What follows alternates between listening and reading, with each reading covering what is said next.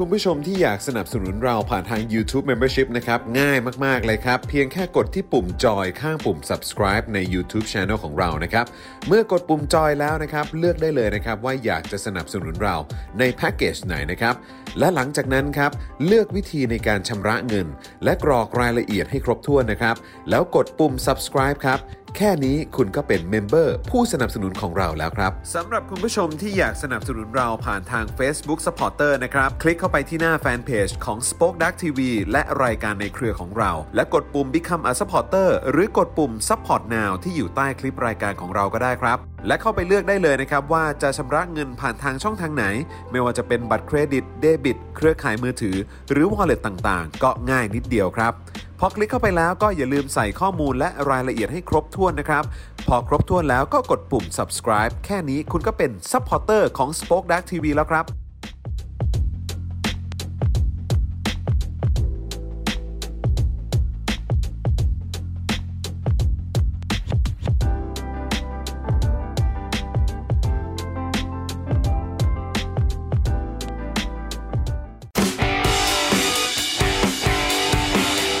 Daily Topics ประจำวันที่ 12 ตุลาคม 2564 วัคซีนไม่เข้าเป้า โชว์เขลาเปิดประเทศ รอรับทัวร์สายพันธุ์ใหม่ ใครจะตายไว้ว่ากันแล้วกันอ่ะ เออ จะอยู่จะตายช่างมันว่ากันน่ะ อ่าโอ้โหวันนี้สุดจริง ๆ วันนี้สุดจริง ๆ เลยนะครับ ปิดรายการเลยดีกว่ามั้ง เฮ้ยเดี๋ยว โอ้โห เดี๋ยวใจเย็นครับอาจารย์ใจเย็นครับอาจารย์ นะคบนะ เมื่อกี้มันเป็นแค่เสียงเปิดรายการ เปิดรายการมาก็โดนใจแล้วนะ เป็น ค แค่ รับ ออเดิร์ฟนั่นแค่ออ โอ้โห เดิร์ฟ สุดจริง สุดจริงนะครับอ่ะต้อนรับคุณผู้ชมนะครับ เข้าสู่ Daily Topics นะครับ ประจำวันที่ 12 ตุลาคม 2564 นะครับ รวมถึงอ่าคุณผู้ฟังใน Clubhouse ด้วยนะครับ สวัสดีทุก ๆ ท่านเลยนะครับ ครับ ผม ผม จอห์นวินยูสตูเปะนะครับนะแล้วก็วันนี้หนุ่มๆ นะครับ กลับมาพร้อมหน้าพร้อมตากันเลยนะครับ ครับ นะคุณปาล์มบิมมาโดนต่อย สวัสดีครับคุณผู้ชม นะ ค ค รั รับ บนะฮะครูทอมมิสเตอร์ไฟเซอร์นะ ส ค วัส รับ ดีครับผม และแน่นอนนะครับ ต้อนรับ Birthday Boy ของเรา ครับผม นะครับนะฮะเอออาจารย์แบงค์มองบนถอนหายใจไปพลางๆนะครับ สวัสดีครับ สวัสดีอาจารย์แบงค์ด้วยนะครับ Happy Birthday ย้อนหลังนะครับนะแล้วก็หวังว่าตอนนี้สุขภาพร่างกายจะกลับเข้าใกล้เคียงกับปกติที่สุด ครับครับ นะฮะเออยังไงก็ดูแลสุขภาพด้วยนะครับ เพราะว่า ใช่ แฟน คๆรับ ก็เป็นห่วงกันแล้วก็เมื่อกี้จริงๆ คุยกันก่อนเข้ารายการก็ ใช่ เออฟังดูน่าเป็นห่วงนะต้องไป ครับ ตรวจดูสุขภาพเอาให้เอาให้เคลียร์ๆให้ เอาให้ ชัวร์ๆ เอาให้ นะครับ ชัดเจนก่อนนะครับ ใช่ จะได้ดู ใช่ แลอะไรกันต่อไป แต่เมื่อวานนี้คุณ ครับ ผู้ชมก็ส่งเข้ามาให้กำลังใจอาจารย์แบงค์กันเยอะมาก เทียบเล นะค ย รับ จริงๆเมื่อวานอาจารย์แบงก์ก็ไฟไฟมีมีไฟกับ IO ด้วยป่ะฮะ มา ห ต รือ อน เปล่ ท้ายๆมา เออมาตอนท้าย อ๋อ ๆมามีไฟกับ IO ด้วยแล้วก็อืมพักสิเออ พักสิ พัก เออ IO เนี่ยเขาเข้ามาก็ดีแล้วให้เขาเป็น เออ engagement ไป ใช่ เออ เอ้ยเรานอนไฟเราสบา อ๋อย นอนไฟ อ๋อนอนโอเคโอเค นอนไฟไฟอยู่สบาย นอนไฟกับคุณก้อนดิน อ๋อ เมื่อวาน ใช่ ก้อนดิน ไม่แต่ ก้นดิน คือรูปแบบของการพักผ่อนนะเราหวังให้ ครับ อาจารย์แบงค์พักผ่อนได้ดีกว่าการไฟกับไอโอไง เออ มาก็คือ เออ พักผ่อนไปเลย ครับผม อ่า เออนะครับ อะไรฮะ เกิดอะไรขึ้นเกิดอะไรขึ้น ทุกอย่างโอเคไหม ไม่แน่ใจครับ อ่าครับ ไป ผ ก่อน ม ไปก่อนไปก่อน า โอเคครับ ผมนะฮะ ได้ครับ พอดีมีหลังบ้านทักทักข้อความเข้ามานะครับ ครับ ยังไงเราก็เป็นห่วงนะครับ เกิดอะไรขึ้นหรือเปล่านะค ครั รับบ ครับ นะครับอ่าโอเคนะครับ วันนี้นะครับก็อ่าอยู่ด้วยกันนะครับอ่ามาเลทนิดนึงต้องขออภัยด้วยนะครับนะฮะแต่ว่าวันนี้อ่าข่าวคราวแล้วก็เรื่องราวก็แซ่บเหมือนเดิม ครับ ขอแสดงความเสียใจกับคุณปาล์มด้วย ที่เมื่อวานนี้ประยุทธ์ไม่ได้ประกาศลาเอ่อลาออกนะครับ ตามที่เราคาดการณ์กันเอาไว้นะครับนะฮะเพราะเห็นบอกว่าถ้าเป็นข่าวใหญ่ข่าวดีเนี่ย มันก็ต้องเป็นข่าวที่ประยุทธ์ ครับ ลาออก ครับ ใช่ไหมฮะแต่เมื่อวานนี้กลับกลายเป็นว่าเป็นประกาศเปิดประเทศซะด้วย ครับผมโอ้โห คือใครจะไปคิดฮะ ครับ ใครจะไปคิดครับ ผมเชื่อว่าคนทั้งประเทศเวลาตีความอย่างที่ครูทอมบอกเมื่อวานนี้ เวลาตีความว่าจะเป็นข่าวดี เออ จะเป็นข่าวใหญ่ที่มี ครับ ประโยชน์กับประเทศชาติและประชาชน ครับ ก็คือกูก็ตีความทางอื่นไม่ได้ แน่นอน มันก็ต้องตีความว่าไอ้บุคคลคนเนี้ย เออ ที่ 22 พฤษภา57 เคย ครับ เป็นกบฏเนี่ย เออ ตั้งคณะคอสชเข้ามาสืบ เออ ทอดอำนาจตัวเองกลาย ครั มา บ เป็นนายก เออ ออกไปน่ะ เออ เออ อย่างนั้นน่ะเรียกว่าข่าวดีต่อประเทศชาติและประชาชน อ่า ครับผม เพราะฉะนั้นผมถือว่าผมไม่ผิด เออจริงๆข่าวนั้นควรจะเป็นข่าวที่เป็นแบบนะ ใช่ เป็นสิริมงคลกับ เออ ประเทศ ครับ นะเออกับการที่ไอ้คนคนนี้มันลาอ ครั อบก ใช่ เออนะคบ การที่ผมทายผิดอ่ะมันเกิดมาจากถ้อยความที่โกหก อ่า ว่าจะเป็นข่าวดีกับประเทศชาติและประชาชน ครับผม ถ้าสมมติว่าให้ข้อมูลมาอย่างถูกต้องว่าเป็นเป เป็นข่าวกลาง เออ ๆเป็นเป็นข่าวสไตล์แบบยังไม่รู้เหนือรู้ใต้แต่ เออ มันเปิดแม่งไปก่อนอ่ะกูก็เดาได้ อ๋อ อ่ะถูกต้อง ครับ เออ ผม ซึ่งอย่างเมื่อวานนี้ก็เห็นแคปชั่นของน้องเจนนิสนะครับ ครับ น้องเจนนิสก็โพสต์รูปในเพจนะครับ แล้วก็มีแคปชั่นว่าถ้าไม่ลาออกอย่าบอกข่าวดี เออ เออ แต่ของพี่ซี่เนี่ยเป๊ะมาก ครับครับ นะของพี่ซี่ที่พูดเมื่อวานก็คือว่าจริง ๆ แล้วพิมพ์เป็นสเตตัสเอาก็ได้ ใช่ เออ ถูกต้อง ใช่ ใช่ แล้วผมก็เลยเข้าไปคอมเมนต์พี่ซี่ว่าจริง ๆ ถ้าพิมพ์เองก็คงเสียเวลาไม่เยอะ เพราะคงไม่ใช่โพสต์ที่ยาวเท่าไหร่นะ ไม่แล้วมันตลกมันตลกตรงไหนเลยไหมคือแม่งบอกว่ากำลังจะเปิดประเทศ ครับ ใช่ไหมทุกอย่างปลอดภัยดีขึ้นกว่าเดิมเยอะเลย อ่า ฉีดวัคซีนแล้วก็เนี่ยเราเป็นประเทศที่โอ้ยแบบมีประสิทธิภาพในการ ครับ ดูแลชีวิตประชาชน ครับ ได้ดีขนาดนี้เรา ครับ โอ้ยอยากจะถุยมาก ใช่ นะครับแล้วก็แบบกี่ชีวิตแล้ว ครับ ที่ต้องสูญเสียไปนะฮะจากการบริหารจัดการแบบนี้ ครับ นะครับ แล้วที่สำคัญที่สุดคืออะไรรู้ป่ะ อะไรฮะ ก็คือเห็นเห็นเนี่ยนั่งนั่งประกาศออกจอทีวี ครับ อ่ะ ผม เออ ครับ ก็ยังต้องใส่หน้ากากอยู่เลยอะ ใช่ แล้วก็อีกอันหนึงที่น่าสนใจมากคือคุยกับพ่อหมอ ครับ อพ่อหมอเขาไปเอ่อเหมือนไปไปเรียนเกี่ยวเรื่องของจิตวิทยาเกี่ยวกับเรื่องอะไรพวกนี้มา โอ้ครับ ใช่ไหม ผม แล้วบอกว่าเออไอ้ช็อตเอ่อที่เมื่อวานเนี้ยเห็นแบบเห็นเอ่อออกทีวี แล้วก็ยืเอ่อนั่งนั่งพูดใช่ไหมมือยุกยิกไปยุกยิกมา ครับ อะไรเงี้ย เออ คือมันก็ชอบไปจี้คนนั้นจี้คนนี้ใช่ไหมว่าแบบเนี่ยอย่ายุกยิกแล้วก็ไปด่าเขาอะไรอย่างงี้ใช่ไหม นั่งนิ่ง ๆ หน่อย ดูดูมีมึงน่าจะมีปัญหาอะไรสักอย่าง ครับ ซึ่ง เออ ก็มานั่งคิดดูแล้ว เฮ้ย หรือว่ามันมีความอินสเคียววะ อืมโอ้โห แน่นอนอยู่แล้วผม เพ ว่า ราะมัน คน ดูหอางยุก อะ หยิกมากเลย ครั นะ บ เป็นไปได้เป็น หยุ ไป ก ได้ หยิกมาก ใช่ เลยหยุกหยิกมากแล้วก็ดู เขเป็นสมาชิกองค์กรสันนิบาตหรือเปล่า ไม่น่าใช่ ไม่น่าใช่ ไม่ หร แต่ อก แต่ผมตีความ ครับ ว่าสมมติว่า เออ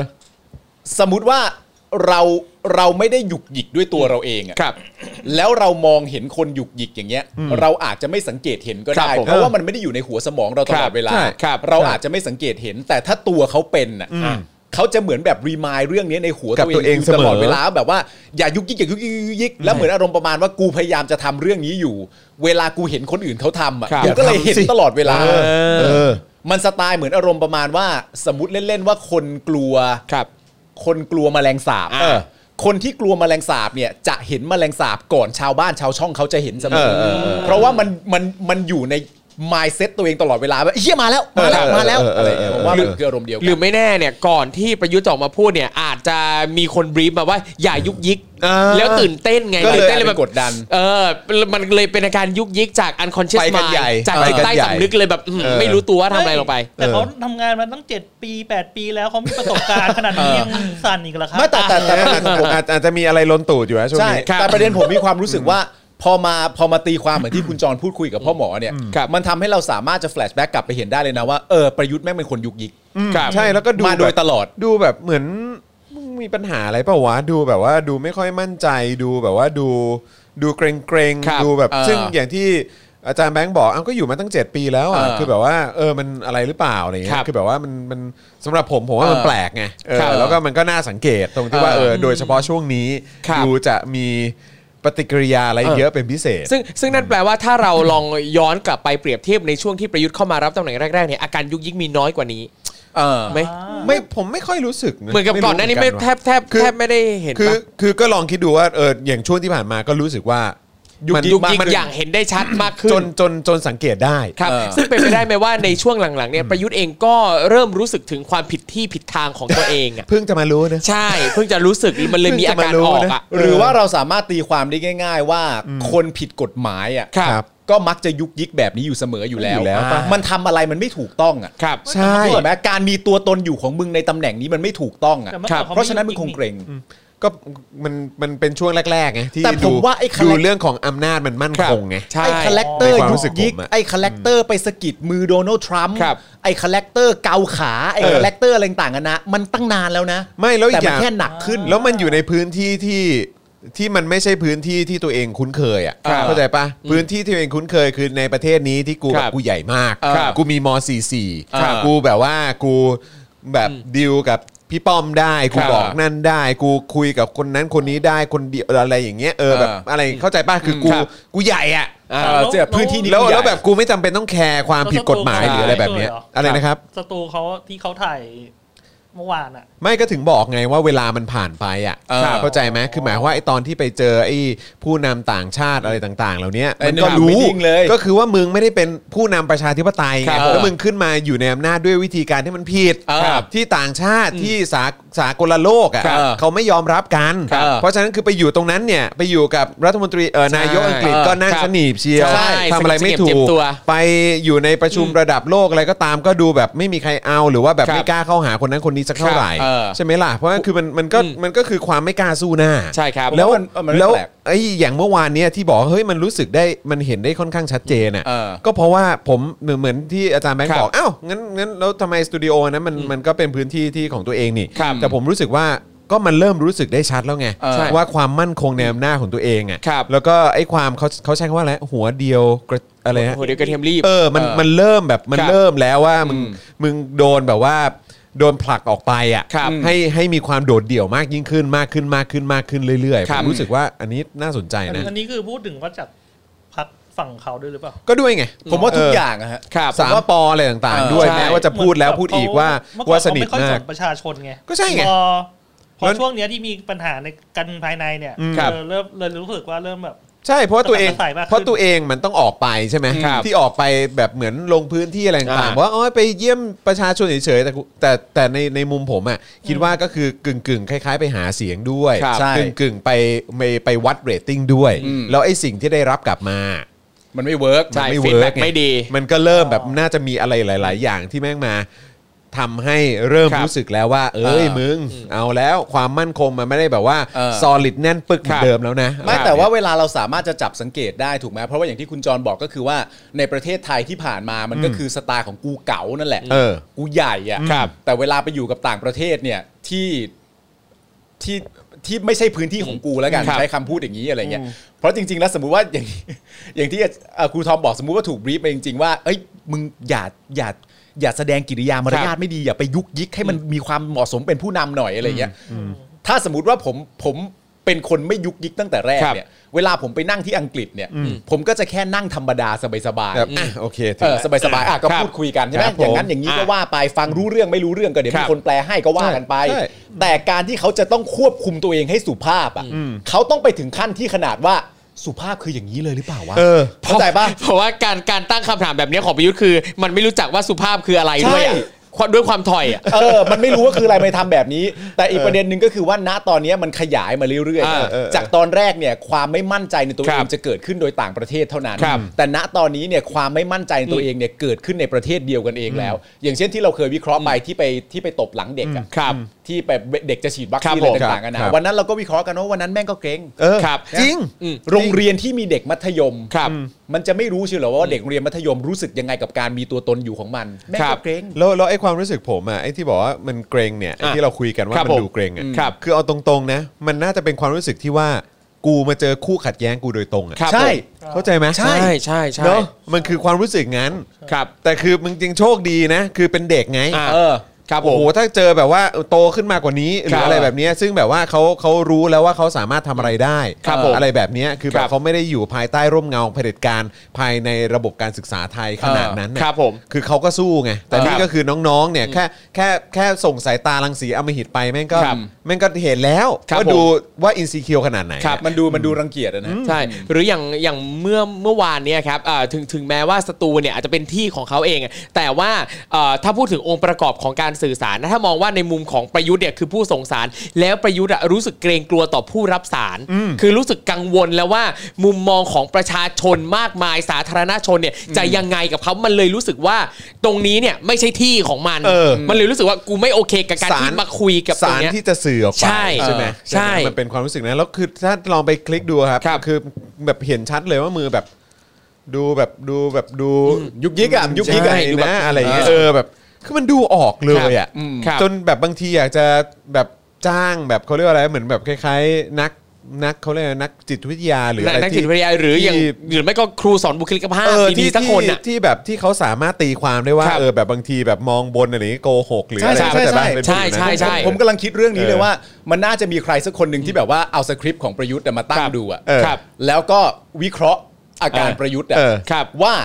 ตรงประโยคไหนที่มันพูดแล้วมันรู้สึกว่ามันโกหก เออ นึกออกไหม เป็นเป็นพิเศษ เป็น หรื พิ อ เศษ แบบว่าเออดูแบบดูเกรงตรงนี้เป็นพิเศษ เออ ดูตรงนี้ดูแบบเอ๊ะ ไม่มั่นการสื่อใจสารไป ที่จะพูด ดูไม่มั่นใจดูไม่จริงใจ ครับ อะไรแบบเนี้ยมันน่า ใช่ จะแบบมี อุ๊ย เหมือนกั แต่ น พอพูดแล้วผมอยากเชียร์ให้อาจารย์น้ำฝนพักดี ที่เป็นครูสอนบุคลิกภาพอะทำรีแอคคลิปประยุทธ์อะเพราะว่าจำได้ว่าเคยเห็นคลิปใน t ิ k t o k ที่อาจารย์น้ำฝนเนี่ยทำเอ่อสอนเรื่องเกี่ยวกับการพูดในที่สาธารณชนที่ดีกับไม่ดีอะไรเงี้ย แล้วตัวอย่างที่ไม่ดีอะมันชัดเจนเลยว่าแบบอื้อหือประยุทธ์ล้วนๆเลย เออ นะฮะเออก็น่าสนใจเหมือนกันนะนะครับไม่ไม่ไม่รู้คุณครูท่านนี้เขาเคยเขาเคยทำแบบแนว react ประยุทธ์การเมืองไหม ย่านี้รือป เอ ล่านะ อเดี๋ยวเดี๋ยว นะครับ เดี๋ยวเดี๋ยวหลังหลังไม่ไปทักให้ลองทำรีแอ เอ ค อลอประ ง ยุทธ์ ถามได้ไหมฮะ ครับ ลองถา ผมสนใจนะ เออแล้วแต่ เออผม ว่า ว่า ถ้าเกิด น่าสนใจ ถ้าเกิดสนใจก็มาโคกันได้นะฮะ เออ ทำ ได้ มา ครับ ทำมาทำกับทาง ครับผม ของเราก็ได้ ครับ เป็นแบบคอนเทนต์พิเศษขึ้นมาก็ได้ ครับผม ใช่ครับนะฮะ แต่จริงๆนะพอเราวิเคราะห์ ประเด็นแบบเนี้ยมันมันไม่ใช่เรื่องน่าแปลกใจเลยนะว่าทำไมประยุทธ์จึงไม่ออกสัมภาษณ์ในรายการใดๆ ครับ ทั้งตอนที่หาเสียงอยู่ ครับ ทั้งตอนที่เป็นเผด็จการก็ยังเป็นอยู่นะครับ หรือแม้กระทั่งตอนนี้ก็ตาม ครับ ในภาวะโควิด -19 ผมเชื่อว่ารายการหลายรายการมากอยากสัมภาษณ์เขาอาจจะไม่ใช่ในฐานะนายกก็ได้ แต่ใน ครับ ฐานะหัวหน้าสบค ครับ ใครก็อยากจะสัมภาษณ์ ครับ เขาก็ไม่ไปไหนเลยสักที่หนึ่ง ใช่ใช่ใช่ แต่สำ ถ้าเรามาวิเคราะห์ได้ว่าไอ้เฮียก็โรงเรียนมัธยมมึงยังเกรงเลย ถูกต้อง ถ้าไปเจออยู่ในรายการที่เขาตั้งใจจะสัมภาษณ์และหาทางออก ครับ จริง ๆ แล้วมึงต้องมีคำตอบจริง ๆ ด้วยนะ ครับ ก็ไม่แปลกที่ไม่ออกรายการ ใช่ เรานะ เออชัด ก็ถึงออชัดกเจน แต่รายการที่หาพิธีกรมาเองเตรียมสคริปต์มาเอง ใช่ ใช่ คือรู้เลยอ่ะรู้เลยว่าน่าจะใช้คำว่าอะไรเดียว เออ กังวลเหรอ เอออ อืมกังวล หรือว่าใช้คำว่ากลัวเลยได้ไหมผมก็ไม่รู้เหมือนกันเนอะ ครับ อื ผมว่ากลัว นะครับ ผมว่า ผมก็อย่างนั้นเหมือนกัน ทุกอย่างรวมทุกอย่าง ตมตามความรู้สึกผมนะผมว่าผมว่าเขาน่าจะกลัว แต่ว่าก็อันนั้นก็ผมคิดไปเองนะฮะ ครับ คิดไปเองอยู่แล้วเพราะว่าเขาเป็นชายชาติทหารเนี่ย เย้ อ๋อโอเค สำคัญตรง นี้ นี้ด้วย นะฮะอ่าโอเคนะครับ ก็วันนี้อ่าคุณผู้ชมที่เข้ามาแล้วนะครับ สวัสดีทุกทท่านนะครับนะแล้วก็อ่าอย่างแรกเลยนะครับ ขอความกรุณาช่วยกดไลค์กดแชร์กันด้วยนะครับ แล้วก็อย่างที่เมื่อวานนี้เกิดขึ้นเนี่ยก็คือเราบอกไปแล้วนะครับว่าอ่ะเอ่อไม่ต้องตกใจ อ่า ไม่ต้องตกใจนะครับ เพราะว่าตอนเอ่อเมื่อเมื่อวันศุกร์เนี่ย ครับ เอ่อยอดของเราเนี่ยอยู่ที่ประมาณ 9,300 กว่า ใช่ครับ นะครับแล้วพอมาถึงวันจันทร์ปุ๊บ มันดรอปลงไปอยู่ที่ 9,100 ครับครับ นะครับนะฮะนิดๆเนี่ยนะครับนะฮะเพราะว่าเอ่อพอมันครบ 1 เดือนปุ๊บเนี่ยนะครับเอ่อหลายๆ ท่านอาจจะเอ่อผูกเขาเรียกว่าช่องทางการชำระเงินเนี่ยนะครับนะฮะกับเอ่อช่องทางที่มันไม่ได้มีความต่อเนื่องกันทุกเดือน ยอดมันก็เลยตกลงมานะครับ ครับ นะแล้วก็วันนี้เนี่ยก็คือมันก็เลยเหมือนแบบมีน่าจะมีคุณผู้ชมหลุดไปด้วย ครับ นะครับที่หลุดไปด้วย แล้วก็มีคุณผู้ชมที่สมัครเพิ่มเข้ามาด้วย มันก็เลยยันยันๆกันอยู่ตรงนี้นะครับ อ่า วันนี้ตัวเลขเนี่ยก็เลยอยู่ที่ 9,259 ท่าน ครับ นะครับสำหรับผู้สนับสนุนของเราที่รวมกันทั้ง Facebook แล้วก็ YouTube เลยนะครับนะฮะ ครับ 9,259 ท่านในวันที่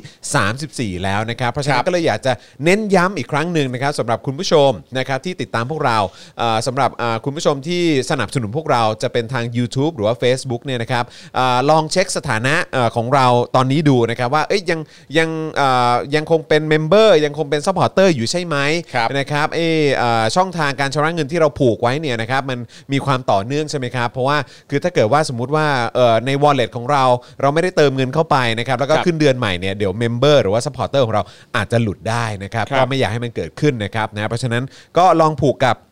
เอ่อบัตรเครดิตก็ได้บัตรเดบิตก็ได้นะครับหรือว่าอาจจะเป็นเครือข่ายโทรศัพท์มือถือก็ได้นะครับจะได้บวกไปนะครับนะฮะกับเอ่อค่าโทรศัพท์อะไรอย่างเงี้ยรายเดือนนะครับจะได้ไม่ต้องกังวลนะครับว่าจะลืมหรือว่าจะพลาดอะไรแบ ครับ บ เนี้ย ผม นะ นะครับนะยังไงก็รบกวนคุณผู้ชมด้วยละกันนะครับแล้วก็ระหว่างนี้นะครับก็ย้ำอีกครั้งถึงวิธีการนะครับสนับสนุนพวกเราแบบรายเดือนนะครับเริ่มต้นจากทาง YouTube ก่อนละกันนะครับ อ่ นะฮะปิดไลฟ์แชทอันนี้ลงไปได้นะครับหรือว่าลองสังเกตตรงไลฟ์แชทจะมีแถบสีฟ้าอยู่ นั่นคือเอ่อช่องทางในการเอ่อมาเป็นเมมเบอร์ของเรานะครับกด ครับ ปุ่มเข้าไปเลยแล้วมันจะเด้งเข้าไปนะครับที่หน้าอ่าเลือกแพ็กเกจนะครับนะฮะไปจดเอ่อกดปุ่มจอยหรือปุ่มสมัครที่อยู่ข้างปุ่ม ครับ subscribe ได้เลยนะครับ แล้วก็ลองดูครับว่าแพ็กเกจที่คุณผู้ชมสะดวกนะครับที่จะสนับสนุนเราต่อเนื่องทุก ๆ เดือนเนี่ยนะครับ ครับ นะฮะจะเป็นแพ็กเกจไหน พอเลือกได้ปุ๊บนะครับก็เอ่อเลือกวิธีการชำระเงินนะครับ ซึ่งอย่างที่บอกไปว่าเอออาจจะเป็นทางเอ่อบัตรเครดิต บัตรเดบิตก็ได้นะครับ จะได้เอ่อต่อเนื่องทุกเดือนไม่มีสะดุดนะครับ หรือว่าจะเป็นผ่านทางเครือข่ายมือถือนะครับ นะครับที่บวกรวมไปกับเอ่อค่ามือถือรายเดือนก็ได้นะครับอันนี้ก็สะดวกดีนะครับแล้วก็กดยืนยันกรอกรายละเอียดเสร็จปุ๊บกดยืนยันนะครับแค่นี้ก็เป็นเมมเบอร์ของเราแล้วนะครับ ครับ รวมถึงทาง Facebook เนี่ยก็ยิ่งสะดวกยิ่งง่ายเข้าไปใหญ่เลยนะครับใต้ไลฟ์นี้ข้างกล่องคอมเมนต์นะครับจะมีปุ่มสีเขียวที่มีรูปหัวใจอยู่นะครับกดปุ่มนั้นครับนั่นคือปุ่ม Become a supporter นะครับพอกดปุ๊บนะครับมันก็จะเด้งเข้าไปที่หน้าชำระเงิน อันนี้ก็อย่างที่บอกไปนะครับจะเป็นบัตรเครดิตเดบิตก็ได้นะครับแล้วก็ที่เห็นอยู่เป็นเครือข่ายโทรศัพท์มือถือ อันนี้จะบวกไปกับค่าโทรศัพท์ของคุณเลย ครับ นะครับนะ ครั อั บ นนี้ก็สะดวกดีเหมือนกันนะครับนะหรือจะเป็น wallet ก็ได้นะครับถ้าคุณผู้ชมมั่นใจว่าสามารถเอ่อต่อเนื่องกันได้ทุกเดือนนะครับนะแล้วก็กรอกรายละเอียดครับพอกรอกเสร็จปุ๊บนะก็กดยืนยันแค่นี้ก็เป็นซัพพอร์เตอร์ของเราแล้วนะครับสะดวกสบายมากๆเลยนะครับนะก็เอ่อด้วยความที่มันผ่านมา 30 วันพอดี ครับผม นะครับเราก็จะเห็นปรากฏการณ์แบบนี้แหละครับนะก็คือหลาย ๆ ท่านอาจจะไม่ได้ไม่ได้ผูกไว้ให้มันต่อเนื่องทุกเดือนนะครับ มันก็จะมีตัวเลขที่ลดลงไปบ้างนะครับก็ไม่ต้องตกใจกันนะครับ ใครที่อยากจะสนับสนุนต่อก็นะครับก็เอ่อไปกดสนับสนุนเราได้แบบรายเดือนนะครับ ครับผ นะ ม ฮะ อ่าหลังจากที่คุณจรได้อธิบายไปแล้วนะครับ ครับ ว่าทำยังไงบ้างขั้นตอนนะครับ พี่ปาล์มทวนหน่อยฮะ คืออย่างนี้ครับ ก็เออก็ก็เป็นเมมเบอร์สิครับ ก็นี่ฮะก็คือวิธี ครับ วิธีคืออย่างนี้ฮะ อ๋อครับ วิธี โอเคครั ก็ บ คือว่า ฮะ เราต้องการจะไปให้ถึง 1 5ื่น ครับ นะครับผม เออ ในจำนวน 45 วัน อ่า ตอนนี้ก็ถึงวันที่ 34 แล้ว ครับ นะผมเพราะฉะนั้นวิธีการเนี่ยก็คือว่าคุณผู้ชมทุกคนเนี่ยนะครับก็เป็นเมมเบอร์ซะ าโอเคได้ครับรู้เรื่องชัดเจนอ่ะง่ายๆขั้นตอน ผม ง่าย ครับผม มันไม่ยากนี่ฮะ เออนะครับ มันไม่ยาก นะฮะยังไงรบกวนด้วยละกันอะไรฮะเออ ลองตัวอีกทีครับ ๆ ก็เป็นเมมเบอร์ฮะ ครับผม เป็นเมมเบอร์นะ ตาม เป็น ที่พี่ เมมเบร์ ปานะล์มบอกเลย แล้วเรา คบ ก็จะได้อยู่พูดคุยกันไปยาวๆแบบนี้เลย วันนี้ก็คุยกันเกี่ยวเรื่องของคอนเทนต์ใหม่ ครับ อ่า ที่เตรียมกันเอาไว้ ตายละ ครับนี่ขนาดยังไม่ถึงหมื่นห้าเลยนะครับ ผม นะกะว่าถึงน่ะถึงน่ะเออนะครับถ้าเกิดไม่ถึงสงสัยไม่ได้ไปต่อนะครับ แต่ก็คิดคิดไอเดียกันไว้แล้วนะครับ สนุกสนุกทั้งนั้นเลยอ่ะ ครับผม ออยากให้มันเกิดขึ้นจ ตายละอ ริ ยาง กดู ๆ ใช่ นะครับนะฮะเอ่อมีคุณผู้ชมทักทายจากมาเลเซียด้วยสวัสดีนะครับ สวัสดีครับ ได้ข่าวว่าเขาจะเปิดประเทศแล้วเหมือนกันใช่ไหมฮะ ใกล้แล้ว นะฮะ นี่ สวัสดีคุณลีด้วยคุณเข็มคาลิฟา สวัสดีนะครับ คุณธีรพัฒน์มาเป็นเมมเบอร์ใหม่ของเราขอบพระคุณมากเลยนะครับ ครับ นะฮะเอ่อคุณอุจีวะนะครับ ถามว่าอ่านเม้นท์ไหมนะครับอ่าก็ถ้าเกิดว่าเห็นทันตอนนั้นก็เดี๋ยวจะอ่านนะครับผ ค ม รับ นะฮะอาจจะอ่าไม่ไม่ทันทุกข้อความต้องขออภัย ครับ นะครับ ครับ คุณปาล์มอย่ายุกยิกสิเออ ไม่ได้ คุณเบียร์ เลย บอก เอาแล้ว ดูไม่มั่นใจ โดน นะ ทุ ครับ บ หลังนะครับแอบเข้าไปนะครับ ครับ โดนทุบหลังออกๆนะฮะ เอาออกเลยนะฮะ คุณ BZ หรือเปล่าบอกว่าพี่ปาล์มต้องบอกให้คนดูกลับไปดูคลิปเก่าๆ ที่เคยถ่ายแหละฮะ ผมเคยผมเคยก็ก็วันที่คุณไม่มานั่นแหละ อ่า ครับ อ่า แล้วเราก็พยายามจะอธิบายอยู่ ครับ ครับผมก็เลยบอกคุณผู้ชมว่าจริง ๆ แล้วเนี่ยรายการ Daily Topic เนี่ยมีทุกวันจันทร์ถึงวันศุกร์ อ่า ถ้าคุณผู้ชมไม่รู้วิธีเนี่ยกลับไปดูคลิปของเมื่อวาน ถู คุณ ก จอ ต้อง น่าจะพูดไปตอนต้นรายการนั่นแหละ ถูกต้อง ครับผม ถูกต้อง อย่าง ค นี้ รับ เองครับ นะฮะเอ่อเมื่อสักครู่นี้มีถามว่าเออเป็นเมมเบอร์นี่เป็นกี่เดือนนะครับ ก็คือจริง ๆ แล้วก็ก็คือเป็นต่อเนื่องทุกเดือนนะครับ ครับ นะฮะคล้ายๆ คุณเป็นสมาชิก Netflix อ่า คุณเป็นสมาชิกอะไรแบบพวกอะไร Disney ครั Plus บผม อะไรอย่างงี้ใช่ไหมฮะเออ ครับ พวก Apple TV ครับ พวกเอ่อวิวอะไรพวกนี้ ครับ ใช่ไหม ผม ฮะ ใช่ครับ เออนะครับนะฮะก็ถ้าเกิดว่าชอบคอนเทนต์ของเรานะครับนะอยากจะให้คอนเทนต์แบบ Spoke Dark TV เจาะข่าวตื้นนะครับนะแล้วก็ Daily Topics นะครับ วาสนาอารวาสแล้วก็ถกถามอะไรแบบนี้นะครับ แล้วก็รวมถึงรายการใหม่ๆของเราเนี่ยนะครับ ให้มีต่อไปทุกสัปดาห์ทุกวันเนี่ยนะครับ ก็สนับสนุนแบบรายเดือนเข้ามาแล้วกันนะครับ ครับ นะครับอ่ะ เดี๋ยวเดี๋ยวไม่คิดว่าคุณผู้ชมมาบอกว่าคุณคุณเอ่อคุณคุณเนมใช่ไหมฮะ ครับ ช่วยโปรโมทขายเมมเบอร์ให้ Spoke Dark ด้วยรักน้องมาก โอ้ครับผม คุณเนมที่เป็นเจ้าของรายการแฮชแท็ อ๋ ก อใช่ใช่ใช่ใช่ใช่ใช่ใช่ขอบพระคุณคุณเนมากเลย ขอบ นะครับ พระคุณคุณเนมนะครับ จ ขอบ ริง คุ ๆ ณ แล้ว นะคะ จริงๆแล้ววันก่อนเนี่ยก็ก็มีก็มีคุณผู้ชมบอกมาเหมือนกัน ผมก็เลยเข้าไปที่ที่ Facebook เนี่ยแหละ ครับ เอ่อ ครับ ของทางรายการของคุณเนมเนี่ยแหละก็ ครับ เข้าเอ่อก็เข้าไปคอมเมนต์ขอบคุณด้วยเหมือนกัน ครับ นะครับ ผม ไม่ไม่แน่ใจว่าคุณเนมเห็นหรือเปล่านะ ขอบ ครับ พระคุณ นะฮะ คุณ ยังไง เนม ขอบคุณ มากๆ ด้วย เลย นะ นะ ค ครับรับ ขอบคุณครับ แล้วก็เอ่อเอ่อทางคุณอะไรนะที่เป็นเกมเมอร์ที่เป็นแคส คุณเบ คุณเบลิเฟอร์ อ่า ครับผม อ่าใช่ครับ วันก่อนก็เข้าไปดูคอนเทนต์เขาเหมือนกัน อ่า เออ ครับ นะค ครั รับบ ผม นะฮะก็ขอบคุณคุณเบลิเฟอร์ด้วยที่ที่วันก่อนก็ประชาสัมพันธ์ให้เราคุณ ครับ อิสระฮาตะด้วย ครับผม นะครับ แล้วก็หลาย ๆ ท่านนะครับนะฮะ ครับ ยังไงต้องขอขอบพระคุณมาก ๆ เลยนะครั ครับ บ ขอบพระคุณนะครับ ตอนนี้ก็รอทาง ขบพะคุณจริๆครัท็อปนิวช่วยโปรโมทให้เราอยู่เหมือนกัน ครับผม ก็รอดูกันไปฮะ นิดเดียว รอดูกันไปครับ ฝารกอดู ฝากคุณ ไป ก้อนดินไปบอกด้วยก็แล้วกัน ครับผม เฮ้ย นะ เขา ฮะ โปรโมทอยู่นะในกลุ่ม อ๋อ ตีท็อปนิวอ่ะ เฮ้ยจริงเปล่าเอ้ยโอ้โห มีคนดูอยู่ 15 จริง ข้อ เอ จริง อ ก็ชอบรายการเรานะ ชอบตรงพี่แบงก์ก็อยู่ในกลุ่มนั้นด้วย เออเอาก็ต้องเข้าไปทำกันบ้าน ใช่นาตาชา นาตาชานาตาชา ท็อปนิวท็อปนิวจริง ๆ คุณก็ ครับ ชอบผมใช่ป่ะ เอ้ย เอ้ยเอาแล้วเอาแล้ว เอาละสินะครับ นะฮะอ่ะโอเคนะครับ เดี๋ยวเรามาดูหัวข้อข่าวกันหน่อยดีกว่านะครั ครับ บผม นะที่เราจะคุยกันในวันนี้นะครับก็แน่นอนนะฮะประยุทธ์แถลงใหญ่เตรียมเปิดประเทศนะครับ แล้วเราก็จะมาย้อนดู 120 วันนะครับว่าทำสำเร็จจริงไปแค่ไหน ครับ นะครับเมื่อ 11 วันแรกของเดือนตุลาคม พบยอดผู้ป่วยเสี่ยงติดโควิดนะฮะอ่าที่ตรวจจาก ATK เนี่ยนะครับพุ่งถึง 5.1หมื่นคน โอ้ ห้าหมื่นกว่าคนนะฮะ ครับ เออ เอาละครับผม อ่าเราจะเปิดประเทศพฤศจิกาเนี่ยครับผม นะครับ ครับ แล้วก็ถ้าเกิดว่าจำไม่ผิดเนี่ยมันก็จะมีประเด็นที่หลายคนก็ตั้งข้อสังเกตก็คือว่าแล้วพรกฉุกเฉินล่ะ อ่า แล้ว ครั เค บ อร์ฟิวล่ะ ใช่ จะเปิดประเทศเนี่ยจะ เอออ อะไรยังไงจ๊ะ อันเนี้ยไม่ได้พูดแล้วจริง ๆ ก็ไม่ได้พูดอีกหลายเรื่องด้วย ครับผม ถูกต้องนะครับนะฮะสาธารณสุขรับลูกนะครับ เตรียมชงสบคปรับระดับพื้นที่สีแดงเข้มให้เป็นสีส้มนะครับ ครับ เพื่อ ผม ผ่อนคลายกิจกรรมมากขึ้น พร้อมเพิ่มวัคซีนสูตรไข้อีก 2 สูตรครับ อ๋อ รับเปิดประเทศครับ ช่วยกันนะนะ เออนะครับ เออ ก็ไข้กันไปไข้กันมา ครับ นะครับ รวม reaction พักฝ่ายค้านนะครับ บุคลากรทางการแพทย์นะครับ หลังจากนายกประกาศเดินหน้าเปิดประเทศ รับนักท่องเที่ยวครับ อ๋อ นะฮะเดี๋วม ฝ่ายค้านเขาก็แสดงความเห็นนะครับ อ่าบุคลากรทางการแพทย์ด้วยเนาะ ใช่ครับ นะ ใช่ครับ แล้วก็หลายคนที่มีส่วนเกี่ยวข้องอะนะครับ โอ้หลายชื่อเลยฮะ ใช่ครับผม เพียบ นะฮะ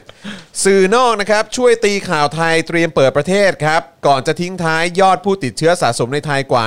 1.7 ล้านรายนะครับ ตามรายงานของมหาวิทยาลัยจอห์นส์ฮอปกินส์นะครับนะฮะ ฉางชาติ ครับผมช่างชาตินะครับ คุณเปานะฮะ คุณเปาไอรอว์ครับ จี้รัฐบาลครับ หากคิดเปิดประเทศต้องยกเลิกพรกฉุกเฉินด้วย เอออ อย่าคิดแต่ฉวยโอกาสปิดปากคนเห็นต่างทางการเมือง ครับ ขณะที่เฮ้อเสียงอะไรอะเสียงอะไรอะ ไม่รู้ อ๋อ เสียงอะไรอะ ไม่รู้ คุณผู้ชมได้ยินปะ เสียงอะไรอ่ะ คุณผู้ชมได้ยินปะ นี่กูได้ยิน ผมก็ได้ยินแว่วๆแวบๆ โทรศัพท์ปะ หรือก็ไม่ อุ้ย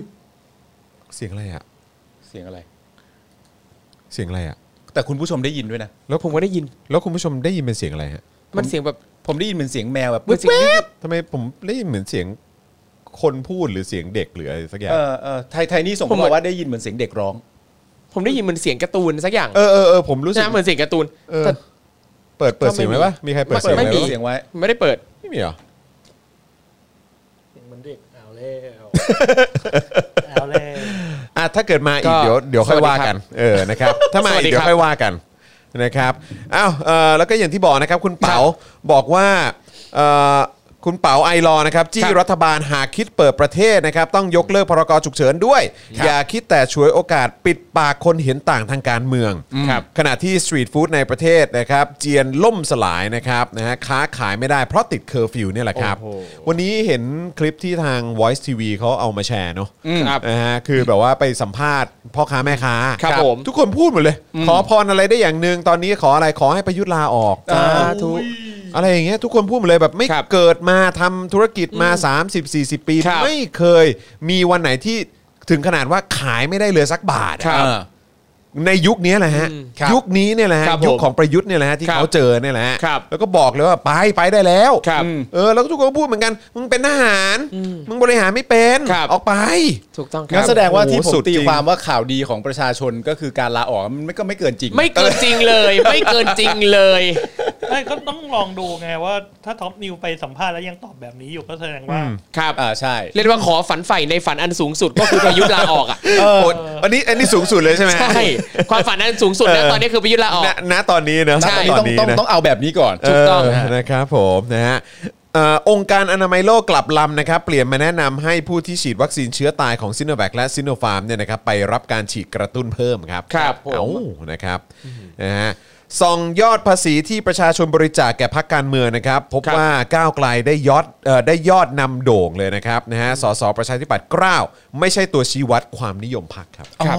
เหรอครับ น่าจะเป็นเทพไทยนะถ้าเกิดจะไม่ผิดนะครับ โอเคอ่ะ ครับผมดูงอแงนะเราอ่ะ ใครนะใครพูดนะครับ เชฟชายเชฟชายเชฟชายอืมนะครับ หัวล้อทำไมวะ สอนอนังเลิงครับ ส่งตัวธนาธ จอห์นวินยูอ๋อไม่ใช่ ยัง โทษนะ ยัง เดี๋ยว ยัง ผม ครับยังฮะสอนอนังเลิงส่งตัวธนาธรนะครับ ให้อายการพิจารณาสั่งฟ้อง เอาผิดนะฮะหนึ่งหนึ่งสองเหตุไลฟ์วิจารณ์วัคซีนครับ๋โอ้อซึ่งเป็นการวิจารณ์ที่ถูกต้องซะด้วย นี่นะฮะนี่ประเทศไทยเนี่ยนะฮะ ครับ มาถึงจุดนี้แล้วค วิ รับ จารณ์วัคซีนว่ะ ครับ เอ ผม อมาเฟียเว้ย ครับ นะฮะแล้วก็แน่นอนนะครับก็มีสถานการณ์ในต่างประเทศนะครับอย่า ค ง รับ ฮ่องกงนะครับ อ่ะ ยังคงยึดมาตรการโควิดซีโร่ตามจีนนะครับ ครับ นี่ขนาด 1 ประเทศ 2 ระบบนะฮะ ครับ เออนะฮะเอ่อพยายามกดผู้ติดเชื้อนะครับผู้เสียชีวิตให้เป็นศูนย์นะครับขณะที่เมืองใหญ่ทั่วโลกเริ่มทยอยเปิดกันแล้วแจ๊ะ ครับผม นะครับนะฮะนี่ก็คือหัวข้อข่าวของเราในวันนี้นะครับ ครับ นะฮะ ผม เพราะฉะนั้นเดี๋ยววันนี้เดี๋ยวอีกสักครู่หนึ่งเราจะมาพูดคุยนะครับอ่าในข่าวเหล่านี้กันนะครับ ครับ คุณผู้ชมคอมเมนต์เข้ามาได้นะครับ และ Yeah ใครที่มาแล้วย้ำอีกครั้งนะครับ ช่วยกดไลค์กดแชร์กันด้วยนะครับ แล้วก็อย่าลืมนะครับว่าอ่าใครที่อยากจะสนับสนุนพวกเรานะครับเน้นย้ำนะครับว่าแบบรายเดือนนะครับไม่ว่าจะเป็น YouTube Membership และ Facebook Supporter เนี่ยนะค ค รั รั บ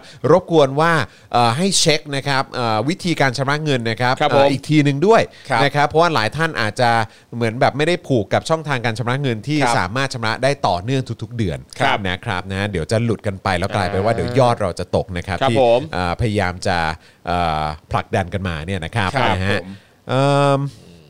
ะไระ ตอนนี้คุณผู้ชมในรายการเราส่ว คน รับ มากนี่โฟกัสกับเสียงนั้นแล้วนะฮะ ยัง ครับ ไม่ ผม move on จาก ไม่ เสียง บอก นั้น นะครับรู้สึกจะมีแบบหมอปงหมอปลาอะไรมา โอ้โห ครับผม เราลองเปลี่ยน ไอ้ไข่ เราลองเปลี่ยนรายการไปจัดตอนประมาณตีหนึ่งไหม น่าสนใจนะฮะ ได้นะครับ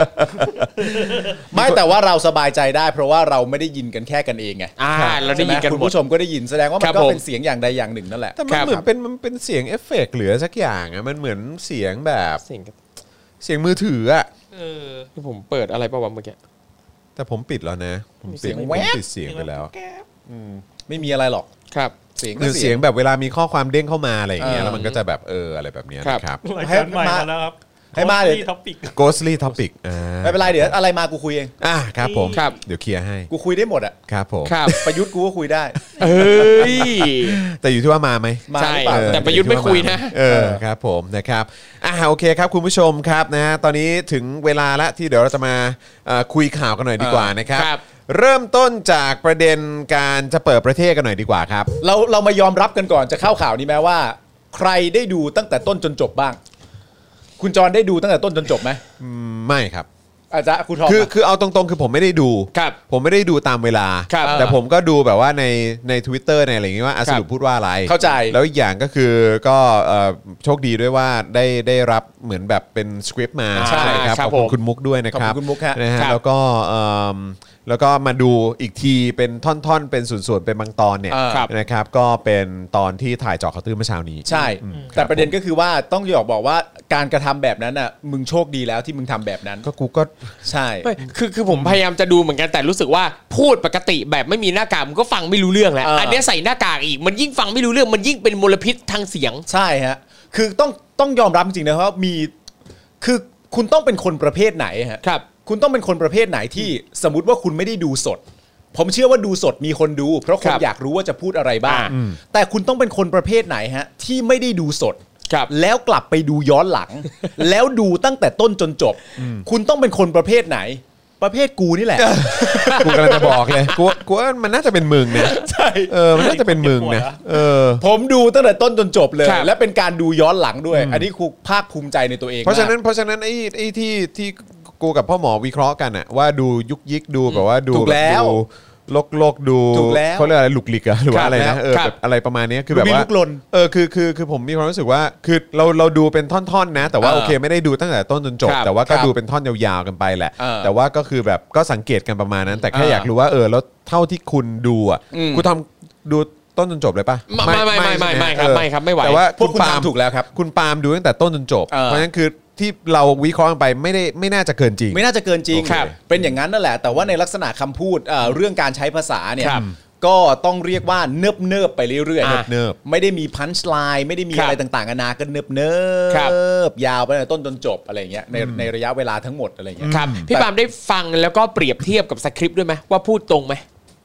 ผมไม่เห็นสคริปต์ อ๋อ ผมไม่เห็นสคริป โอ ต์ เค ผมยังไม่เห็นสคริ แต่ ปต์ คุณ แต่ มุก มี ส่ง คน มา บอกว่า เลย ตรงทุก คำเลย เป๊ะเลย โอ้ โอ้ เป๊ะทุกพยางค์ เปทุกคำอืม อ่าอย่างน้อยก็อ่านหนังสือออกอะเนาะ ก็ถึงว่าไงถึงลุกลี้ลุกลนไง ครับ เพราะมันเป๊ะทุกคำ โอเค เขาพูดก่อนหรือเปล่าเราค่อยพิมพ์สคริปต์ตาม ไม่ผมว่าแบบนั้น ถอดรหัสเหรอ งานยากเลยอะ ใช่ใช่ใช่ใช่ ถอดรหัส ถอดรหัสสับเดรัจฉาน แต่อันนี้ผมว่าค่อนข้างชัดเจนเลยอะว่า ครับ ก็คือมีคนเขียนสคริปต์ให้อยู่แล้ว ใช่ ใช่ไหม คุณ แต่ ผู้ คือ ชม แบบไอ้แต่ละอย่างที่เขียนสคริปต์ออกมานี่คือกูอยากเห็นหน้าคนเขียนจริงๆอะ ใช่ คือมึงกล้าเขียนออกมาได้ยังไง เฮ้ยมันกล้า แต่ หาญ ละอย่างอะ ครับ มึงพูดออกมาได้ยังไง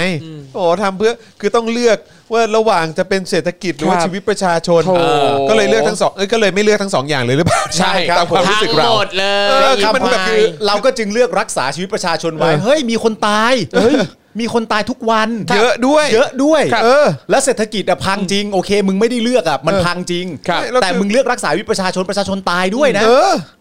ยังไง คืออะ นี่ ไร เนี่ย ก็ไม่รู้อ่ะ ครับ พูดไปเรื่อยจริง ๆ แล้วก็คือถึงบอกไงว่าอยากเห็นหน้าคนเขียนจริงๆ ครั นะ บ ครับนะฮะอ่ะหลังจากที่จู่ๆนะครับก็มีรายงานว่าพลเอกประยุทธ์นะครับจะแถลงเรื่องสำคัญเมื่อวานนี้นะครับนะแล้วก็ท้ายสุดก็ออกมาแถลงตอน2องทุ่มครึ่งเมื่อวานนี้นะครับก็เอ่อก็ไม่ได้ผิดไปจากที่หลายคนคาดเอาไว้นะครับ ครับ นะฮะว่ายังไงก็คงหนีไม่พ้นเรื่องของการเดินหน้าเปิดประเทศนะครับ สรุปสาระสำคัญจากคำแถลงการของนายกเนี่ยนะครับพร้อมวิเคราะห์ผลลัพธ์ จากการบริหารจัดการในช่วงเวลาที่ผ่านมา ได้ตามประเด็นเอ่อประเด็นต่างๆ ดังต่อไปนี้นะครับ นายกเนี่ยกล่าวยอมรับว่า ช่วงหนึ่งปีที่ผ่านมาไทยเนี่ยได้ผ่านความท้าทายจากการแพร่ระบาดของโควิด -19 ครับนะครับ ซึ่งเขาใช้คำว่า นับว่ายิ่งใหญ่ที่สุดในประวัติศาสตร์ชาติไทย ครับ นะครับเพ ผม ราะ ผมเติมให้นะฮะว่า ฮะ คำพูดเต็มๆที่เขาพูดก็คือ ครับ ว่าเอ่อประเทศไทยเนี่ยได้ความได้ได้ผ่านความท้าทายอย่างยากลำบากมามาก ถ้าไม่นับการเอ่อการรบกับรบกับรบราค่าฟันรบกับค่าศึกอะไรอย่างเงี้ย กับใครฮะ ไม่ไม่ใช่อะแล้วผมก็เลย ก มี รุง ความ ศรีอะไรอย่างเงี้ยแหละฮะ ผมก็เลยนั่น ส แห ย ละผมก็เลยมีความรู้สึกว่า อ เออประยุทธ์ไม่น่าจะรู้เรื่องนี้ ะไรนั่นน่ะสิ เพราะประยุทธ์ก็ไม่เคยได้มีโอกาสได้รบกับใคร ก็นั่นน่ะสิ ครับ ก็เลยงงนี่คือคำพูดเลยนะว่าประเทศไทยได้ในสถานการณ์โควิดเนี่ยในช่วงปีครึ่งที่ผ่าน เออครับ มาประเทศไทยได้ผ่านสถานการณ์ที่ท้าทายมาก ถ้าไม่นับรวมการรบรากับข้าศึก อืม อืม ซึ่งก็แบบว่าเอ่ออยุธยาก็ไม่ใช่ประเทศไทยนะ ใช่ ครับ เออครับผม ก็เลยก็เลยไม่เก็ตจริงๆว่าเอ้ยจริงๆยุทธอาจจะไม่สันทัดเรื่องนี้จ นั่น ริงๆ น่ะสิ นะฮะ เออนะครับ หรือว่าจะอะไรอ่ะแบบสงครามสงครามที่ท้ายสุดของอะไรเอ่อของของอินโดจีนอะไรตอนนั้น อ่าครับ อะไรอย่างเงี้ยเหรอ ครับ เออซึ่งก็ ซึ่งก็ไม่เกี่ยวกับยุทธ ประยุทธ์ก็ไม่อยู่ นะ นะ ไม่เกี่ยวกับยุ เอ ทธ อครับผม สงคราม นะ เดียวที่ยุทธทำก็คือการสู้รบกับประชาชนเนี่ย ครับค นะ รับผม ครับ ถูกต้องครับนะฮะเห็นบ่อยเชียนะครับ ครับ นะฮะก็แล้วก็อ้างถึงสถานการณ์ในทุกประเทศทั่วโลกนะครับว่าไม่มีประเทศไหนในโลกที่ไม่ได้รับผลกระทบ อ่า อ่ะ เออ รู้ ก็คือก็จะพูดเรื่องอะไรที่ทุกคนก็รู้อ่ะ ใช่ครับ เออครับ อืม ผมนะคือจะมาแถลงทั้งทีก็แถลงในสิ่งที่คนไม่รู้บ้างได้ปะ ใช่ เออ ครับ ครับผมอย่างไรก็ดีครับ หากวิเคราะห์ต่อไปก็อาจจะพบว่าจากการจัดอันดับประเทศที่ฟื้นตัวจากโควิด -19 โดยนิเคอีเอเชียนั้น ครับ เนี่ยนะครับ ครับ ไทยไม่เคยอยู่ในอันดับที่สูงกว่า 100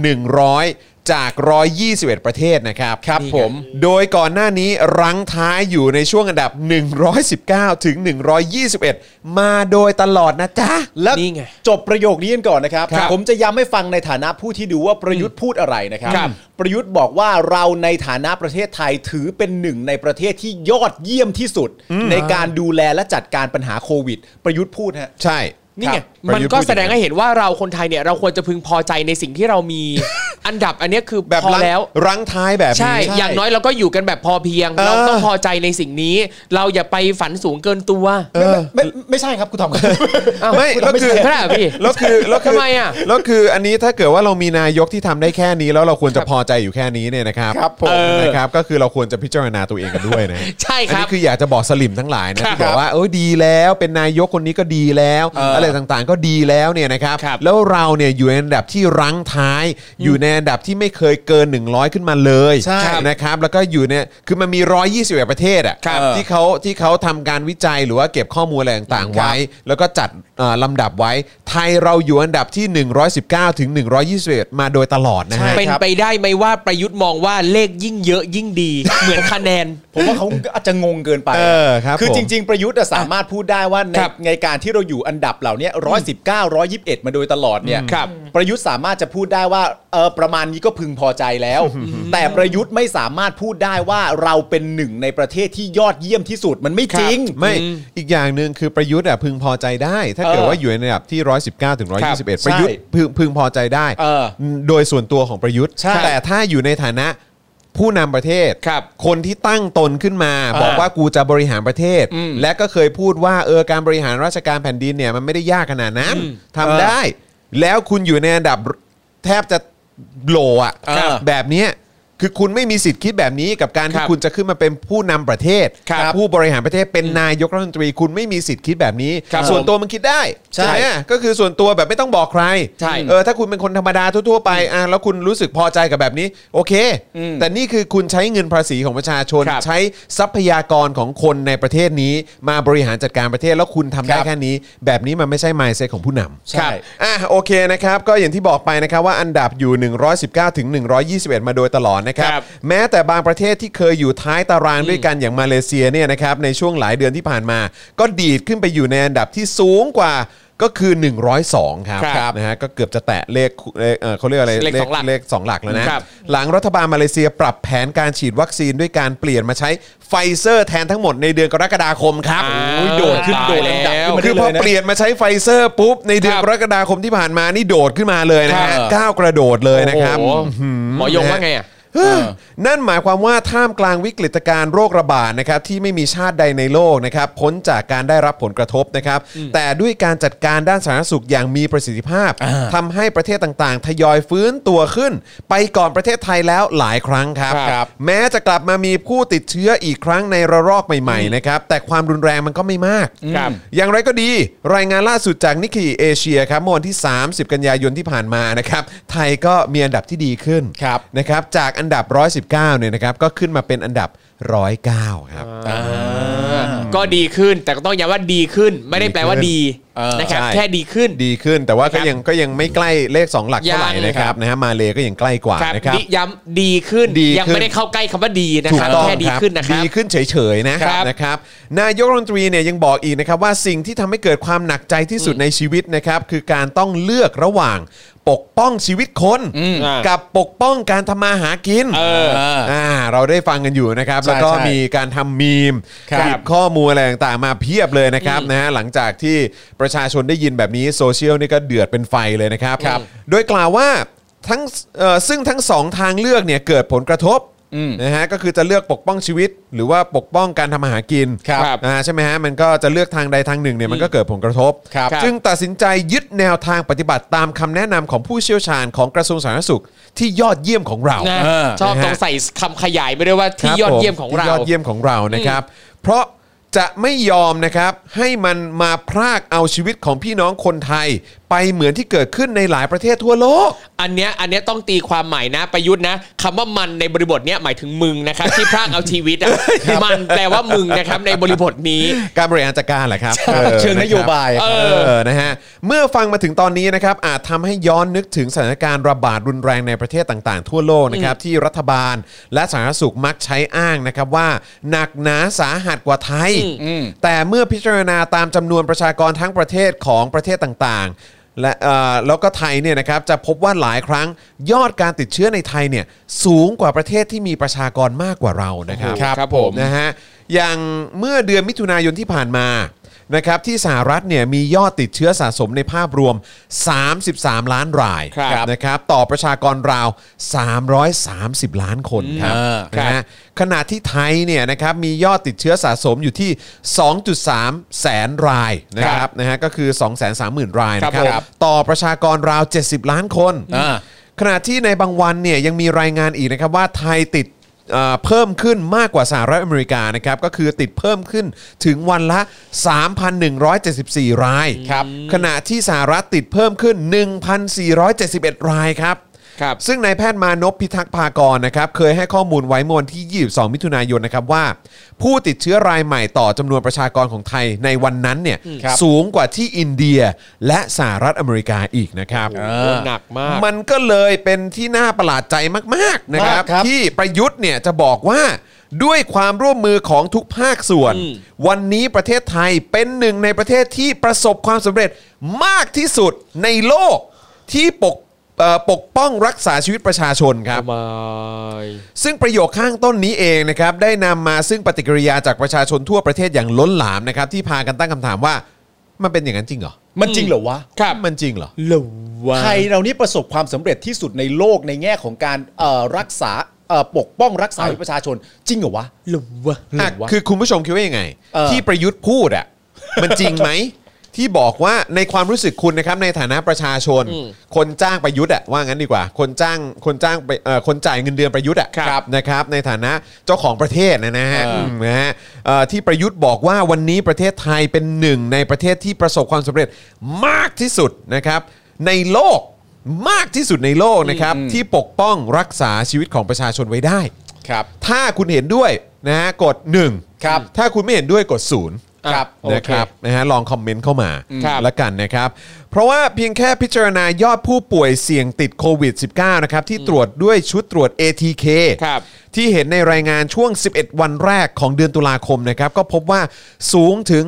51,000 คนแล้วนะครับ ครับผม คือมีคนติดเชื้อเพิ่มขึ้นจากการหลังจากที่ตรวจเอ่อด้วย ATK เนี่ย ครับ ผลออกมา 50,000 กว่าคนนะครับ ครับ อันนี้ไม่รวมผู้ป่วยใหม่ที่เพิ่มขึ้นรายวันนะครับ ตามรายงานของกระทรวงสาธารณสุขนะครับ ซึ่งประธานชมรมแพทย์ชนบทเนี่ยก็เพิ่งให้ข้อมูลว่าผลตรวจเอ่อผลตรวจ ATK ตามรายงานที่เห็นเนี่ยนับเฉพาะการตรวจโดยโรงพยาบาลนะครับ โอ้โห เออยังไม่รวมกับกรณีที่ประชาชนตรวจเองด้วยซ้ำครับ ตายแล้ ก็ ว ยังก็ยังไม่ได้แปลว่าผลตรวจทีเคที่ว่านี่มันครบถ้วนทุก ครับ ทุกทุกหน่วยงาน เออ นะ คือเป็นแค่ส่วนหนึ่งเท่านั้น ใช่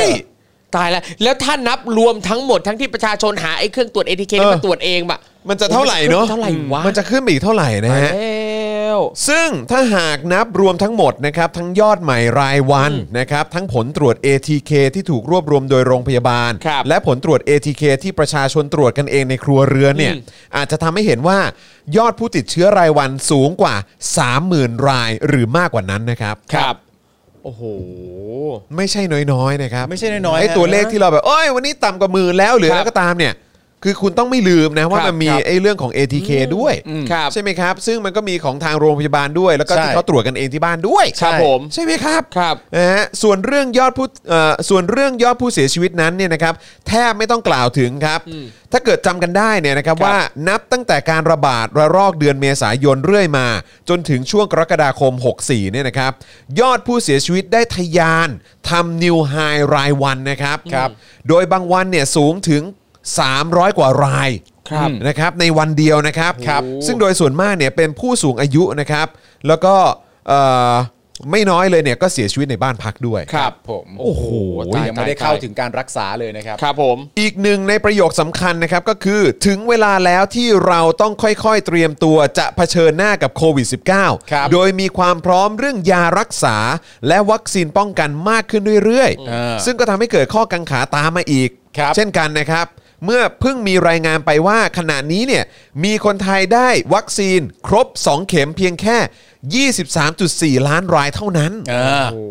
นะฮะ ครับ ซึ่งยอดสะสมเข็มที่1เนี่ยก็มีเพียง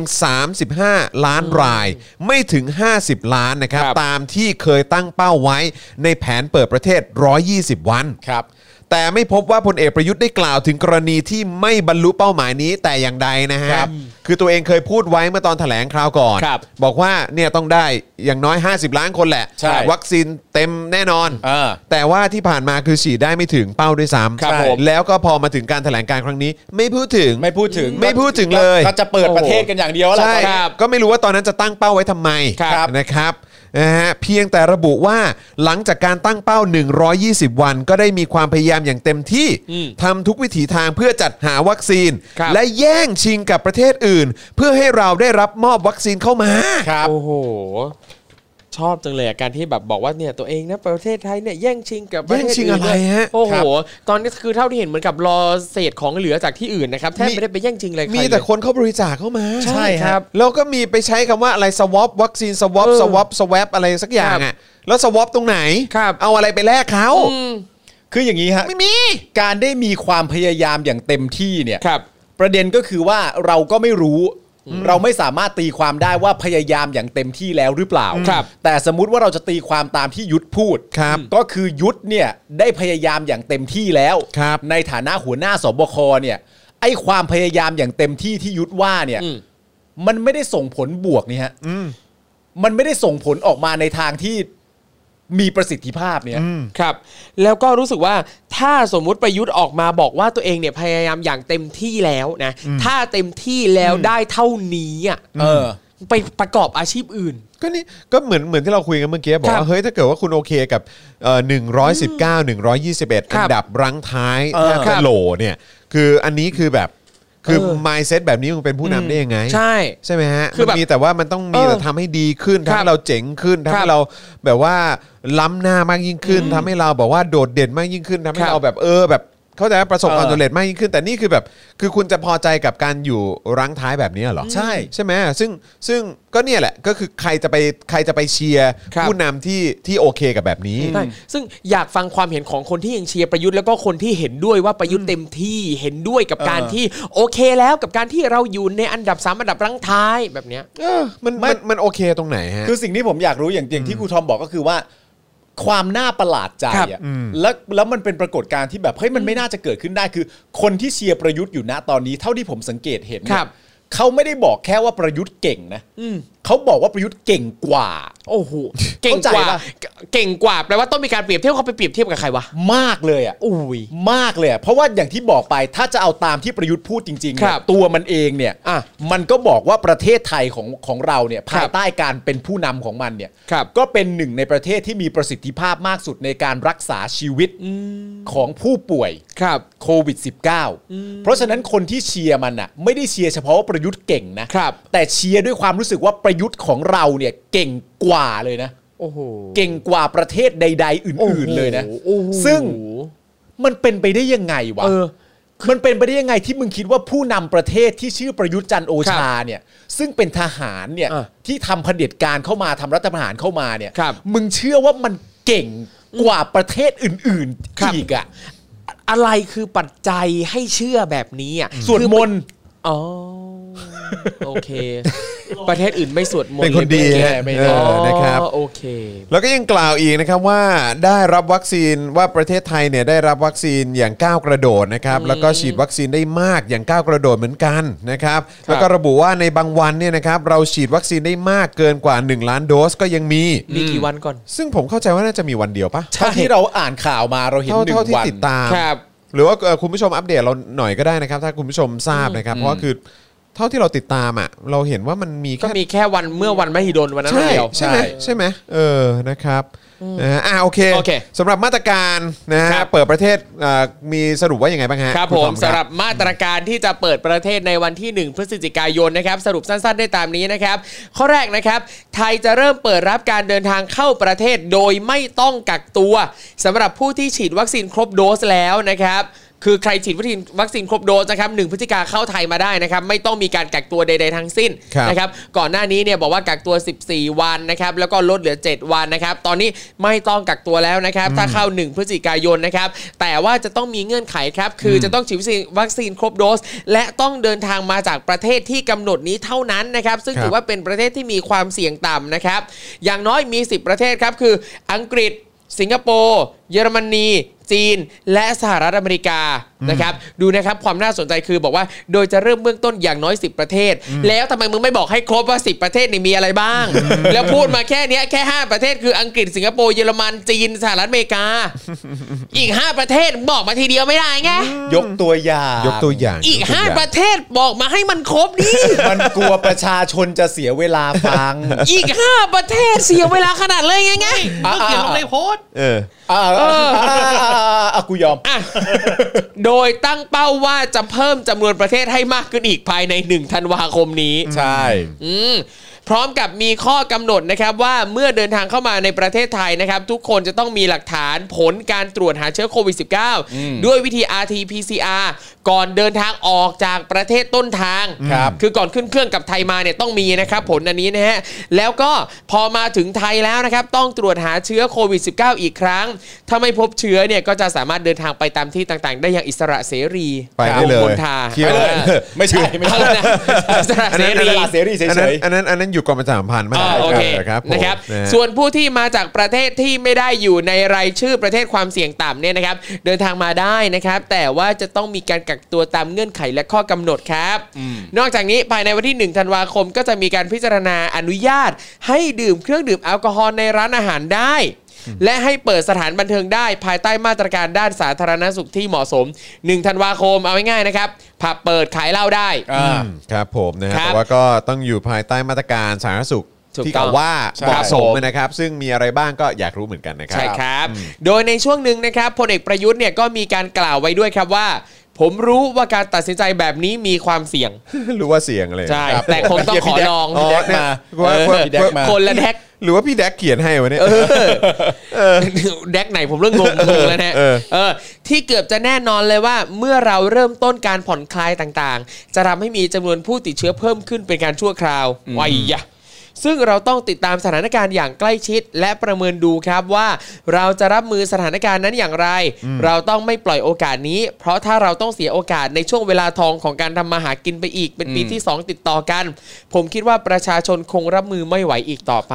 ครับ อ่ะสรุปง่ายก็คือจะปีใหม่เลยเปิดประเทศหน่อยคนจะได้เข้ามาเที่ยวไปช่วงกอบโกยในช่วงปีใหม่ ไอไออันเนี้ยในในคลิปที่เขาพูดเขาพูดจริง ครับ เขาให้เหตุผลประกอบว่าคือ ม ณตอนนี้หลาย ๆ ประเทศเนี่ยซึ่งเป็นเอ่อประเทศที่เดินทางมาที่ประเทศไทยบ่อย ๆ เนี่ย ครับ เขาก็เริ่มเปิดอะไรต่างๆกันานากันแล้ว เหมือนประมาณว่าเอ่อแย่งนักท่องเที่ยวมาบ้างอะ ครับ เออด้วยไอเดียคือประมาณแบบต้องการจะแย่งนักท่องเที่ยวมาบ้าง เพราะว่าในช่วงที่เป็นปลายปลายปีในช่วงที่เป็นอะไรต่างๆกันานา ครับ เข้าปีใหม่เขาดาวน์อะไรต่างๆกันานาเนี่ย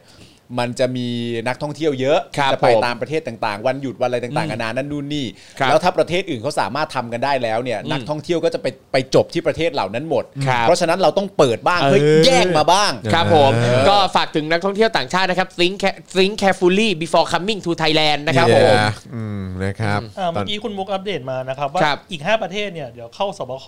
รอคำตอบวันที่ 14 อ่า อ่า นะครับ ก็แสดงก็แสดงว่าที่รู้แล้วอ่ะยังไม่ครบสิบ ครับ ใช่ไง นี่ไง ใช่ เขาถึงบอกว่าเราเดี๋ยวเดี๋ยวจะเพิ่มภายใน1ธันวา อืม ครูทอมแปลไทยเป็นไทยให้ผมฟังหน่อยหนึ่งธันวาจะมีการพิจารณาอนุญาตเนี่ยแปลว่า ครับ อนุญาตปะ ยัง ยัง ยัง จะมีกาใช่รไหม พิจารณาจะพิจารณาในวันที่หนึ่ง อืม อ๋อก็คือวันที่หนึ่งเนี่ยพิจารณา ครับ ภายในวัน ภาย ที่ ใน หนึ่ง วันที่หนึ่ง จะ อา มี จจะ การ ก่อน ก่อนหน้านั้นก็เดี๋ยวพิจารณากันอีกที ครับ ว่าในวันที่1ธันวาคมเนี่ยนะครับซึ่งเป็นวันดีเดย์ขายแอลกอฮอล์แล้วกัน อืม เออหรือเปิดสถานบันเทิงเนี่ย ครับ ไอสิ่งเหล่านี้มันจะเกิดขึ้นหรือไม่ นั่ อุ๊ น ย แปลว่าถ้าเกิดว่าเราตีความว่า1ธันวาสามารถเปิดได้แล้วเนี่ยก็จะไม่จริงนัก เพราะ ก็ มันณ ก็ ตอน ต้อง นี้ รอ มันอ ดู ยู่ในขั้นตอนการพิจาร ก็คื ณา อต้องรอดู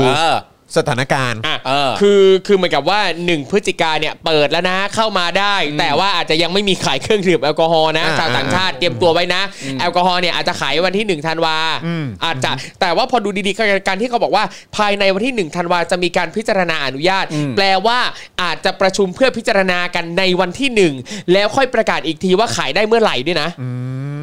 คือ โอเค บอกว่าภายในวันที่หนึ่งอาจจะมีการพิจารณาอนุญาต แต่อาจจะประกาศอนุญาตสักวันที่ 31 ธันวาก็เป็นไปได้ คืออันเนี้ยที่ผมงงเพราะว่าตอน ใคร เนี้ย จะไปรู้ คนใน ครับ โซเชียลจำนวนเยอะมากเนี่ย ครับ เอ่อหลาย ๆ คนก็พูดแล้วว่าวันที่หนึ่งธันวาผับเปิด เออ ซึ่งจริง ๆ แล้วเนี่ยมันไม่ได้ตีความว่าอย่างนั้น อ่า ครับ ใช่ไหม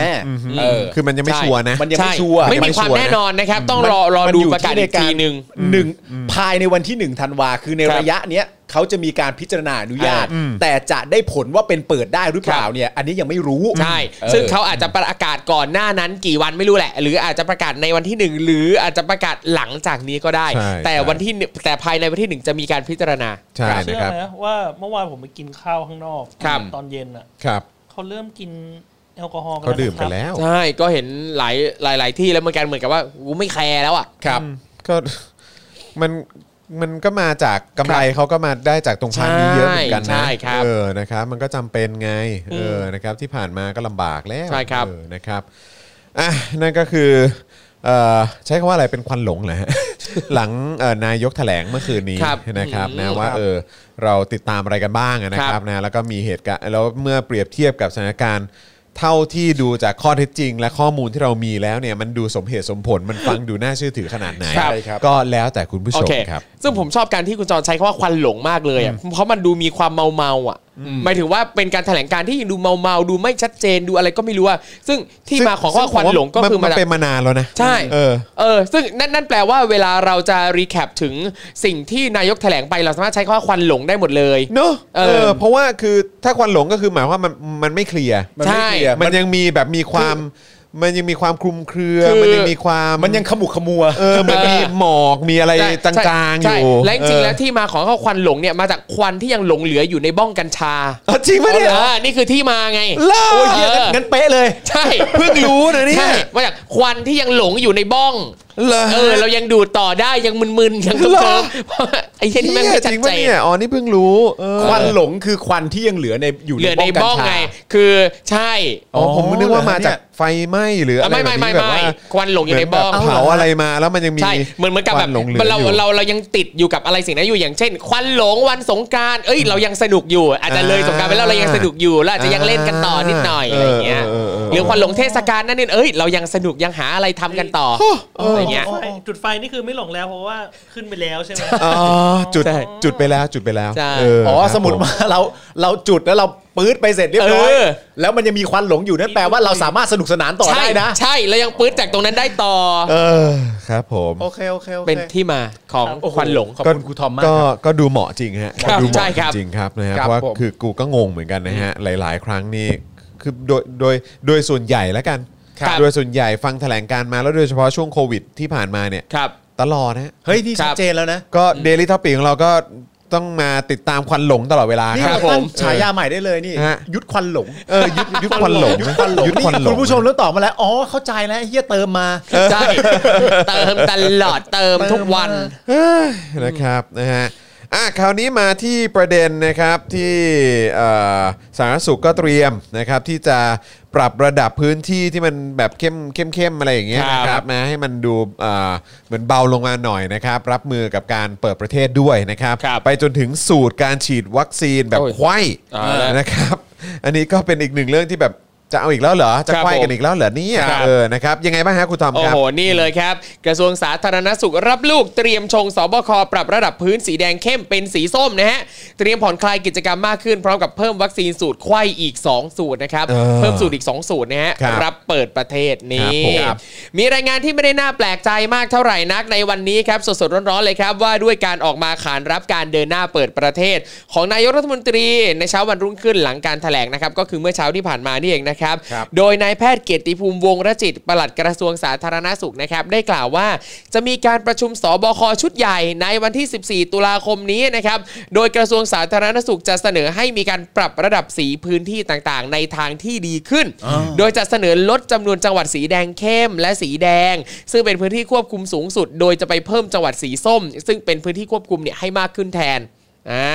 ซึ่งจะส่งผลต่อการทำกิจการและกิจกรรมต่างๆ ก็จะได้รับการผ่อนคลายมากขึ้นนะครับ ซึ่งเอาจริงพอเห็นเนี่ยนะครับในใจก็อดคิดไม่ได้ว่า เอ๊ะมันปลอดภัยขึ้นจริง ๆ หรือว่าอยากจะทำเพื่อแบบสร้างภาพไปงานขายผ้าเอาหน้ารอดไปก่อน นักท่องเที่ยวจะได้รู้สึกว่าโอ๊ยไม่ได้กังหนากังวลขนาดนั้นเพราะมันไม่ได้ใช่สีแดงไม่ใช่สีแดงเข้มแล้ว เออใช่เพราะคือ เออ จะมีการเสนอให้ปรับ เออ ระดับสีในพื้นที่ต่างๆ ในทิศทางที่ดีขึ้น ครับ โดยเสนอลดจำนวนจังหวัดสีแดงเข้มและ อืม สีแดงเนี่ยนะครับซึ่ง ครับ เป็นพื้นที่ควบคุมสูงสุดนะครับโดยจะเพิ่มจังหวัดสีส้ม ครับ นะฮะซึ่งเป็นพื้นที่ควบคุมอ่ะให้มากขึ้นแทน ครับ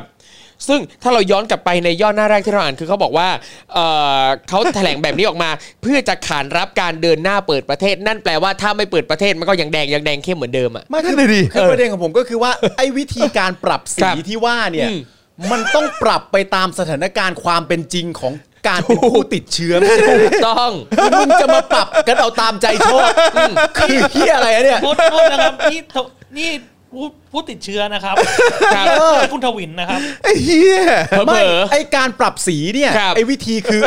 เสนอให้ลดจำนวน ครั มึ บ งจะเสนอให้ลดจำนวนได้ยังไงถ้ายอดผู้ติดเชื้อในจังหวัดนั้น มันยัง ๆ เย นี่ อะอยู่ ครับ มันยังเยอะอยู่ ๆใช่ มึงเสนอว่า เออเข้าใจแหละว่ามันเยอะอยู่ มันไม่ได้เยอะลดลงเลย มันเยอะเท่าเดิม แต่เราเปลี่ยนสีมันดีไหมเพื่อเยี่ยอะไรฮะ จะเอานี่ไงเพื่อเปิดประเทศไง ไม่แน่ ไม่ได้ เอาเหรอ ไม่ได้ครับ ไม่แน่นะครับ ในช่วงหนึ่งสัปดาห์ก่อนเปิดประเทศเราจะเปลี่ยนทุกอย่างเป็นสีเขียวหมดเลย ไม่ไม่ได้ฮะ อีโคเหรอ ไม่ได้ ใช่ ฮะไม่ครับ ทำไมไง ผมอันนี้ผมไม่เก็ตจริง นี่ ๆ มนุษย์เราจะทำตามใจฉัน ครับ แบบนี้ไม่ได้นะฮะ นี่เราต้องมองว่ามันเป็นกุศโลบาย เออ อยู่ประเทศไทยเราอยู่แบบนี้มานานเป็นกุศโลบาย อย่างน้อยทุกคนมั่นใจว่า เฮ้ย สีเขียวปลอดภัยพร้อมเปิดประเทศ เย่เย่เราจะได้ไม่ต้องกังวลไง ก็เนี่ย ไม่ เนี่ยแหละครับ ยิ่งเป็นเหตุที่ว่าทำไมกูต้องปฏิรูปเนี่ย ใช่ครับ คือไอ้กังวลไม่กังวลมันไม่สำคัญครับ ครับ มันสำคัญตรงที่ข้อเท็จจริงอะฮะ อ่า ว่าจังหวัดเหล่านั้นเนี่ยมันยังเป็นสีแดง หรือสีแดงเข้มอยู่หรือเปล่า มันไม่ใช่ไอเดียว่าครูทอมใส่ชุดสีแดง ครับ ไปเปลี่ยนเป็นส้มให้หน่อยเอออย่างเงี้ยได้ อ่า แต่ว่าจังหวัดจังหวัดหนึ่งถ้ามันยังมีผู้ติดเชื้อสูงสูงๆอยู่ แล้วเราเราแก้ให้มันผ่อนคลายโดยการมันจะติดเชื้ออยู่เท่าไหร่ก็ช่างมัน แต่เราเปลี่ยนสีมันดีกว่า พี่ปาล์ม อันนี้มันเป็นวิธีแก้แบบไทย ๆ นะ เออ มันเป็นการแก้เคล็ด ใช่ พี่ปาล์มพี่อย่ามองมิติเดียว พี่มองแค่มิติฟิสิกอลแบบเป็นรูปธรรม อันเนี้ยมันเป็นเรื่องของเมนทัลมันเป็นเรื่องของจิตใจ มันเป็นเรื่องความรู้สึก ความ เอ รู้สึก อเป็นเรื่องความรู้สึก ความรู้สึก อ๋อ คือถ้าเราเปลี่ยนสีจังหวัดจังหวัดนั้น เออ ผู้ที่ติดเชื้อในจังหวัดนั้นก็จะติดเชื้อน้อยลง ใช่ เอาเลิกเอาชัยไง อ่ะยังไง เอา ยัง เลิ ไง กเอาชัยไง เออ เนี่ยกูชื่นชมมึงเรื่องควันหลงนะครูทอม เมื่อกี้กูผมผมชื่นชมครูทอมเรื่องควันหลงอยู่เลย ครับ เออมันอยู่ในบ้องอะไรก็เออ ก็นี่ไง เออ คุณอัครเดชบอกว่า ครูทอมชื่ะไรครับครูทอมลาเวนเดอร์ ถูกต้อง เออ นี่กลายเป็นฉายาใหม่แล้วนะ โล เอก อ ดูสวยงาม นี่คุณคุณทีว่าบอกว่าครูทอมเด็ดว่ะ ไม่เคยรู้เลย เฮ้ย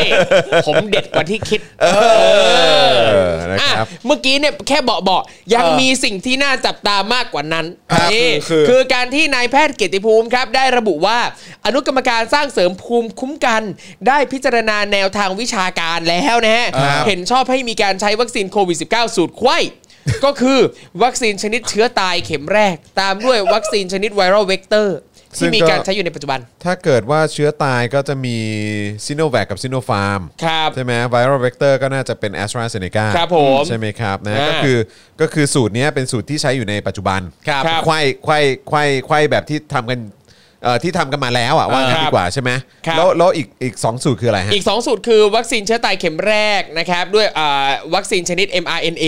อ๋อ และวัคซีนชนิดไวรัลเวกเตอร์เข็มแรก ตามด้วยวัคซีนชนิด mRNA อ๋อโอเคก็คืออา ก็ ก็ ซิ คือ ก็เอาตรงๆผมว่าก็คือเป็นซิโนแวคแล้วก็ ครับ ตามด้วยไฟเซอ ตามด้ ร์ วย Pfizer หรือ Moderna ใช่ไหมแล้วก็อีกอันหนึงก็คือเป็น a s t r a z เซ e c a ตามด้วยไฟเซอร์หรือโมเดอร์นา ใช่ครับ โม ผ เดอ ม ร์นาก็คือจะมาเมื่อไหร่ก็ไม่รู้อะนะ ไม่รู้ไม่รู้ ครับผม โดยจะนำเข้าสู่การพิจารณาของสบคในวันที่ 14 ตุลาคมนี้ครับ ก่อนจะประกาศเป็นนโยบายให้ใช้โดยทั่วไป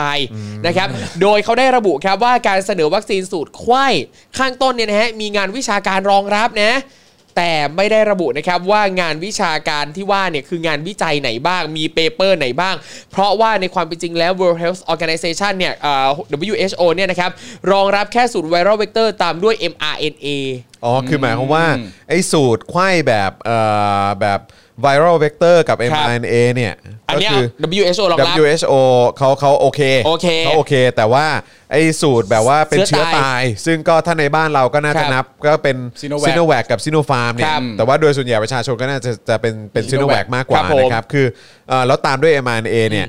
WHO ยังไม่ได้ ยังไม่รอง ด้ รับ เอ่อ ยังไม่รองรับ รองรับหรือ เออ รับรองนะครับ แต่อย่างน้อยหมอไทยเนี่ยนะฮะนายแพทย์เกียรตินายแพทย์เกียรติภูมิก็บอกว่าเฮ้ยมีงานวิชาการรองรับแล้วเอออ แต่ว่ายังไม่ได้บอกแหล่งอ้างอิงนะฮะ ครับ อย่างไรก็ดีครับนายแพทย์เกียรติภูมิก็ได้ทิ้งท้ายว่า ขอย้ำว่าวัคซีนที่ผ่านการพิจารณาแล้วไม่ว่าตัวไหนก็ตาม มันดีทุกตัว ถ้าเข้ารับฉีดตามที่ได้นัดหมายไว้ เออ ถ้านัดไว้แล้วไปฉีดมันก็ดี เมื่อวานเราเพิ่งพูดใช่ไหมว่าจ ครับ ริง ๆ แล้วไอ้ภูมิคุ้มกันหมู่ อ่า หรือ herd immunity เนี่ยมันใช้ไม่ได้ผลกับโควิด เอ ใช่ไหม อไม่ได้ไม่ได้ไม่ได้ผลกับโควิดชนิคดรับ เดลต้า เอ่อแล้วก็นายแพทย์กิติภูมิก็บอกว่าก็ถ้ามันผ่านการพิจารณาแล้วมันก็ดีทุกตัวนั่นแหละ ไอ้ไอ้ไอ้คำนี้ขอกลับมาที่คุณครูภาษาไทยอีกครั้งหนึ่งฮะ ครับผม กลับมาที่ครูทอม วันนี้วันนี้ต้องขอรบกวน ครั เย บ อะเป็นพิเศษคือ พอใช้คำว่า วัคซีนแบบที่ผ่านการพิจารณาแล้วเนี่ย ไม่ว่าตัวไหนดีทุกตัว ครับไม่ว่าตัวไหนก็ดีทุกตัว หากเข้ารับฉีดตามที่ได้นัดหมายไว้ นั่นแปลว่าอย่างตัวเนี้ยมันเป็นเอ่อ conditional sentence ก็คือเป็นประโยคเงื่อนไขเอาแปลง่ายก็คือว่า ถ้าถ้าฉีดก็ดีหมดแหละ อืม อ่าถ้าฉีดก็ดีหมดแหละ อันไหนก็ได้ถ้าฉีดก็ดีหมดแหละ อืม แปลได้แบบนี้ ซึ่งซึ่งซึ่งในในในในฐานะ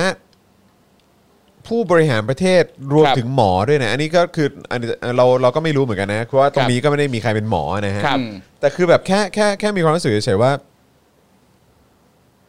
ประชาชน อืม ไม่สมควรได้รับวัคซีนที่มันดีที่สุดเหรอ ครับ ครับ ซึ่งมันไม่ใช่ว่ามันดีทุกตัวแหละ อืม เออฉีดตัวไหนฉีดไปเถอะ ครับ อืม แต่คือในฐานะประชาชนเจ้าของเงินภาษีแล้วเนี่ยแล้วก็คือหมอหมอทั้งหลายที่ออกมาพูดที่อยู่สังกัดสาธารณสุขหรือว่ากรม ครับ นั้นกรมนี้อ่ะก็เป็นคนที่รับเงินเดือนประชาชน อืม ใช้เงินภาษีของประชาชน เจ้าของประเทศ ครับ ผู้เป็นคนจ่ายเงินภาษีเนี่ยก็ควรจะได้รับสิ่งที่ดีที่สุดไม่ใช่เหรอ ครับ อืม ก็ ทำไมฮะ ผมก็ผมก็แค่งงกับ mindset หรือวิธี ครับ คิดแบบนี้นะครับว่าเออมัน ครับ ดีหมดแหละ อืม แต่คือจริง ๆ แล้วอ่ะมันคิดแบบนั้นไม่ได้นะ อืม ในความรู้สึกผมอ่ะมันคื ครั อบ แบบว่า ในฐานะผู้ให้ผู้ผู้ที่ต้องรับใช้ประชาชนน่ะ ครับ ครับ ใช่ไหมฮะ ก็ต้องเลือกสิ่งที่ดีที่สุดให้กับประชาชนไม่ใช่เหรอ ใช่คือมันอาจจะสืบเนื่องมาจากการที่ mindset ของเขาเขาไม่ได้มองว่าเขาต้องบริการประชาชนเขาต้องรับใช้ประชาชนอยู่แล้ว แต่เขามองว่าเขาอะอยู่เหนือกว่าประชาชนแบบ อยากจะทำอะไรกับอีประชาชนพวกนี้ก็ได้ แล้วที่ประเด็นสำคัญที่สุดก็คือเขาไม่ได้มาจากประชาชนไง ใช่ ต้องครับ เขาไม่ได้มาจากประชาชน ใช่ครับ นะ คือในเมื่อเขาไม่ได้มาจากประชาชน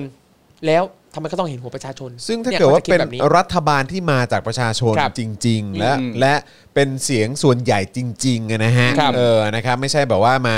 แบบเนี่ยตามสไตล์นะครับก็คือพักเล็กพักน้อยอะไรก็ไม่รู้มาจากไหนแล้วสูตรวิธีการคำนวณก็ไม่ได้แบบว่าเป็นการสะท้อนเจตจำนงจริง ๆ ของประชาชนเนี่ยนะฮะ ครับ ก็คือกลายเป็นว่าอย่างนี้เนี่ยก็อาจจะไม่ได้มี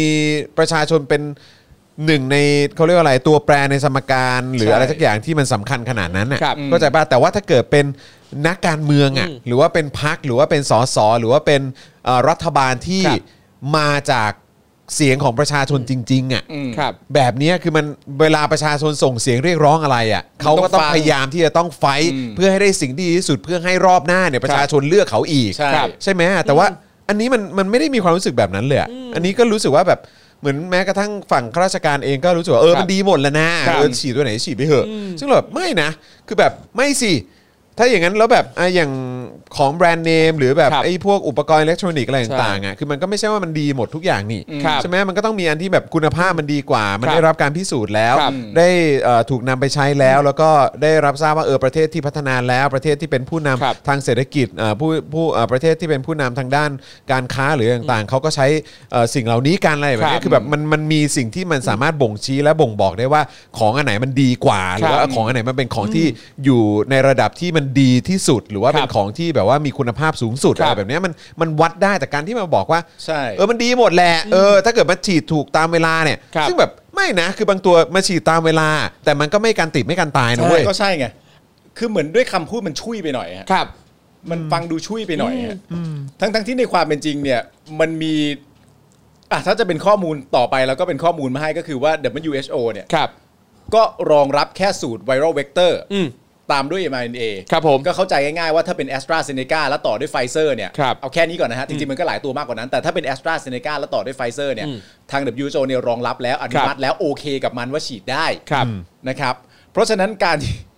แต่ว่าแต่ในแพทย์กิติภูมิเขาก็บอกนะว่าเขามีผลงานวิจัยแล้วนะครับ แต่ เขา แต่เราไม่รู้ไงว่ามันคือ เรา อะไร เราไม่ได้บอก ครับ ว่ามันคืออันไหน จริงๆมันมันเหมือนอารมณ์แบบเราเปรียบเทียบง่ายๆนะเหมือนว่า สมมุติว่าเราขับรถไปอย่างเงี้ย ครับ แล้วเราจะไปเปลี่ยนยางรถยนต์อะ อ่า ใช่ไหม ครับ แล้วเราก็ถามพนักงานว่า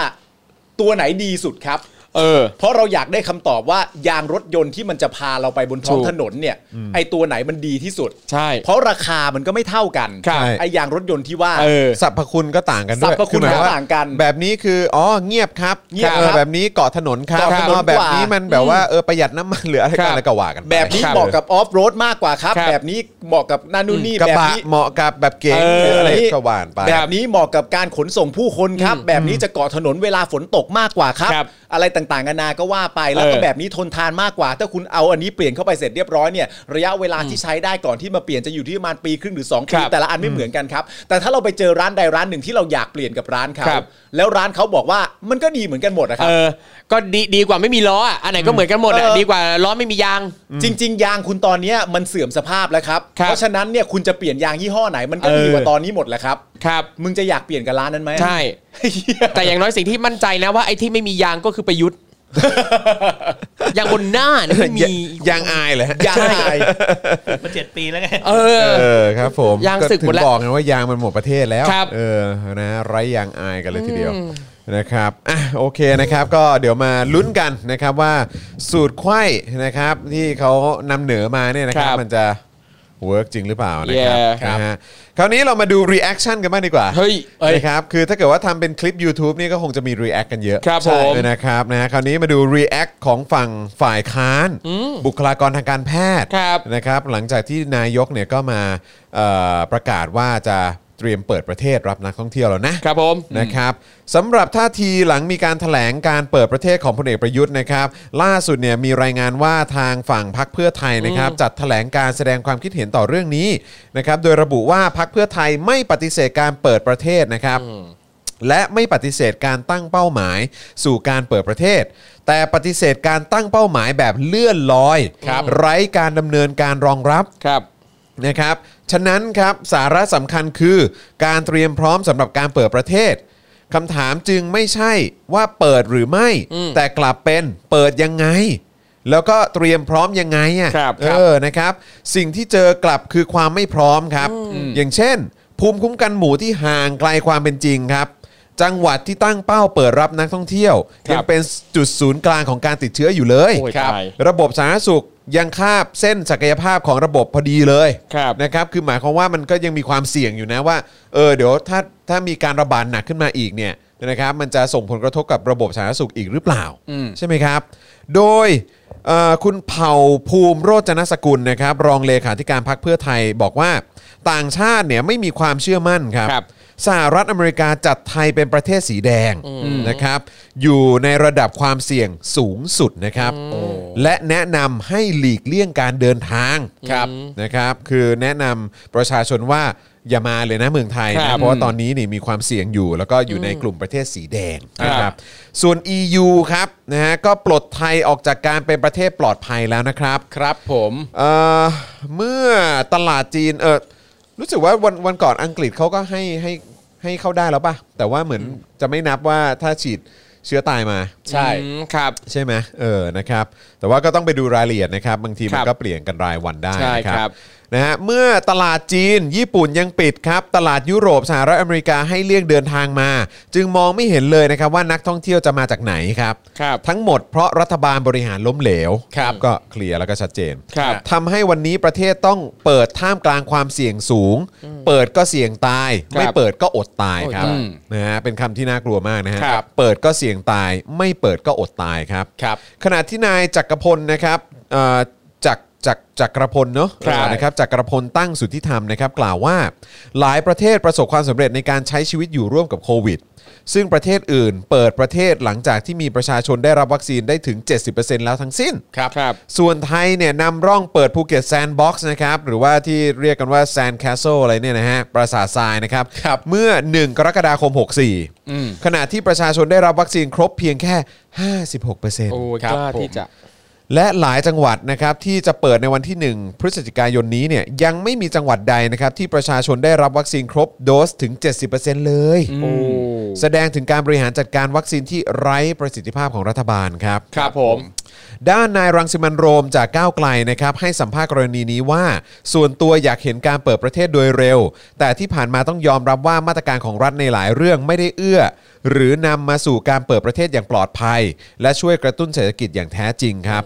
เพราะหลังจากที่รัฐบาลแถลงจะเปิดประเทศให้ได้ภายใน 120 วันเนี่ยเราไม่เห็นมาตรการที่ชัดเจนที่นำไปสู่การเปิดประเทศจริงๆ ครับ วัคซีนที่มีคุณภาพวันนี้เข้ามาอย่างจริงจังเท่าไหร่ อืม คนต่างจังหวัดจำนวนมากก็ยังไม่สามารถเข้าถึงวัคซีนที่มีคุณภาพได้เลย ครับ ใช่ไหมครับ ครับ ดังนั้นต้องยอมรับนะครับว่าการเปิดประเทศอันตรายต่อประชาชนชาวไทย ครับ และนักท่องเที่ยวบางส่วนที่ได้รับวัคซีนที่มีคุณภาพอาจไม่กล้าเข้ามาในประเทศไทย เพราะกลัวคนไทย ครับ วันนี้เนี่ยไม่ใช่แค่เรากลัวต่างชาติ แต่ต่างชาติก็กลัวเราเหมือนกัน ครับ ซึ่งยังไม่นับบางจังหวัดนะครับ อย่างจังหวัดภูเก็ต ทั้งที่การฉีดวัคซีน ทั้งที่มีการฉีดวัคซีนจำนวนมาก ถึงแม้ว่าจะไม่ใช่วัคซีนที่มีคุณภาพสูง ครับ และมีการตรวจ ATK ก่อนเข้าด่าน ก็ยังพบว่ามีการติดเชื้อจำนวนมากอยู่ครับ ตนจึงไม่แน่ใจว่ามาตรการต่างๆ ที่รัฐทำมาเนี่ยจะนำไปสู่การเปิดประเทศอย่างยั่งยืนได้อย่างไร ค ค รั รับ เอาจริงอย่างอย่างประเด็นที่ว่านักท่องเที่ยวบางส่วนที่ได้รับวัคซีนแล้วเนี่ยนะครับไม่กล้าเข้ามาประเทศไทยเพราะกลัวคนไทยเนี่ยเอาจริงอย่างผมเองผมก็รู้สึกแบบนี้เหมือนกันตอนที่ไปอเมริกาแล้วก็จะกลับเข้าไทยมาตอนนั้นสิ่งที่เจอก็คือคนไทยเจ้าหน้าที่ต่างๆ ตั้งแต่สนามบินคนขับรถโรงแรมทุกคนเนี่ยเขาแสดงท่าทีเหมือนกับหวาดระแวงเรามากเลยอ่ะ เพราะมาจากต่างประเทศ ใช่ทั้งที่แบบเฮ้ยกูฉีดไฟเซอร์มาแล้ว 2 เข็ม เออ แต่ถามเขาอะอย่างพนักงานที่โรงแรมอะบางคนยังไม่ได้ฉีดเลยด้วยซ้ เออ ำแล้วคือแบบแต่เขาทำท่าหวาดระแวงกูมากเลย ซึ่ง กลั แบบ วสิครับ เออซึ่งแบบ กลัว จริงๆอะเฮ้ยกูกลัวมึงมากกว่าอีกครับ คือคนที่มีหน้าที่ต้องมาดูแลครูทอมเนี่ย ครับ แล้วก็เหมือนอามีส่วนช่วยในการกักตัวอะไร ครับ ต่าง ผม ๆนานาเนี่ย ครับ เป็นคนที่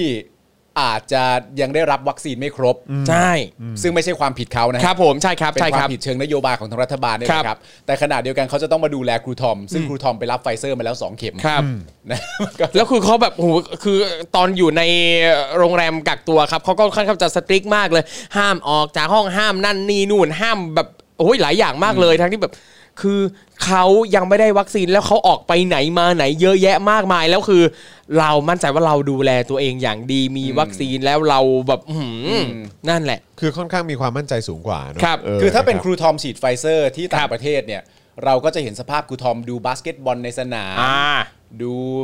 คอนเสิร์ตหรืออะไร Yeah ต่างๆนานาก็ว่าไปอะไรอย่างเงี้ยนะฮะแต่ แต่มั ว่า นมันมันน่าสนใจนะ ถ้าสมมุติว่าเราประชาสัมพันธ์ออกไปให้กับโลกเอ่อแล้วก็ประเทศ หรือว่านักท่องเที่ยวที่เขากำลังคิดอยู่ว่าเอ๊ะจะมาเมืองไทยดีไหมแล้วเราบอก ครับ ว่าเฮ้ย โดยส่วนใหญ่แล้วเราฉีดวัคซีนไปเยอะแล้วเหมือนกันเอออาจจะยังไม่ 70%แต่ฉีดไปเยอะนะเออนักท่องเที่ยวที่จะเข้ามาเนี่ยเออมา ครับ ก็เข้ามาเถอะเพราะเราก็ฉีดวัคซีนไปแล้ววัคซีนที่เราฉีดเป็นหลักเนี่ย ครับ ที่ผ่านมาเนี่ยก็จะเป็นซีโนแวค เออ เออแล้วก็มีแอสตราเซเนกาด้วย ครับ ก็เน้นๆน่ะสองยี่ห้อเนี้ย ครับ ก็แล้วก็ให้คุณตัดสินใจเอง ว่าคุณเชื่อมั่นในเรื่องของ ใช่ วัคซีนที่ประเทศไทยอ่ะ ครับ เลือกฉีดให้กับประชาชน ค แบ รั บบ เนี้ยขนาดไหน ใช่ครับต้อง ประกอบการตัดสินใจสำหรับคนที่จะเดินทางมาก็คือไม่ใช่ว่าอ๋อโดยส่วนใหญ่ประเทศเราก็มีการ ครับ ฉีดวัคซีนกันแล้วนะครับ เออคือบอกแค่นี้ไม่ได้ต้องบอก ใช่ ว่ายี่ห้อที่ฉีดเนี่ยมันก็ ครับ เหมือนแบบเวลาเราจะเดินทางไปต่างประเทศแล้วเขา ครับ ว่า ผม อ่ะแล้วคุณฉีดตัวไหนมา เออ ใช่ นนี้ก็เหมือนกันก็คือบอกว่าในประเทศเราโดยส่วนใหญ่แล้วฉีดซีโนแวค ครับ แล้วฉีดไข้กับแอสตรา ครับ อะไรแบบเนี้ยเข้าใจป่ะแล้วก็ ครับ ให้ ผม ให้คนที่จะไปเดินทางมาก็คือให้เป็นคนตัดสินใจไปเลยว่าเออคุณพร้อมรับความเสี่ยงไหมล่ะ ใช่ครับ อันเนี้ยคือถ้าประเทศไทยจะแสดงความจริงใจคือต้องบอก ต้องบอก ชัด ให้หมด บอกให้ชัด ใช่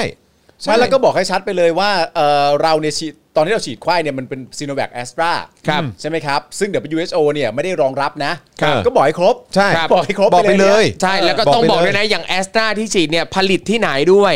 นะฮะ ใช่ เออ ใช่คือคือเอาคือเอาให้เคลียร์ครับเท่า ครั นั้ บ นเอง ซึ่งมันไม่ได้เป็นเรื่องยาก เพราะว่ามันก็คือการบอกข้อมูล ครับ บอกข้อเท็จจริง ครับ ให้ให้กับคนที่เขาจะมา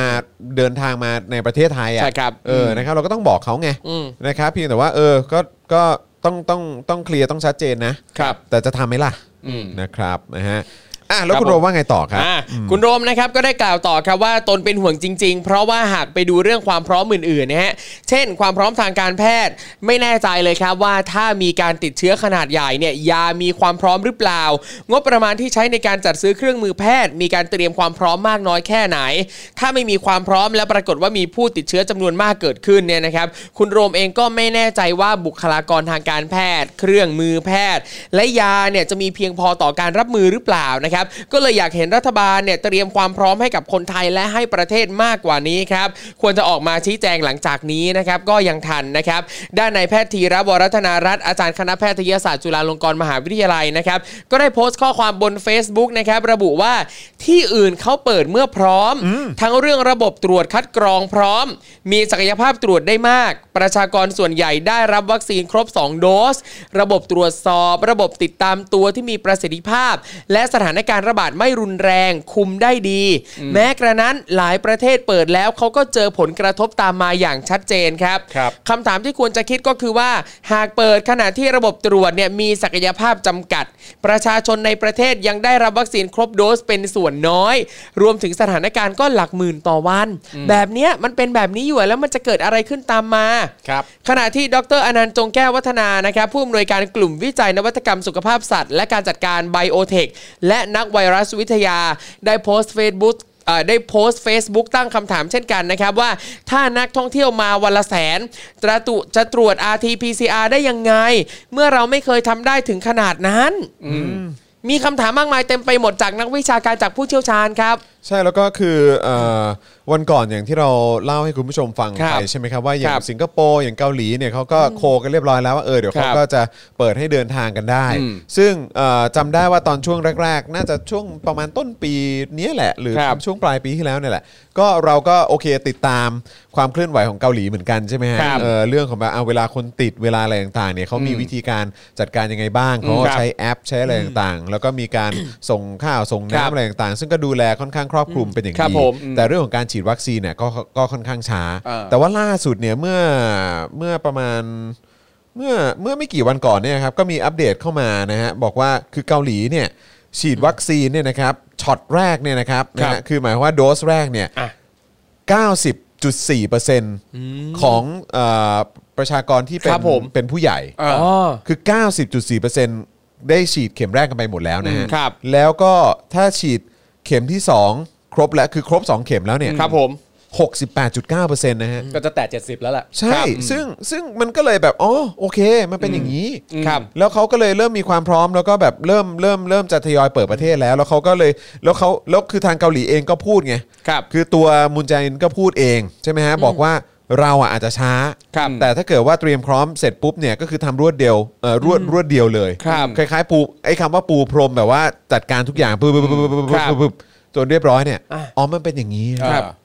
คือถ้าทำโป๊ะออกมาเสร็จเรียบร้อยเนี่ยสำเร็จไปเลยหนึ่งครั้ง ครับ เนี่ย แล้วก็ไม่ต้องมาแบบมาติดมาอะไรต่างๆกันานา ไม่ แล้ว ต้อ ก็ งมา คือ แก้ใหม่ ครับ ไม่ต้องมา รันกันได้ ทำเริ่ม ยาว อะไรใหม่อะไรกันอี ครั ก บ ใช่ไหมฮะ คือจริง ๆ แล้วในในประเด็นที่พักฝ่ายค้านพูดโดยส่วนมากเนี่ย ผมก็เชื่อว่าตรงกับที่ประชาชนพูดก็คือว่าประเทศเนี่ย ครับ ใครก็อยากเปิด ถูก แต่มันสำคัญตรงที่ว่าเปิดเมื่อพร้อม ใช่ ครับ เปิดเมื่อพร้อมจะเปิด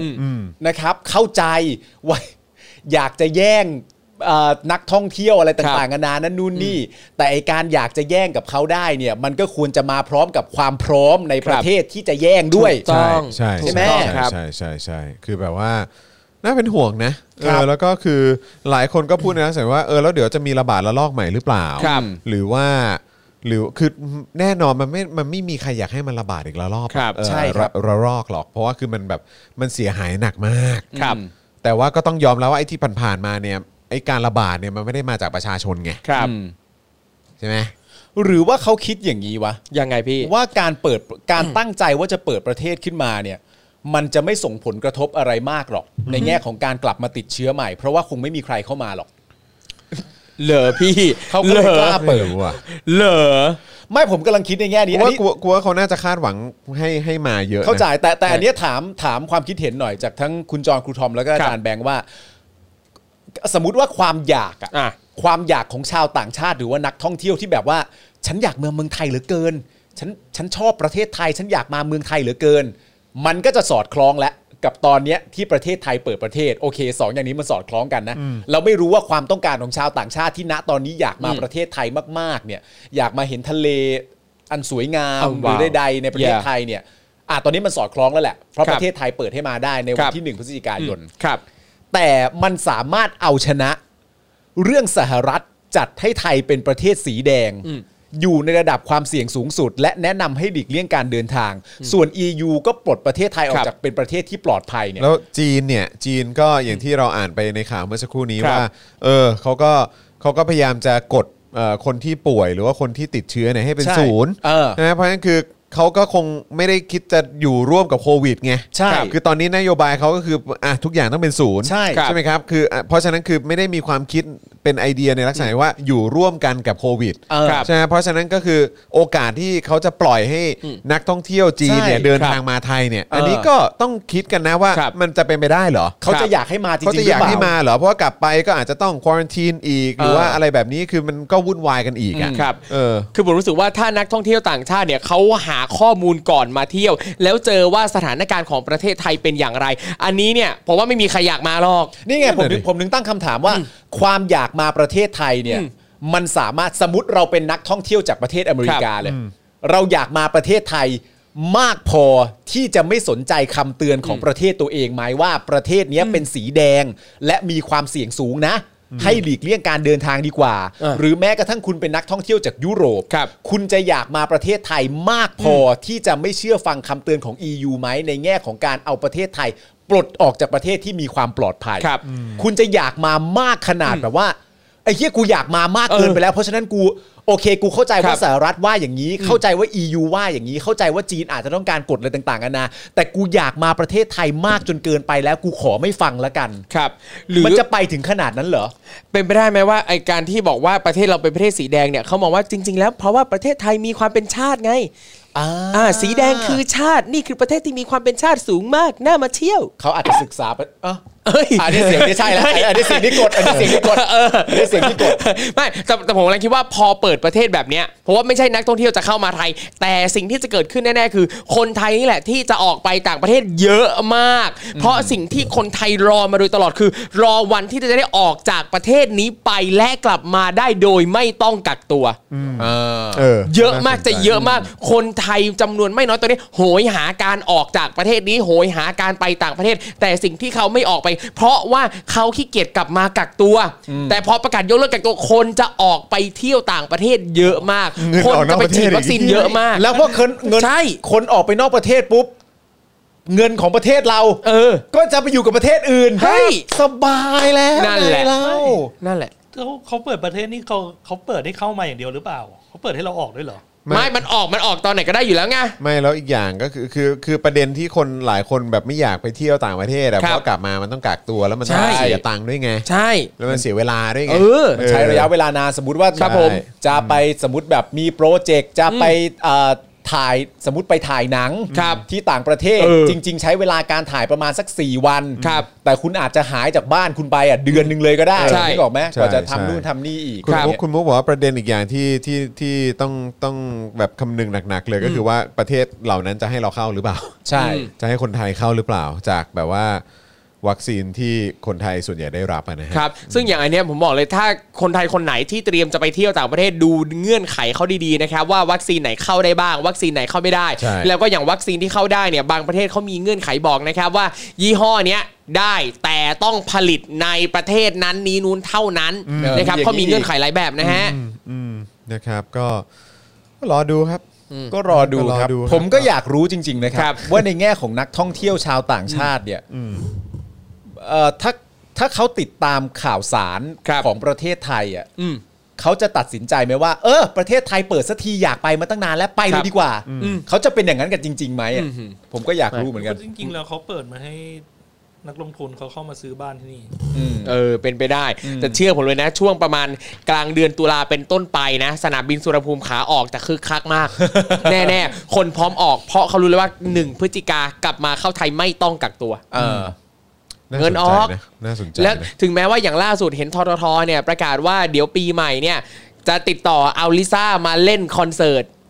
เออ คงหวังว่าจะดึงแฟนๆลิซ่าด้วย เอาจริงรอดูเลยว่าทางต้นสังกัดเนี่ยจะให้น้องมาหรือเปล่าก่อน เดือนไหนฮะ อ่ะปีใหม่พี่ อ๋อช่วงปีใหม่อะ ใช่ เขา ห็น ดาวน์อย่างเงี้ย เห็นว่าจะเอามาเล่นที่ภูเก็ต อ๋อเหรอครับ อ่า โอคแซนด์บ็อกซ์ เอามา แหละ คนเดียวเหรอฮะ อ่าเห็นอ่าลิซ่าฝั่งเกาหลีเนี่ยลิซ่าแล้วก็จะมีเป็นนักร้องโอเปร่าจากอิตาเลียนจากอิตาลีด้วย ก็จะมาร้องในวันเขาดาวน์ ใช่ อันนี้ที่เห็นข่าวนะครับ แต่ไม่รู้ว่าจะคอนเฟิร์มเมื่อไหร่ยังไงนะฮะ ก็รอติดตามกันดูฮะ เมื่อสักครู่นี้คุณมุกเอ่อพิมพ์มาว่าอะไรนะครับ บอกว่าคือจะเข้าญี่ปุ่นยังเข้าไม่ได้เลยเหรอ จะเข้าญี่ปุ่นยังเข้าไม่ได้เพราะเขาไม่รับแอสตราที่ผลิตจากประเทศไทย อ่า เฮ้ย จริงปะเนี่ย ขนาดเราจะกลับญี่ปุ่นยังไม่ได้เลยค่ะแอสตราผลิตในไทยเขาไม่รับ เฮ้ย นะ ตอนนี้เราใช้แอสตาผลิตไทยเหรอ มันแล้วแต่ไง มันมี ว่ หลายล็อตนะ ว่าคุณได้ แล้ว ล็อตไหน แต่ว่าคุณ โอ้ ปุบปรับรับโชคไปอะไร ครับ วุ่นวายเนอะ วุ่นวายสิ ประ ครับ เทศนี้วุ่นวาย คุณทากาโมริถามว่าเอาเงินใครมาจ้างนะครับ เออ เอาเงินใครจ้างแล้วจ้างอื้อหือคำตอบเดียว ครับผม ได้ถาม เร็วๆ แกร็บ ครับ เออ ผม เอาเงินส่วนตัวประยุทธ์ไง เป็นของขวัญให้ประชาชนในวันปีใหม่ ถุย ถุยใส่หน้าตัวเองนี่แหละที่พูดออกไป อ่ะคราวนี้มาฟังมุมมองของสื่อนอกกันหน่อยดีกว่า อุ๊ย นะครับนะฮะเกี่ยวกับประเด็นเพราะเขาก็นะก็คงติดตามแล้วก็ทราบข่าวว่าอ้าวไทยแลนด์อยู่จะ open now โอ้ my ะไรย่างเงี้ยนะ god ค oh my รับ god oh my god really ก็มาดูดีกว่านะครับว่าเขามีความเห็นอย่างไรกันบ้างนะครับ Okay ครับ What ไม่ใช่ did they แค่เพียง say? เป็นข่าวใหญ่ในประเทศไทยนะครับ แต่ ครับ สื่อนอกนะครับอย่าง BBC ครับนะฮะก็รายงานเรื่องของการ ประกาศเปิดประเทศด้วยเหมือนกันนะครับ โดยในวันนี้สำนักข่าว BBC นะครับรายงานเรื่องนี้โดยพาดหัวว่า Thailand to reopen for some vaccinated visitors on 1เอ่อ November นะครับนะก็คือประเทศไทยจะเปิดรับนักท่องเที่ยวนะครับนะฮะที่ได้รับการฉีดวัคซีนแล้วนะครับนะฮะในวันที่ 1 พฤศจิกายน Yeah. นั่นเอง first of November ใช่ค Alright รับนะฮะเอ่อการนำเสนอข่าวนี้เนี่ยเอ่อระบุว่านะครับว่าประเทศไทยวางแผนที่จะยุติข้อกำหนดการกักตัวหรือว่าควอรันทีนสำหรับนักเดินทางที่ได้รับวัคซีนครบถ้วนจากประเทศที่มีความเสี่ยงต่ำอย่างน้อย 10 ประเทศนะครับ ครับ ตั้งแต่วันที่ 1 พฤศจิกายนเป็นต้นไปนะครับก่อนจะเลือกโค้ดข้อความบางส่วนนะครับมานำเสนออย่างมีนัยยะสำคัญครับก็คือตอนที่ระบุว่าพลเอกประยุทธ์จันทร์โอชายอมรับว่า การติดการตัดสินใจครั้งนี้มีความเสี่ยงอยู่บ้างนะฮะคือทาง BBC เขาได้พูดว่า แต่ก็ถือว่าเป็นก้าวสำคัญในการรื้อฟื้นภาคการท่องเที่ยวของประเทศที่ล่มสลายครับ โอ้โห อ๋อ ใช้คำว่าล่มสลายเลยนะครับ The country's collapse tourism sector ฮะ อ๋อโอเค คือพออ่านอ่านภาษาอังกฤษยังพอเข้าใจว่าล่มสลายขยายอะไรนะ พอเห็น เออ ภาษาไทยปั๊บอื้อหือประเทศที่ล่มสลาย ภาคการท่องเที่ยวของ ครับ ประเทศที่ล่มสลาย ครับ คือ ผม ณตอนเนี้ยก่อนที่จะเปิดเนี่ยสำหรับเขาเนี่ยคือการท่องเที่ยวในประเทศไทยมันล่มสลายไปแล้วแหละ ครับผม แล้ววันที่ 1 พยหนึ่งพฤศจิกาเนี่ยมันก็จะเป็นการเอ่อก้าวสำคัญในการ Recover รื้อฟื้นกลับขึ้นมา ครับผม นะฮะ นะครับนะฮะแล้วก็เอ่อหลังจากนั้นเนี่ยก็นำเสนอว่าประเทศนี้เนี่ยมีผู้ติดเชื้อมากกว่า 10,000 รายทุกวัน ครับ นะครับตั้งแต่เดือนกรกฎาคม ครับ ได้รับวัคซีนครบแล้วประมาณ 33%ของเกือบ 70 ล้านคน ว้าว เออ คือแค่ 33%ของคน 70 ล้านคนนะครับ ครับ ในนั้นครึ่งหนึ่งของประชากรได้รับ 1 โดสนะครับ ครับผม อืมขยี้ไปไหน ครับ ความน่าสนใจของข่าวนี้เนี่ยอยู่ที่นอกจากการกล่าวถึงเป้าหมายของผู้นำไทยตามคำแถลงแล้วเนี่ยนะครับยังมีการวิเคราะห์ไว้อีกด้วยนะครับว่า คาดว่าประเทศไทย ซึ่งมีหาดทรายและสถานบันเทิงยามค่ำคืนที่ไม่หยุดนิ่งเป็นของยอดฮิต ได้สูญเสียรายได้จากการท่องเที่ยวไปแล้วราว 50,000 ล้านเหรียญสหรัฐนะครับ ครับ หรือถ้าคิดเป็นเงินปอนด์นะครับ เพราะว่ามันก็เป็น BBC อะเนอะ ครับ นะฮะก็คือประมาณเท่าไหร่37,000 ล้านอะ ครับ ปอนด์37,000 ล้านปอนด์นะครับ ครับอุ้ย ในปี 2020 นะครับ ครับ โดยเศรษฐกิจตกต่ำที่สุดในรอบกว่า 2 ทศวรรษครับ ครับ เป็นผลมาจากการระบาดใหญ่นั่นเองนะครับ ครับ แล้วก็ยังระบุด้วยนะครับว่าประเทศไทยเป็นประเทศแรกนอกจากประเอ่อนอกประเทศจีนนะครับที่มีการบันทึกยอดผู้ป่วยโควิด -19 ในเดือนมกราคมปีที่แล้วนะครับ ครับ เอ่อการปิดพรมแดนในเดือนเมษายนได้ค่าอุตสาหกรรมการท่องเที่ยวอย่างราบคาบ ครับ คิดเป็นสัดส่วนได้ประมาณ 20%ของ GDP โอ้ แต่ก็สามารถช่วยลดการติดเชื้อรายวันใหม่ได้ ให้เหลือเพียงตัวเลขเดียวได้บ้าง ซึ่งเป็นหนึ่งในสถิติที่ดีที่สุดที่ทำได้ในเวลานั้น ครับ ก่อนจะกล่าวอีกนะครับว่า ความสำเร็จในการควบคุมโควิดในปีที่แล้วเนี่ยมีผลที่คาดไม่ถึงอีกประการหนึ่งก็คือ คือ มันทำให้รัฐบาลไทยเชื่อว่า ไม่จำเป็นต้องรีบสั่งวัคซีนครับ ผลที่ได้ก็คือ โครงการวัคซีนที่ล่าช้า และบางครั้งก็สับสน และเสียงโวยวายจากสาธารณชนนั่นเอง อันนี้ต้องเถียงเลยนะฮะ ครับ ว่าไม่ใช่บางครั้งครับ ไม่ใช่บางครั้ง สับสนทุกครั้งครับ เออ หรือเอาเอาเอาให้ให้ให้ความเป็นธรรมนิดนึงก็บ่อยครั้งก็ได้ เออเอางี้โดยมากสับสนนะ โดยมาก อ่า ผมชอบความกวนตีนของ BBC เนี่ยผม ครับผม มีผลที่คาดไม่ถึงอะตอนแรกแบบ เออ เอ้ย อันเนี้ยจะบอกว่าไอความเฮี้ยที่เกิดขึ้นเนี่ยคาดถึงนะครับ ถ้า อย่า คาดคาดไม่ถึงแปลว่าเป็นผลเชิงบวก ใช่ ถ้ามันเกิดผลดี อันเนี้ยกูคาดไม่ถึง เออครับ แต่อันนี้ ผม เฮี้ยกูคาดถึงครับ BBC อย่ามาคิดไปเองว่าเราคาดไม่ถึง เออครับ ใช่ ผม โถ นะฮะ เฮี้ยกว่านี้กูก็คาดถึง แล้วก็เอ่อขณะนี้เนี่ยความจำเป็นทางเศรษฐกิจจึงเป็นสาเหตุหลักที่ต้องผลักดันให้เริ่มเปิดใหม่อีกครั้ง หมายถึงครับ เปิดประเทศนะครับ ครับ นะฮะก่อนที่จะบรรลุเป้าหมายนะครับว่าจะต้องมีคนได้รับวัคซีนจำนวน 70%ของประชากรนะฮะที่เคยประกาศเอาไว้ BBC เนี่ยยังเอ่อกล่าวไว้อีกนะฮะอีกตอนหนึ่งบอกว่า เช่นเดียวกับประเทศอื่น ๆ ในภูมิภาคนี้ ระบบสุขภาพของประเทศไทยมีความจุนะฮะหรือว่าหมายถึงห้องนะฮะ ครับ ICU ที่จำกัด ครับ ในเดือนสิงหาคมหน่วย ICU ในกรุงเทพถูกครอบงำอย่างรวดเร็วนะครับ ด้วยจำนวนผู้ป่วยโควิดที่รุนแรง ครับ ก่อนจะทิ้งท้ายไว้ด้วยรายงานจากมหาวิทยาลัยจอห์นฮอปกินส์นะครับของอเมริกานะครับว่า ประเทศไทย มีรายงานผู้ติดเชื้อโควิด -19 ที่ยืนยันแล้วมากกว่า 1.7 ล้านราย นับตั้งแต่เริ่มระบาด โดยมีผู้เสียชีวิตสะสมอยู่เกือบ 18,000 ราย ซึ่ง ครับ ก็ตรงกับตัวเลขที่ไทยรายงานล่าสุดวันนี้เช่นเดียวกันนะครับ แต่ว่าต้องไม่ลืมนะครับว่าอันนี้เป็นตัวเลขที่แท้จริงหรือเปล่า ใช่ จริง ๆ สิ่งที่ BBC พยายามจะบอกตามที่อ่านเนี่ยเหมือนเขา ครับ ต้องการพยายามจะบอกว่า จริง ๆ เนี่ยก็รู้ทั้งรู้นั่นแหละ ว่าการจะเปิดประเทศได้เนี่ยมันควรจะฉีดคอปเปอร์ให้กับประชาชนประมาณ 70%ของ ค ค รั น บ ในประเทศเสียก่อน ครับ แต่ก็ต้องวัดดวงกันดูว่าไอ้ 70%ที่ว่าเนี่ยมันจะมาก่อนหรือหลังที่เศรษฐกิจแต่ล่มสลายไปแล้ว นั่น ครับ ดิ ประเทศอื่นที่สามารถทำได้ก็คือว่า ฉันไปถึง 70% อ่า ได้ก่อนที่เศรษฐกิจมันจะล่มสลาย ครับ เปิดเอานักท่องเที่ยวเข้ามากู้กันต่อไป ครับ ก็ก็พอประคองไว้ได้ พอประคองไว้ได้ ใช่ แต่ประเทศไทยที่มันเกิดขึ้นก็คือว่า ตั้งใจว่าจะไปให้ถึง 70%แต่เศรษฐกิจมันล่มสลายไม่เป็นท่าเสียก่อน จึงต้องเปิด ครับ เข้าใจปะ แล้วมันเมคเซนไหมวะเนี่ย เออ มันไปไม่ถึงตั้ ค ง รับ ใจว่าจะไปให้ถึง แล้วก็ ใช่ ประคองเศรษฐกิจให้ยังพอจะไปไหว แต่ทีนี้มันประคองไม่ไหว ยังไม่ถึง 70 ก็เลยต้องเปิดเสียก่อน อ่า คือผมนึกไม่ออกจริงๆนะว่าเศรษฐกิจไทยจะกลับมาได้ยังไง ใช่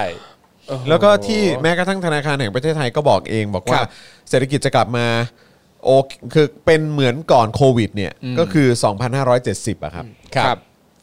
แล้วเราเห็นการบริหารจัดการแบบนี้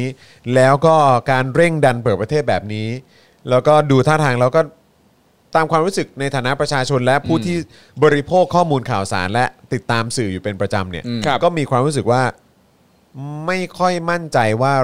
ประเทศเรามีความพร้อมขนาดนั้นที่จะเปิด ครับ อืม เลยเหรอ ใช่ครับ ใช่ครับ คือสิ่งอย่างที่บอกไปอะสิ่งที่เอ่อสิ่งที่พักฝ่ายค้านหรือว่าเอ่อแพทย์หลายๆ คน ครับ พูดเนี่ยเขาก็คือกังวลอยู่ 2 เรื่อง อืม หนึ่งก็คือว่าเปิดแล้วเนี่ยนักท่องเที่ยวจากต่างชาติเนี่ยจะมาประเทศเราจริง ๆ เหรอ ครับ เราอยู่ในภาวะที่น่าไว้วางใจที่จะมาเหรอ ครับ หรือถ้ามาเสร็จเรียบร้อยเนี่ยประเทศเราพร้อมเหรออที่จะรับเหล่านั้นเข้ามาแล้วสามารถจะดูแลกันต่อได้ โดยที่ประเทศเราไม่หนักขึ้นกว่าเดิม ครับ เนี่ยคือสิ่งที่เขากังวล ซึ่งจากการแถลงของประยุทธ์เนี่ย เราไม่ได้คำตอบเรื่องนี้ เพราะมันไม่ได้ครบถ้วน ครับ แต่ก็ต้องรอดูกันต่อไปว่าหลังจากที่มีประชาชนส่งเสียงกันมากมายอะไรต่างๆ นานาเนี่ย เขาจะออกมาตอบประเด็นเรื่องเหล่านี้ไหม อาจ ครั จะ บ ไม่ใช่ตัวเขาเอง อาจจะเป็นคนอื่นแล้วแหละ เพราะว่าเขาก็สไตล์อัดเทปอย่างเดียวแล้วไง แต่ว่าอาจจะมีแบบใครๆอื่นๆ เป็นโคศกพี่แดกหรืออะไรต่างๆนานาก็อาจจะออกมาบอกอีกทีนึงว่า มันมีมาตรการแบบนี้รองรับไว้อยู่ครับ เพราะฉะนั้นไม่ต้องกังวลอะไรอย่างเงี้ย ก็ เดี๋ยวรอดูกันนะ เดี๋ยวรอดูกันครับอืมนะครับเฮ้ยอ่ะคุณผู้ชมครับเป็นยังไงบ้างเออ ไอโอไอโอ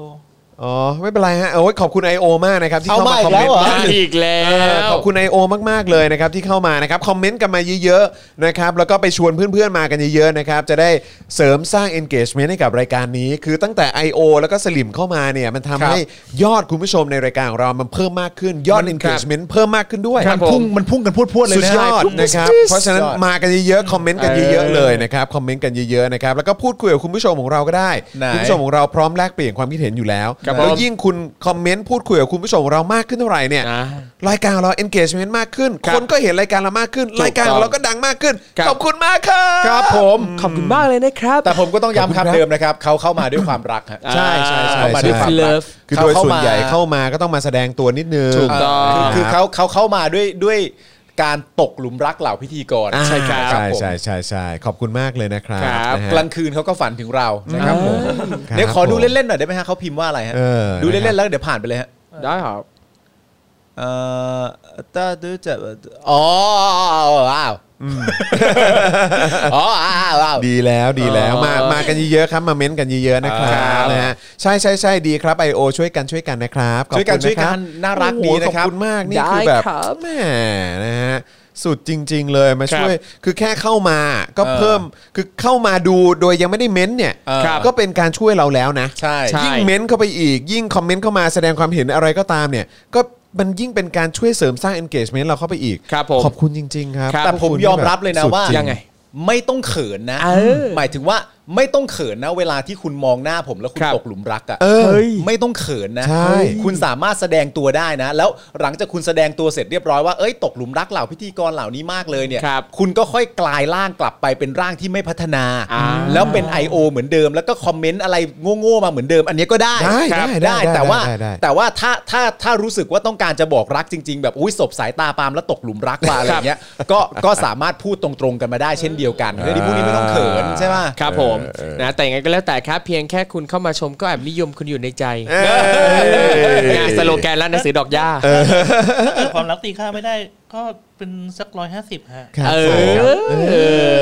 อครับ ถ้าความรักตีข้ามไม่ได้แจ้หน้าแม่ง เลยฮะ ความรักตีข้ามไม่ได้แจ้หน้าแม่งเลยดีกว่า Converse แล้วเขาไปแจ๊ะน้ำมั้ง เนี่ยมีคุณผู้ชมถามว่า I.O. จะอายไหมว่าเข้ามากี่ครั้งคนก็รู้ว่าเป็น I.O. เออ เฮ้ยน่าสนใจนะ ก็ เขาตั้งใจมาให้รู้ป่ะ ตั้งตั้ง เขา ใจ ไม่ได้แบบ ให้ มา รู้แหละ เนียนๆไง เออครับ เออ แต่ดีแล้วครับดีแล้วนะค อ รั ยา บ กมาแสดงพลัง คุณธนา เนี่ย ถามว่าคุณก้อนหินมาไหมครับ มา ก้อนดิน ครับ ก้อนดินก้อนดิน เอ นะครั อ บ คุณก้อนดินมาไหมมาครับ เออนะครับดีดีแล้วฮะมาเม้นต์กันเยอะๆนะครับ ครับ นะฮะอ่ะแล้วก็อย่างที่บอกไปนะครับเออเพิ่งดูอะไรนะเออไม่เป็นไรเออ นะครับ ไม่ทีแรกจะดูคอมเมนต์แต่ ครับ เออช่างมันนะครับ ครับ เออนะครับเออเออเดี๋ยวก่อนคือตรงไหนวะขอดูอีกทีปึ๊บเออผมหาไม่เจอ ไม่เป็นไรขอบคุณครับ ไม่เป็นไร โทษทีฮะสวัสดีคุณช้าแครี่ด้วยนะค ส รับ วัสดีคุณชาแครี่ โอ้โห ครับผมสวัสดีครับ นะครับ อ่า โอเคนะครับ ตอนนี้เอ่อคุณผู้ชมเข้ามาเยอะนะครับ รวมถึงเอ่อมี I.O. เข้ามาด้วยนะครับ ก็อยากจะเชิญชวนนะครับ ตอนนี้เอ่อเรามีภารกิจนะครับ15,000ซัพพอร์เตอร์นะครับ ครับ นะฮะ แล้วก็ยอดของเราวันนี้อยู่ที่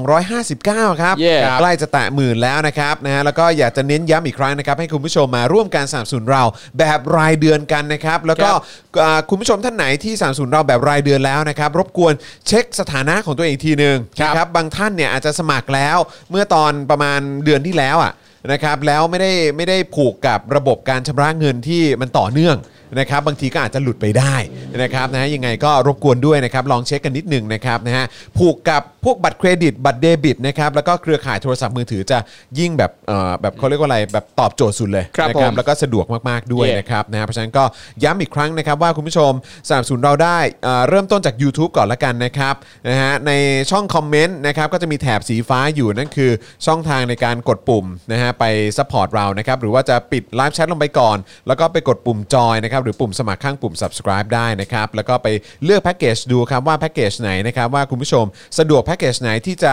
เอ่อสนับสนุนเราต่อเนื่องกันทุก ๆ เดือน ครับ นะครับพอเลือกได้ปุ๊บนะครับก็กดเอ่อปุ่มจอยหรือสมัครใต้แพ็กเกจนั้น นะครับ อ่า แล้วก็จะเด้งไปที่หน้าชำระเงินนะครับ ครับ อย่างที่บอกไปครับเลือกช่องทางที่สามารถคล้ายๆแบบเอ่อหักเงินน่ะ อ่า เออได้ต่อเนื่องทุกๆเดือน ครับ นะครับบัตรเครดิตเดบิตก็ได้นะครับหรือว่าเครือข่ายโทรศัพท์มือถือหรือว่า wallet ต่างๆ ก็ได้ด้วยเหมือนกัน กรอกรายละเอียดเล็กน้อยนะครับแป๊บเดียวก็เสร็จแล้วนะครับแล้วก็กดยืนยันแค่นี้คุณก็เป็นเมมเบอร์ของเราทาง YouTube แล้วนะครับย้ำนะครับอันนี้สำคัญมากก็คือว่าให้เป็นช่องทางชำระเงินที่ต่อเนื่องได้ทุกเดือนนะครับ ครับผม นะรวมถึง Facebook ครับ Facebook ก็ง่ายเหมือนกันนะครับ ใต้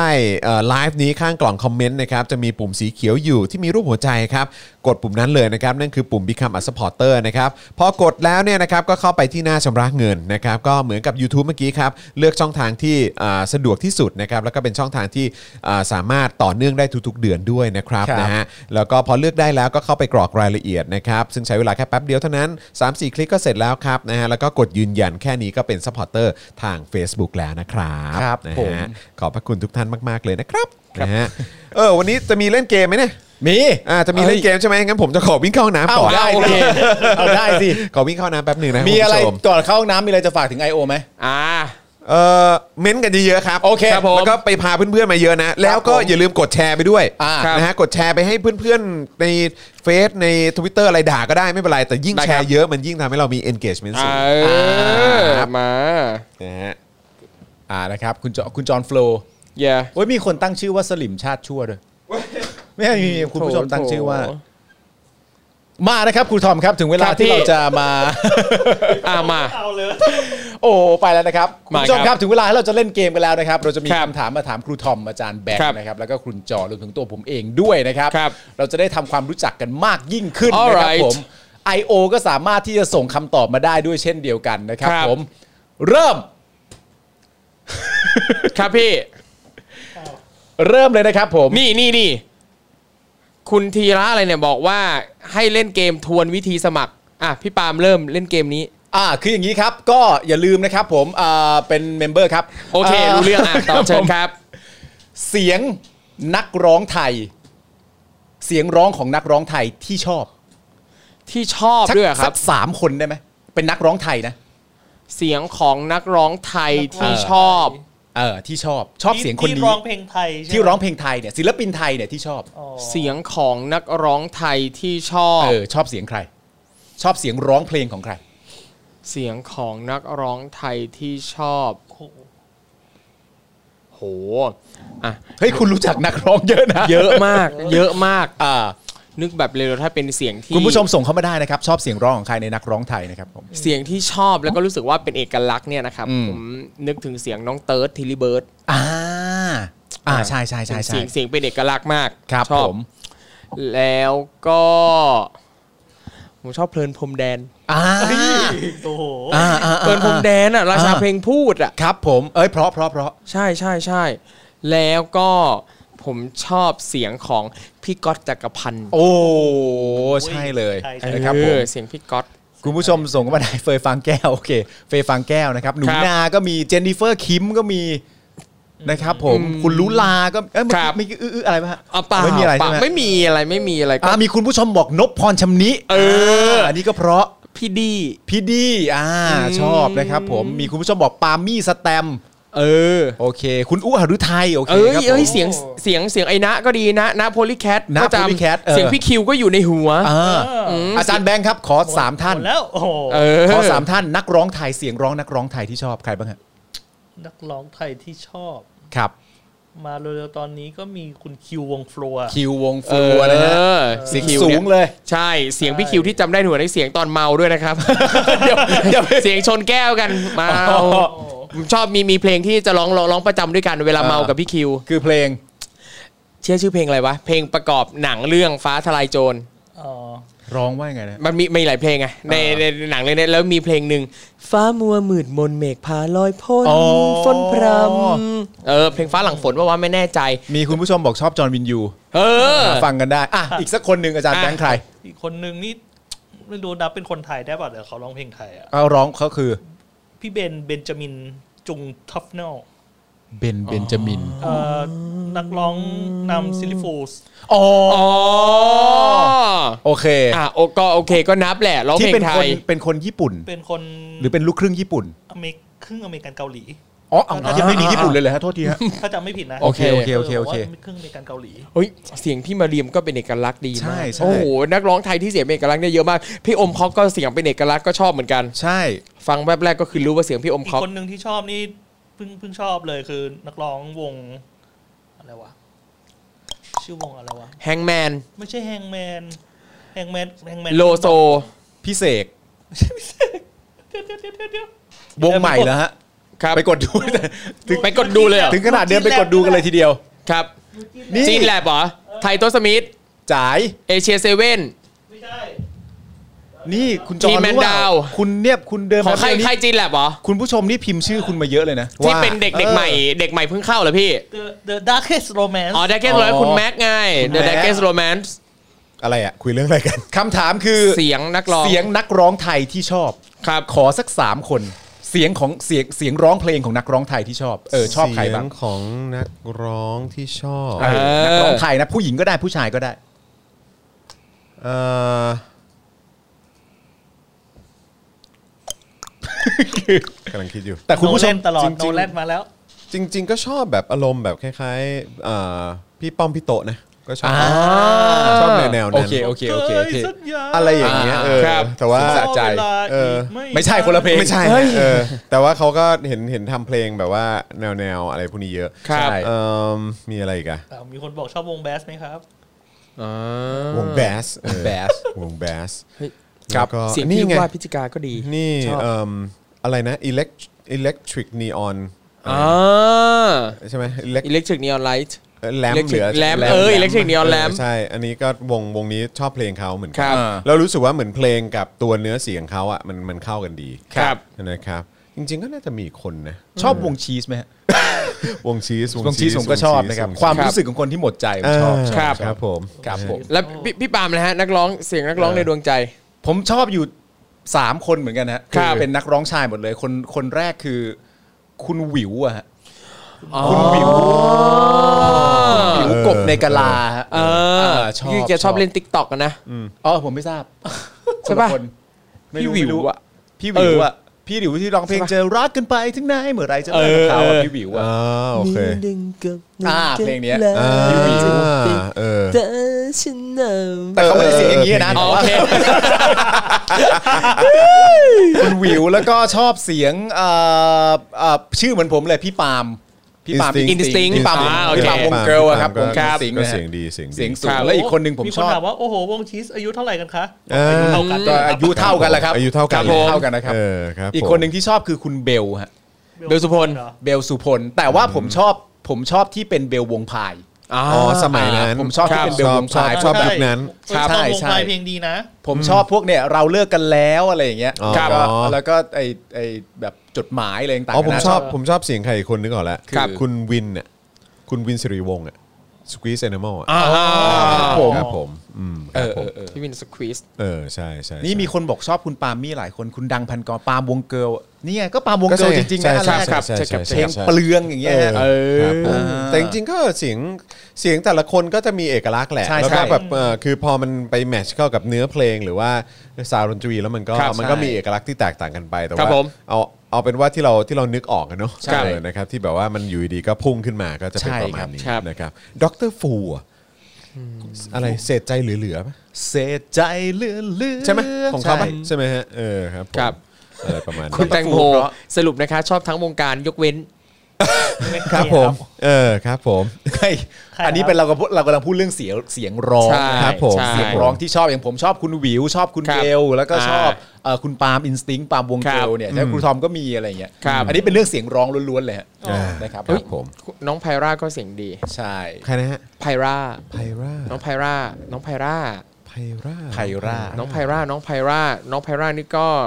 ออกมาส่งเสียงอยู่บ่อย อ๋ออ๋อนึกออกแล้วนึกออกแล้ว พา เอ รา อเออเออ ใคร ที่เขาจะ ใครคือพี่กบอูเบอร์ครับ ๆ แท็กซี่ไง อ๋อกบแท็กซี่ โอ้ เป็นมุกเหรอครับ เป็น เนี่ย มุก โอ้ ครับผม กบแท็กซี่เออผมก็ชอบ เออควรจะเป็นกบแกร็บนะฮะ กบแกร็บ เออส่วนคุณมุกบอกว่าส่งคนนี้เข้าประกวดคือใครอ่ะเออ คุณแดกหรือเปล่า เออคุณแดกหรือเปล่า แดก เฮ้ย สีสุวรรณเปล่า นักร้อง คนละคนละทางคนละทาง อ๋อโอเค นละทาง คนละทางคนละทาง ครับ อยากรู้ไหมเดี๋ยวเปิดดูให้ นี่ เออนะครับ เออ อ่ะโอเคนะครับ คราวนี้มาที่ฝั่งคุณเป๋าไอรอว์มางดีกว่านะครับ อ่า อันนี้ ครั ก็ บผม ก็ก็เหมือนกันอันนี้ก็เป็นควันหลงเหมือนกัน อ่ะใช่แต่อัน ควัน นี้ หลงชัดเจน ควันหลงเหมือน เมาไหม กัน ฮะ เออนะฮะเป็นเป็นควันหลงที่เกี่ยวข้องกับว่าอ้าวแล้วจะยกเลิกพรกฉุกเฉินไหมอ่ะ ครับ เออนะครับนะอ่ะโอเคเขาว่าอย่างไรบ้างนะครั ครับ บผม เดี๋ยวรบกวนครูทอมหน่อยครับครับ ครับ นะฮะ อ่ะจากการแถลงใหญ่ของประยุทธ์นะครับยังไม่ทันจบลงดีนะครับ แต่ว่าแฮชแท็กประยุทธ์นะครับทะยานขึ้นอันดับหนึ่งเทรนด์ทวิตเตอร์นะครับตั้งแต่ที่การแถลงการยังไม่จบเลยนะครับ เพราะว่าประชาชนชาวไทยได้พร้อมใจกันมาแสดงความเห็นอย่างอัดอั้นกับถ้อยแถลงของนายกรัฐมนตรีในทิศทางต่างๆครับจนกระทั่งเวลาราว4ี่โมงเย็นของวันนี้เนี่ยก็ยังอยู่อันดับหนึ่งอยู่ ครับผม ยาวนานมากแฮชแท็กยาวนานมากนะครับ คนทวีตถึงเนี่ยเป็นล้าน เออ นะครับ ซึ่งอันเนี้ยก็ต้องย้ำนะครับสำหรับ I.O. ที่แคปอะไรตรงเนี้ยไปบอกนายนะครับว่าโอ้ยมีคนพูดถึงเยอะมากเป็นล้านเนี่ย เข้าไปดูนะครับ เออ เราอย่า มันไม่ได้เป็นทางบวกนะฮะ ใช่ อย่าเน้นปริมาณนะค ครั รับบ อย่าเน้นปริมาณเน้นคุณภาพด้วยนะครับ ประชาชนบางรายตั้งคำถามว่า ทั้งที่หลายจังหวัดในประเทศไทยอย่างสี่จังหวัดภาคใต้ และเชียงใหม่เนี่ยกำลังมียอดผู้ติดเชื้อสูงขึ้นอย่างน่าเป็นห่วง รัฐบาลจะเปิดเมืองต้อนรับนักท่องเที่ยวได้อย่างไร ยังไม่รวมถึงเรื่องที่ประชาชนชาวไทยเนี่ยยังได้รับวัคซีนไม่ได้ถึงเป้า แถมจำนวนไม่น้อยของวัคซีนที่ฉีดให้ประชาชนนะครับก็เป็นวัคซีนที่ไม่มีประสิทธิภาพมากพอในการรับมือกับสายพันธุ์เดลต้าหรือแม้แต่สายพันธุ์ใหม่ๆ ที่อาจจะเกิดขึ้นมาในอนาคต ครับผม ขณะที่บางส่วนนะครับก็ตั้งคำถามว่า ประเทศไทยกำลังจะกลับมาเปิดร้านเหล้าแล้ว แต่ขณะเดียวกันแผนการเปิดโรงเรียนมหาวิทยาลัยและสถานศึกษาเนี่ยยังมืดมนไร้หนทาง เออซึ่งซึ่งเรื่องนี้สำคัญมาก อันเนี้ยคือ ใช่ อันที่เขาตั้งคำถามมา ถู ก กต้อ ว่า ง ประเด็นในการพูดเมื่อวานนี้เนี่ย ครับ มันซัดมาที่ประเด็นว่าหนึ่งเปิดประเทศ ครับ สองร้านหรือสถานบันเทิงเปิดได้เมื่อไหร่ ครับ แต่ไอ้ที่คนเขาตั้งคำถามมันจริง ๆ ก็คือโรงเรียนหรือสถาบันการศึกษาเนี่ย ครับ มันไม่ถูกพูดถึงเลยอ่ะ ใช่ ประหลาดมาก อืม แต่ถ้าเกิดคิดคิดตามที่เขาบอกว่าเขาจะเปลี่ยนเป็นโซนสีเขียวอะ ครับ เปลี่ยนจากแดงเป็นเขียวอะ อืม ถ้าเขียวก็แปลว่าเปิดได้หมดไง เขาเปลี่ยนเป็นส้มไง ครับ เขาไม่ได้เปลี่ยนเป็นเขียวไปเลยไง ซึ่งจากการแถลงเนี่ยเป็นไปได้ว่าเหมือนกับว่าเขาค่อนข้างจะห่วงหรือกังวลประเด็นที่เกี่ยวข้องกับเศรษฐกิจมากกว่า ใช่ เหมือนกับว่าเอ่อกลัวว่าผู้ประกอบการจะทนไม่ไหวไปมากกว่านี้ กลัวว่ากลุ่มผู้ประกอบการจะออกมาเรียกร้องกันมากกว่านี้อีก อ๋ออ นะ ยู่ คบ แล้วก็เพราะว่า ออ คือการล่มสลายหรือว่าผลกระทบห ครั นัก บ ๆที่เวลารัฐบาลไหนไหนมันจะอยู่กันไม่ค่อยได้เนี่ยนะครับ ครับ โดยส่วนใหญ่ แล้วโดยมากเนี่ยก็จะเป็นเรื่องของปัญหาปากท้องเนี่ยแหละครับ ใช่ครับ อืม เปิดการออกมาแถลงเมื่อวานเนี้ยมันก็เป็นแรงกดดันจากนายทุนนี่แหละที่เราก็ไม่รู้ว่าเขาไปใช้พลังอำนาจยังไงให้ออกมาแถลงมึงเปิดประเทศสักทีเถอะนะครับอ่ะขณะที่บางคนนะครับก็มาแสดงความเห็นว่าเพื่อนชาวต่างประเทศเนี่ยยังไม่กล้าจองโรงแรม หรือแม้แต่จะซื้อตั๋วเครื่องบิน เพราะว่าไม่แน่ใจกับนโยบายของรัฐบาลไทยที่อาจจะมีการเปลี่ยนแปลงกระทันหัน นี่ไง เออ ก็นี่ไง ก็ไอตอนนั้นไง ครับ ตอนที่แบบว่าเปิดภูเก็ตแซนด์บ็อก เอ ซ์ ออ อะไรแล้วหลังจากนั้นก็มีปัญหาเหมือนว่าบินออกจากภูเก็ตไม่ได้ ไม่ได้ต้องนั่งรถทัวร์ 1,000 1,500 บาทจา ครั ก บผม ภูเก็ตสุวรรณภูมินะครับ ใช่ นะไอไอตรงเนี้ยไอสิ่งที่ทำกันมาตั้งแต่อดีตเนี่ยมันสั่งสมความไม่น่าเชื่อถือ ใช่ครับ นะครับอย่างไรก็ตามครับยังมีอีกหนึ่งประเด็นสำคัญที่ประชาชนพูดถึงกันอย่างเข้มข้นก็คือเรื่องพรกฉุกเฉินครับ ซึ่งหนึ่งในผู้ที่ออกมาทวงถามประเด็นนี้ก็คือคุณเป๋าไอรอว์ครับ ครับ ก็ได้ทวีตข้อความครับว่า จะเปิดประเทศเมื่อไหร่ก็ช่วยยกเลิกไอ้นี่ด้วยนะครับ ให้ชาวต่างชาติเข้ามาได้ก็จำเป็นครับ ธุรกิจท่องเที่ยวตายกันหมดแล้ว แต่ถ้าให้คนฉีดวัคซีนแล้วเที่ยวได้ ก็ไม่มีเหตุผลต้องห้ามการชุมนุมเด็ดขาดขนาดนี้ นอกจากจะฉวยโอกาสปิดปากทางการเมืองเท่านั้น เป็นการตั้งข้อสังเกต หรือ ตั้ข้สักต เป็นอย่างนี้หรือเปล่าถึงไม่ค่อยแตะเรื่องเหล่านี้มากนะ ใช่ครับ ครับผม พร้อมกับแนกเอกสารประกาศจากผู้บัญชาการทหารสูงสุดนะครับ เรื่องห้ามการชุมนุม การทำกิจกรรม การมั่วสุมที่ก่อให้เกิดการแพร่ระบาดของโรคติดเชื้อไวรัสโคโรนา 2019 ซึ่งมีทั้งหมดกว่า 11 ฉบับนะครับ กล่าวได้ว่าเป็นกฎหมายหลักที่ถูกนำมาใช้สั่งห้ามชุมนุม และดำเนินคดีผู้ชุมนุมตามหลังครับเหนือสิ่งอื่นใดก็คือกฎหมายนี้นะครับ มักจะถูกนำมาใช้ดำเนินคดีคู่กับข้อกำหนดตามพรกฉุกเฉินด้วยเสมอเลย ซึ่งฉบับที่มีผลบังคับใช้อยู่เนี่ยนะฮะถูกตัดข้อความที่เป็นรายละเอียดให้สั้นลง เหลือเป็นข้อห้ามที่มีใจความว่า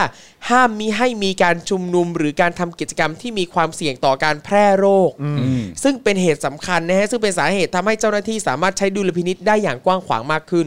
อ่ากล่าวได้ว่านอกจากพรกฉุกเฉินจะถูกประชาชนมองว่าเป็นเครื่องมือในการปิดปากคนเห็นต่างทางการเมืองของรัฐแล้วเนี่ยนะฮะในอีกแง่หนึ่งมันก็ได้สร้างความเสียหายอย่างยิ่งแก่ประชาชนธรรมดาที่ทำอาชีพค้าขายริมทาง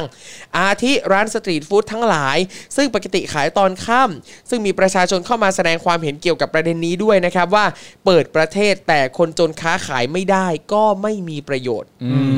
ม นะครับ น่าสนใจ นอกจากนี้เนี่ยนะครับก็ยังมีความเห็นที่น่าสนใจอีกมากมายนะครับที่มีคนมารีทวีตออกไปอย่างกว้างขวางนะครับ ครับ อย่างเช่นอะไรบ้างลองฟังกันดูนะครั ครับ บ อย่างเช่น ครับผม ก่อนจะเปิดประเทศเนี่ยประยุทธ์ต้องเปิดคอมเมนต์ก่อนค่ะ พามพามพามพามพามพาม เปิดกะลาด้วยอีควายนะครับ ออ ประยุทธ์เนี่ย นะครับจะเปิดประเทศรับนักเที่ยวเนี่ยหนึ่งพฤศจิเอ่อพฤศจิกายน 64 ถ้าไม่ยกเลิกเคอร์ฟิวกับพรกฉุกเฉินนี่ ให้เขามาทำอะไรคะ นั่งสวดมนต์เหรอ หรือยืนดมคลององอ่างคะ พามพามพามพามพาม พายแพดเดิลบอร์ดในคลอง พามพามพามพามอุ้ย ครับ อุ้ยอุ้ยอุ้ยอุ้ยเขาจะมาทำอะไร เขาจะมาดมคลองอ่างเหรออุ้ยอุ้ยอุ้ยอุ้ยอุ้ยอุ้ย แต่แล้วหอมกลุ่น นะครับเหมือนเอ่อแล้วก็ยังมีบอกว่าเหมือนจะยังไม่มีใครรู้เลยว่า 10 ประเทศที่จะเข้าไทยได้โดยไม่ต้องกักตัวคือประเทศอะไรบ้างนะฮะในวงเล็บคือในแถลงมียกตัวอย่างมา 5 ประเทศ ครับ รับราวกับเปิดตัว iPhone เลย นั่นแน่ เผลอ เออครับ ๆเปิดตัว ผม iPhone เนี่ยยัง ออกหลุดมีหลุดนะครับ เยอะกว่า มีข้อ นี้ มูลลีกออกมาเยอะกว่านี้ ใช่นะครับหรือยังมีคนบอกว่าจะเปิดประเทศทั้งทีเอ่อโทษนะฮะจะเปิดประเทศทั้งที่ยังมีเคอร์ฟิวพรกฉุกเฉิน วัคซีนที่ดีๆ ยังฉีดให้ประชาชนไม่ทั่วถึง และจะให้นักท่องเที่ยวมาเที่ยวชมวัดนั่งสวดมนต์ภาวนาถ่ายรูปตู้คอนเทนเนอร์เอ่อรั้วลวดหนามหีบเพลง และมีตำรวจคอฟอออกมาไล่ล่าไล่จับประชาชนในประเทศ ซึ่งคงจะเป็นแลนด์มาร์กว่านักท่องเที่ยวได้เดินทางมาถึงประเทศไทยแล้วฮ่าฮ่าฮ่าๆๆ อุ้ยอุ้ยอุ้ยอุ้ยอุ้ยอุ้ย เทพจัดแลนด์มาร์กใหม่ว่ะ แลนด์มาร์ค คือ แลนด์ ตู้คอนเทนเนอร์ว่ะ เพราะเขาเห็นกันทั่วโลกแล้วว่าประเทศนี้มีการเอาตู้คอนเทนเนอร์มาใช้ทำงานแบบนี้ในนี่นี่คืออีกหนึ่งแลนด์มาร์กตู้คอนเทนเนอร์โดยมีฉากหลังเป็นวัดพระแก้ว ต้องมานะ ไเหี้เข้า อยู่ กัน ต้องมานะอยู่ เ once in your life คือจริงๆเนี่ยมา เที่ยวชมวัดมามานั่งสวดมนต์เนี่ยอันนี้ไม่ใช่เรื่องแปลก ครัถูบกไหมเวลาเราไปประเทศไหนเราก็อยาก กลี รู้ เช่ ว่าวัฒนธรรมประเทศนั้นมันคืออะไร อืม แต่ไอ้ตู้คอนเทนเนอร์เนี่ย ครัหบรือว่าหนามหีบเพลงคอฟอมาไล่ล่าประชาชนเนี่ย เอออั อันนี้ต้องเห็นนะ ถูก ได้ ต้อ เห็ ง นบ้าง ถ้าไม่เห็นคือมาไม่ถึง เออ อืมนะฮะหรือบางคนก็บอกว่าที่ประยุทธ์เรียกประเทศเสี่ยงต่ ครับ ำที่จะเปิดให้เข้าโดยไม่ต้องกักตัว จริง ๆ ควรจะเรียกประเทศรายได้สูงเสี่ยงพอประมาณมากกว่า เพราะอเมริกานี่ยอดตายรวมสูงสุดในโลก อังกฤษบางวันยังระบาด 30,000 บวก ส่วนจีนต่ำจริง แต่รัฐบาลยังไม่สนับสนุนให้เดินทางออกนอกประเทศนะครับนะฮะความเห็นหลากหลายนะครับ ครับผม นะฮะก็น่าสนใจดีเหมือนกันนะครับ มีความเห็นหลากหลายไปในทิศทางสอดคล้องกัน Yeah นี่นะสะประมาณ 4 ข่าวที่เราอ่านเนี่ย ครับ ควันหลงล้วนๆเลยนะ ควันหลงล้วนๆ โอ้โหมีคุณผู้ชมพิมพ์เข้ามาเมื่อสักครู่นี้ว่าคนเฮียอะไรครับ พูดแค่ 15 นาที ตกใจกันทั้งในประเทศและต่างประเทศเลยทีเดียว ถูก ถูกต้อง ถูก สะเทือนแผ่นดิน สะเทือนมากฮะ จริงจริงจริง โลกนี้แลกหน้า โลกนี้โลกหน้าก็ยังตราตรึง นะครับนะคราวนี้เอ่อก็ต่อเนื่องหน่อยเพราะเมื่อกี้เราก็พูดชื่อเยอะนะครับ ครับ ซิโนแวคกับซิโนฟาร์ม เอ นะครับ อยังไงซิ นะฮะคราวนี้เนี่ย WHO หรือว่าองค์การอนามัยโลกเนี่ยกลับลำนะครับ เปลี่ยนมาแนะนำให้ผู้ที่ฉีดวัคซีนเชื้อตายของซิโนแวคและซิโนฟาร์มเนี่ยไปรับการฉีดกระตุ้นเพิ่มด้วยครับ อ้าว ไป ตายแล้ว ไป เอาละเว้ย ไปบูสเตอร์กันซะหน่อย นะครั ครับ บ วันนี้เนี่ยมีรายงานนะครับจากคณะกรรมการที่ปรึกษาขององค์การอนามัยโลกนะครับได้ออกมาขอให้บุคคล 2 กลุ่ม ที่ได้รับการฉีดวัคซีนป้องกันโรคโควิด -19 ครบโดสแล้วนะครับให้ไปรับการฉีดกระตุ้นเพิ่มครับ แม้ว่าที่ผ่านมาองค์การอนามัยโลกเนี่ยนะครับจะออกมาเรียกร้องให้มีการพักการฉีดวัคซีนบูสเตอร์ เพื่อเปิดโอกาสให้คนทั่วโลกได้มีโอกาสรับวัคซีนโควิด -19 เข็มแรกก่อนก็ตาม ครับ โดยกลุ่มแรกที่ WHO แนะนำให้ไปฉีดเข็ม 3 กระตุ้นเนี่ยนะครับก็คือผู้ที่มีภาวะภูมิคุ้มกันอ่อนแอนะครับไม่ว่าจะได้รับวัคซีนยี่ห้อไหนมาก็ตาม ครับ อถ้าเกิดว่าไปเช็คดูแล้วภูมิมันต่ำภูมิมันแบบว่าดูไม่ค่อยแข็งแรงเท่าไหร่เนี่ยก็ไปบูสต์ซะนะค ครั รับ บ ส่วนกลุ่มที่2ครับก็คือผู้ที่อายุเกิน 60 ปี และได้รับวัคซีนชนิดเชื้อตายอย่างซิโนแวค ครับ และซิโนฟาร์มนะครับให้ไปรับการฉีดกระตุ้นเพิ่มอีกเข็มเช่นกัน ครับ นะฮะโดยอ้างอิงหลักฐานการศึกษาจากกลุ่มประเทศละตินอเมริกานะครับที่ ครั พ บ บว่าวัคซีนของจีนมีปัญหาประสิทธิภาพเอ่อประสิทธิผลลดลงเรื่อย ครับ อ๋ ๆ อ นะครับ ก็ต้องไปกระตุ้นไว้ซะหน่อยแหล้ว ใช่ครับผมนะฮะทั้งนี้นะครับจากข้อมูลพบว่ามีอยู่ 69 ประเทศนะครับที่ใช้วัคซีนซิโนฟาร์ม และมี 36 ประเทศที่ใช้วัคซีนซิโนแวคครับ ซึ่งประเทศไทยก็มีการใช้วัคซีนทั้ง 2 ตัวนี้ เช่นเดียวกัน อ่าเนี่ยอย่างน้อยเรามีเพื่อน วันนั้นคุณจรไม่อยู่นี่วันที่ผมบอกคุณผู้ชมว่าคุณไทนี่ไปตรวจภูมิมา อ่า ครับ เป็นไงบ้าง จากการฉีดซีโนฟาร์ม อ่า 510 โอ้ ครับ กว่าจะจองได้ ครับ แทบเป็นแทบตาย ครับ ตรวจมา 510 ครับเกียม แพ บุ ท ต ย์ รนะครับ แพทย์ที่ตรวจก็ยังใจดีบอกว่าจริง ๆ ถ้ามัน 50 ขึ้นไปก็นับว่ามีภูมิแล้วนะครับขอบคุณมากครับ ครับ เหมือนผมมี ผมบอกว่าผมเออผมเป็นคนมีกระตังบาทเดียว ผมก็ถือว่าเป็นคนมี ใช่ นะ ครับ น่าแปลกใจตรงนี้แหละครับครับ510 ไปเลยนะครับคุณผู้ช ครับผม ในขณะเดียวกันหมอคนที่ตรวจให้เนี่ยนะครับเขาเนี่ยสองหมื่นกว่าเลยนะครับของเขาเป็นแอสตราเข็มแรกแล้วไฟเซอร์เข็มสองโอ้โห น้ำตาจะไหลเลยครับ เร็วเรื่องเร็วเรื่องเร็วเรื่อง สุดยอดเลยฮะคุณสุรีพรแล้วบอกว่าอยู่สวิตเซอร์แลนด์ ก็เลยไม่แน่ใจว่าเข้าได้หรือเปล่าอ่านะฮะผมว่าเข้าได้แหละครับนะฮะเอ่อขอขึ้นข้างบนนิดนึงฮะเห็นมีบอกจากเยอรมันด้วยบอกว่าสวัสดีจากเยอรมนีเนอะ ครับ มาทันเวลาไลฟ์ด้วยปอลออะไรสิคำว่าสิเนี่ยหมายถึงอะไรเหรอคะ ซิโนแวค ซิโนแวค อะไรสิ อะไรสิ อะไรสิ โนฟาร์ม อะไรซิโนแวค หรือว่าจริงๆคือส่งส่งมาถามครูทอมหรือเปล่า ว่าอะไรซินี่หมายถึงอะไร อะไรสิ เอออะไรซิ มันแปลว่าอะไรฮะ อะไรซิเนี่ย พูดพูดไปเถอะ อย่าอ่าโอเคจบโอเคเดี๋ยวขอบคุณมากครับ อะไรซิ อะไรซิ อะไรสิ คือ ยังคไงล้าๆ ยังไงสิ คล้ายๆคล้ายๆแบบเออยังไงซิไหนว่ามาซิ ยังไงสิ อะไรแบบ อะไร นั้น ซิก็แบบว่าอะไรก็เล่ามาหน่อย เอ ซิ อ อ่า พูด ค ไป รับ เถอะ ผม อะ ค ไร รับ ซิ อ่ะคราวนี้ มาถึงเรื่องราวที่ ผมว่าคุณปาล์มเองแล้วก็ครูทอมก็น่าจะอยากติดตามเรื่องนี้เหมื ใช่ อนกันนะครับใช่ทำไมครับ ใช่ ยอดภาษีที่ประชาชนบริจาคให้กับพรรคการเมือง เอ ครับ อ นะเห็นมีทาง เอ่อคนของประชาธิปัตย์ก็บอกว่า เฮ้ย อะไรอันนี้มันไม่ใช่ตัวชี้วัดความนิยมของพรรคสักหน่อย เออ ใช่ใช่ใช่ครับผมอะไรยังไงฮะครูทอมครับ นี่เลยครับ ล่าสุดนะครับก็มีการเปิดเผยเนาะตัวเลขยอดการบริจาคภาษีเงินได้ให้พักการเมืองประจำปี 2563 ครับ ครับ กำลังกลายเป็นประเด็นที่ได้รับความสนใจอยู่ในขณะนี้นะฮะหลังจากมีการเปิดเผยข้อมูลออกมา พบว่ามีพักการเมืองที่ได้รับการบริจาคภาษี ยอดเกิน 1 ล้านบาทเนี่ยมีจำนวน 5 พัก อันนี้ก็ต้องเล่าก่อนนะครับสำหรับใครที่อาจจะไม่คุ้นเคยเรื่องการเสียภาษีนะครับเวลาที่เราไปเสียภาษีเงินได้นะครับในแต่ละปีเนี่ยในเอกสารเนี่ยเขาจะให้เราเนี่ยเลือกว่าเราอยากจะบริจาคภาษีเนี่ยให้พักการเมืองไหนด้วยหรือเปล่า อ่าซึ่งเราสามารถบริจาคได้นะครับจาก เลือกได้เลือก ที่ ได้ ที่เราต้องเสียภาษีอยู่แล้ว ใช่ใช่ นะครับ ใช่ใช่ อ่า เลือกได้ครับ ครับ ซึ่งอย่าง 5 พักที่ได้เกินล้านนะครับ มีดังต่อไปนี้ครับ หมายเลขหนึ่งเลยสูงสุดนะครับพักก้าวไกลได้ไปประมาณ 12 ล้านบาท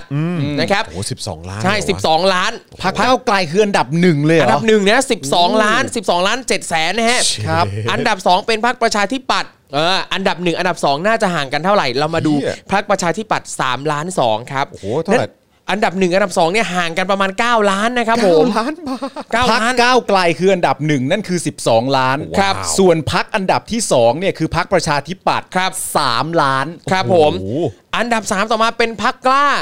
ถือว่าวาวซ่าเหมือนกันที่พักกล้ามาถึงอันดับ 3 นะฮะ เออ พักกล้าได้ไป2ล้าน5 อืมครับผม อันดับ 4 เป็นพลังประชารัฐครับ 2 ล้าน ครับ แล้วก็อันดับ 5 ครับพักเพื่อไทยได้มาล้าน4ครับ เอาแล้ว เอาแล้ว อ้าว ตรงเนี้ยชัดเจนนะครับ ให้ให้มันน่าตื่นเต้นเอาแล้วเอาแล้ว เอาแล้ว เอาแล้วเอาแล้วเอาแล้ว อะไรสิอะไรสิ อะไรสิ ครับ ยังไงสิอะไร อะไร สิ สิยังไงสิฮือยังไงสิฮือ อะไรสิทำไมพักเพื่อไทยมันอยู่แต่พักอะไรสิอะไรสิเล่าสิ เฮ้ ใช่ ยก้าวไกล 12 ล้าน แล้วอันดับ 2 นี่คือประชาธิปัตย์3ล้าน คือห่างกัน 9 ล้านเลยเหรอวะ ใช่คือเราจะสังเกตเห็นว่าอันดับ 2 3 4 5เนี่ยคือใกล้ๆกันอยู่ที่ล้าน 2 ล้านนะ เออ ล้าน 2 ล้าน 3 ล้าน แต่ก้าวไกลนี่กระโดดเลย 12 ล้าน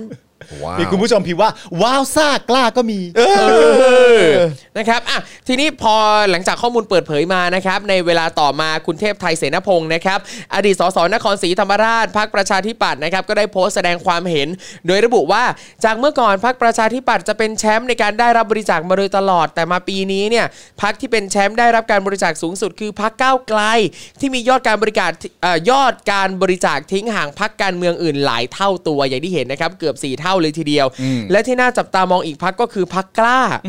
ที่มียอดการได้รับบริจาคภาษีสูงเป็นอันดับ 3 ครับ มากกว่าพักการเมืองใหญ่อย่างพักเพื่อไทยแล้วก็พลังประชารัฐอีกด้วย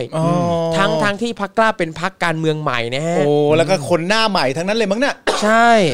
ตายแล้ว ครับผม จากยอดเงินของการบริจาคภาษีนะครับ น่าจะเป็นดัชนีหรือในยะทางการเมืองได้ในระดับหนึ่งที่บ่งบอกว่า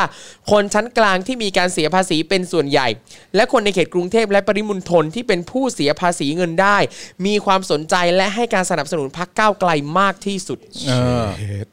เอาแล้วไง มีคนถามว่าได้ยอดบริจาคอันดับหนึ่งทำไมไม่ได้เป็นรัฐบาล อืม คืออย่างนี้ครับ อ่ะ ไม่มี ทำไมอ่ะ มันก็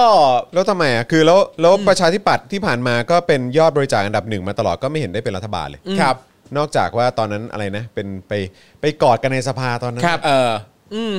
ก็ทำแต่บอยคอร์ดบ้าง เอออ อะไรบ้างอย่างเงี้ยฮะก็ อ่ะ เท่ๆทั้งนั้นนะฮะ ครับ นั่นน่ะสิครับ อีรัฐบาลเนี่ยยังไม่ได้คะแนนเลือกตั้งสูงสุดเลยครับ ยังได้เป็นรัฐบาลเลย เอ ครับ อ ผิดคำสัญญากับประชาชนแล้วไปร่วมมือกับเผด็จการเพื่อพวกนี้แหละฮะประมาณนี้นะฮะป ค ระ รับ มาณ ผม ทรงๆเนี้ยฮะ นั่นน่ะสิ ไม่พายเรือให้โจรนั่งแต่ทุกวันนี้ยังพายไม่พักเลยก็อย่าง เอ เงี้ย อ ทรง อ เนี้ย ย่าง ทรง เงี้ย ทรงคเนี้รับผมยครับ ก็เงินบริจาคครับ ไม่ใช่บัตรเลือกตั้งผสมพันธ์ อ่ะถู อื ก มครับผม อ่ะ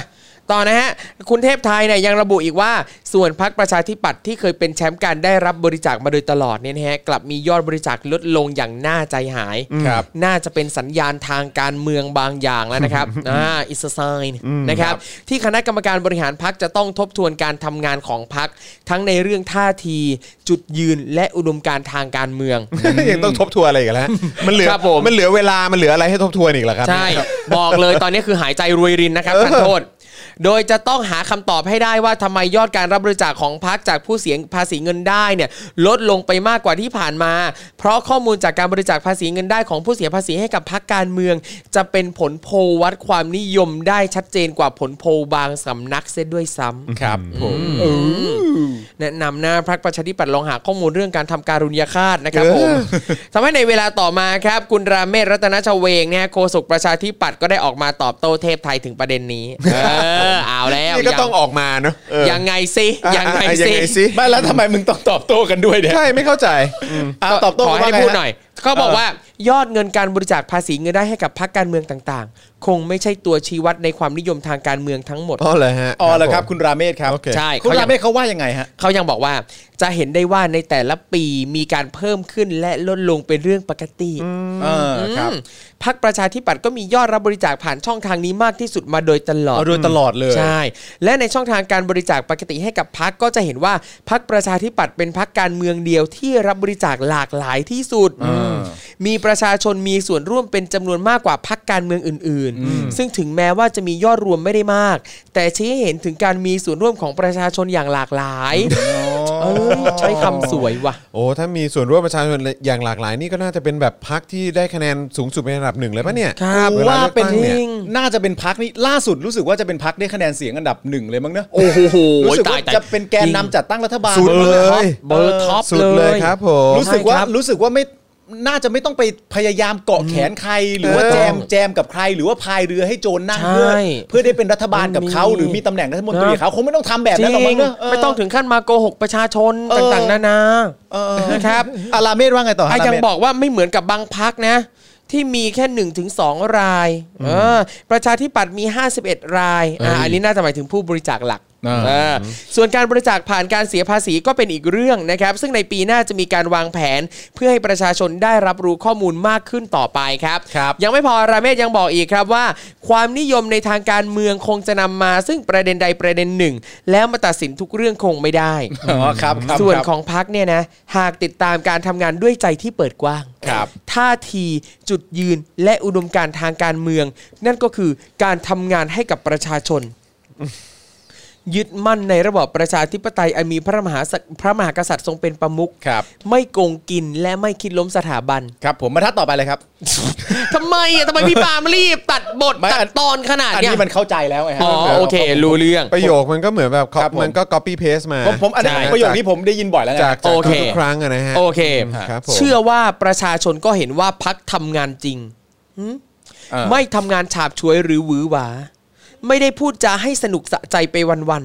ครับผม ๆ แล้วสักวันหนึ่ง ประชาชนก็จะรู้ว่าพักการเมืองนั้นเป็นอย่างไร โอ้โหนี่พักการเมืองที่เก่าแก่ที่สุดต้องมาบอกว่าสักวันหนึ่งเดี๋ยวจะได้รู้แหละฮะ ครับ เออกูว่ากูรู้มาสักพักแล้ว เอ นะ อ ถูกต้อง ครับผม พักใดบ้างที่ไม่ยึดมั่นในระบอบประชาธิปไตยอันมีพระมหากษัตริย์ทรงเป็นประมุขอืมวันหนึ่งประชาชนจะรู้ และวันข้างหน้าก็อยู่ไม่ได้เช่นกัน บรรทัดต่อไปครับ เอา บรรทัดต่อไป แล้ว บรรทัดต่อไป เออ ฮะบรรทัด นี่ ต่อไป นี่กำลัง ฮะ พูดถึงพักไหนนะ ใช่ ใช่ ครับครับ ดู ผม ดีๆนะครับเอาจริงๆฝากบอกคนละไม่ ครับผม ดูดีๆนะครับพักไหนนะครับวันข้างหน้าจะอยู่ไม่ได้นะครับ ดูดีนะ นี่ ฮะ มันมันสองพารากราฟแล้วบรรทัดท้าย copy paste มาเหมือนกันเลยเนี่ย เอ โค อ โอเค ราเมศยังไม่จบราเมศยังต่ออีกครับว่า หากคิดว่าสิ่งที่พักทำไม่ดี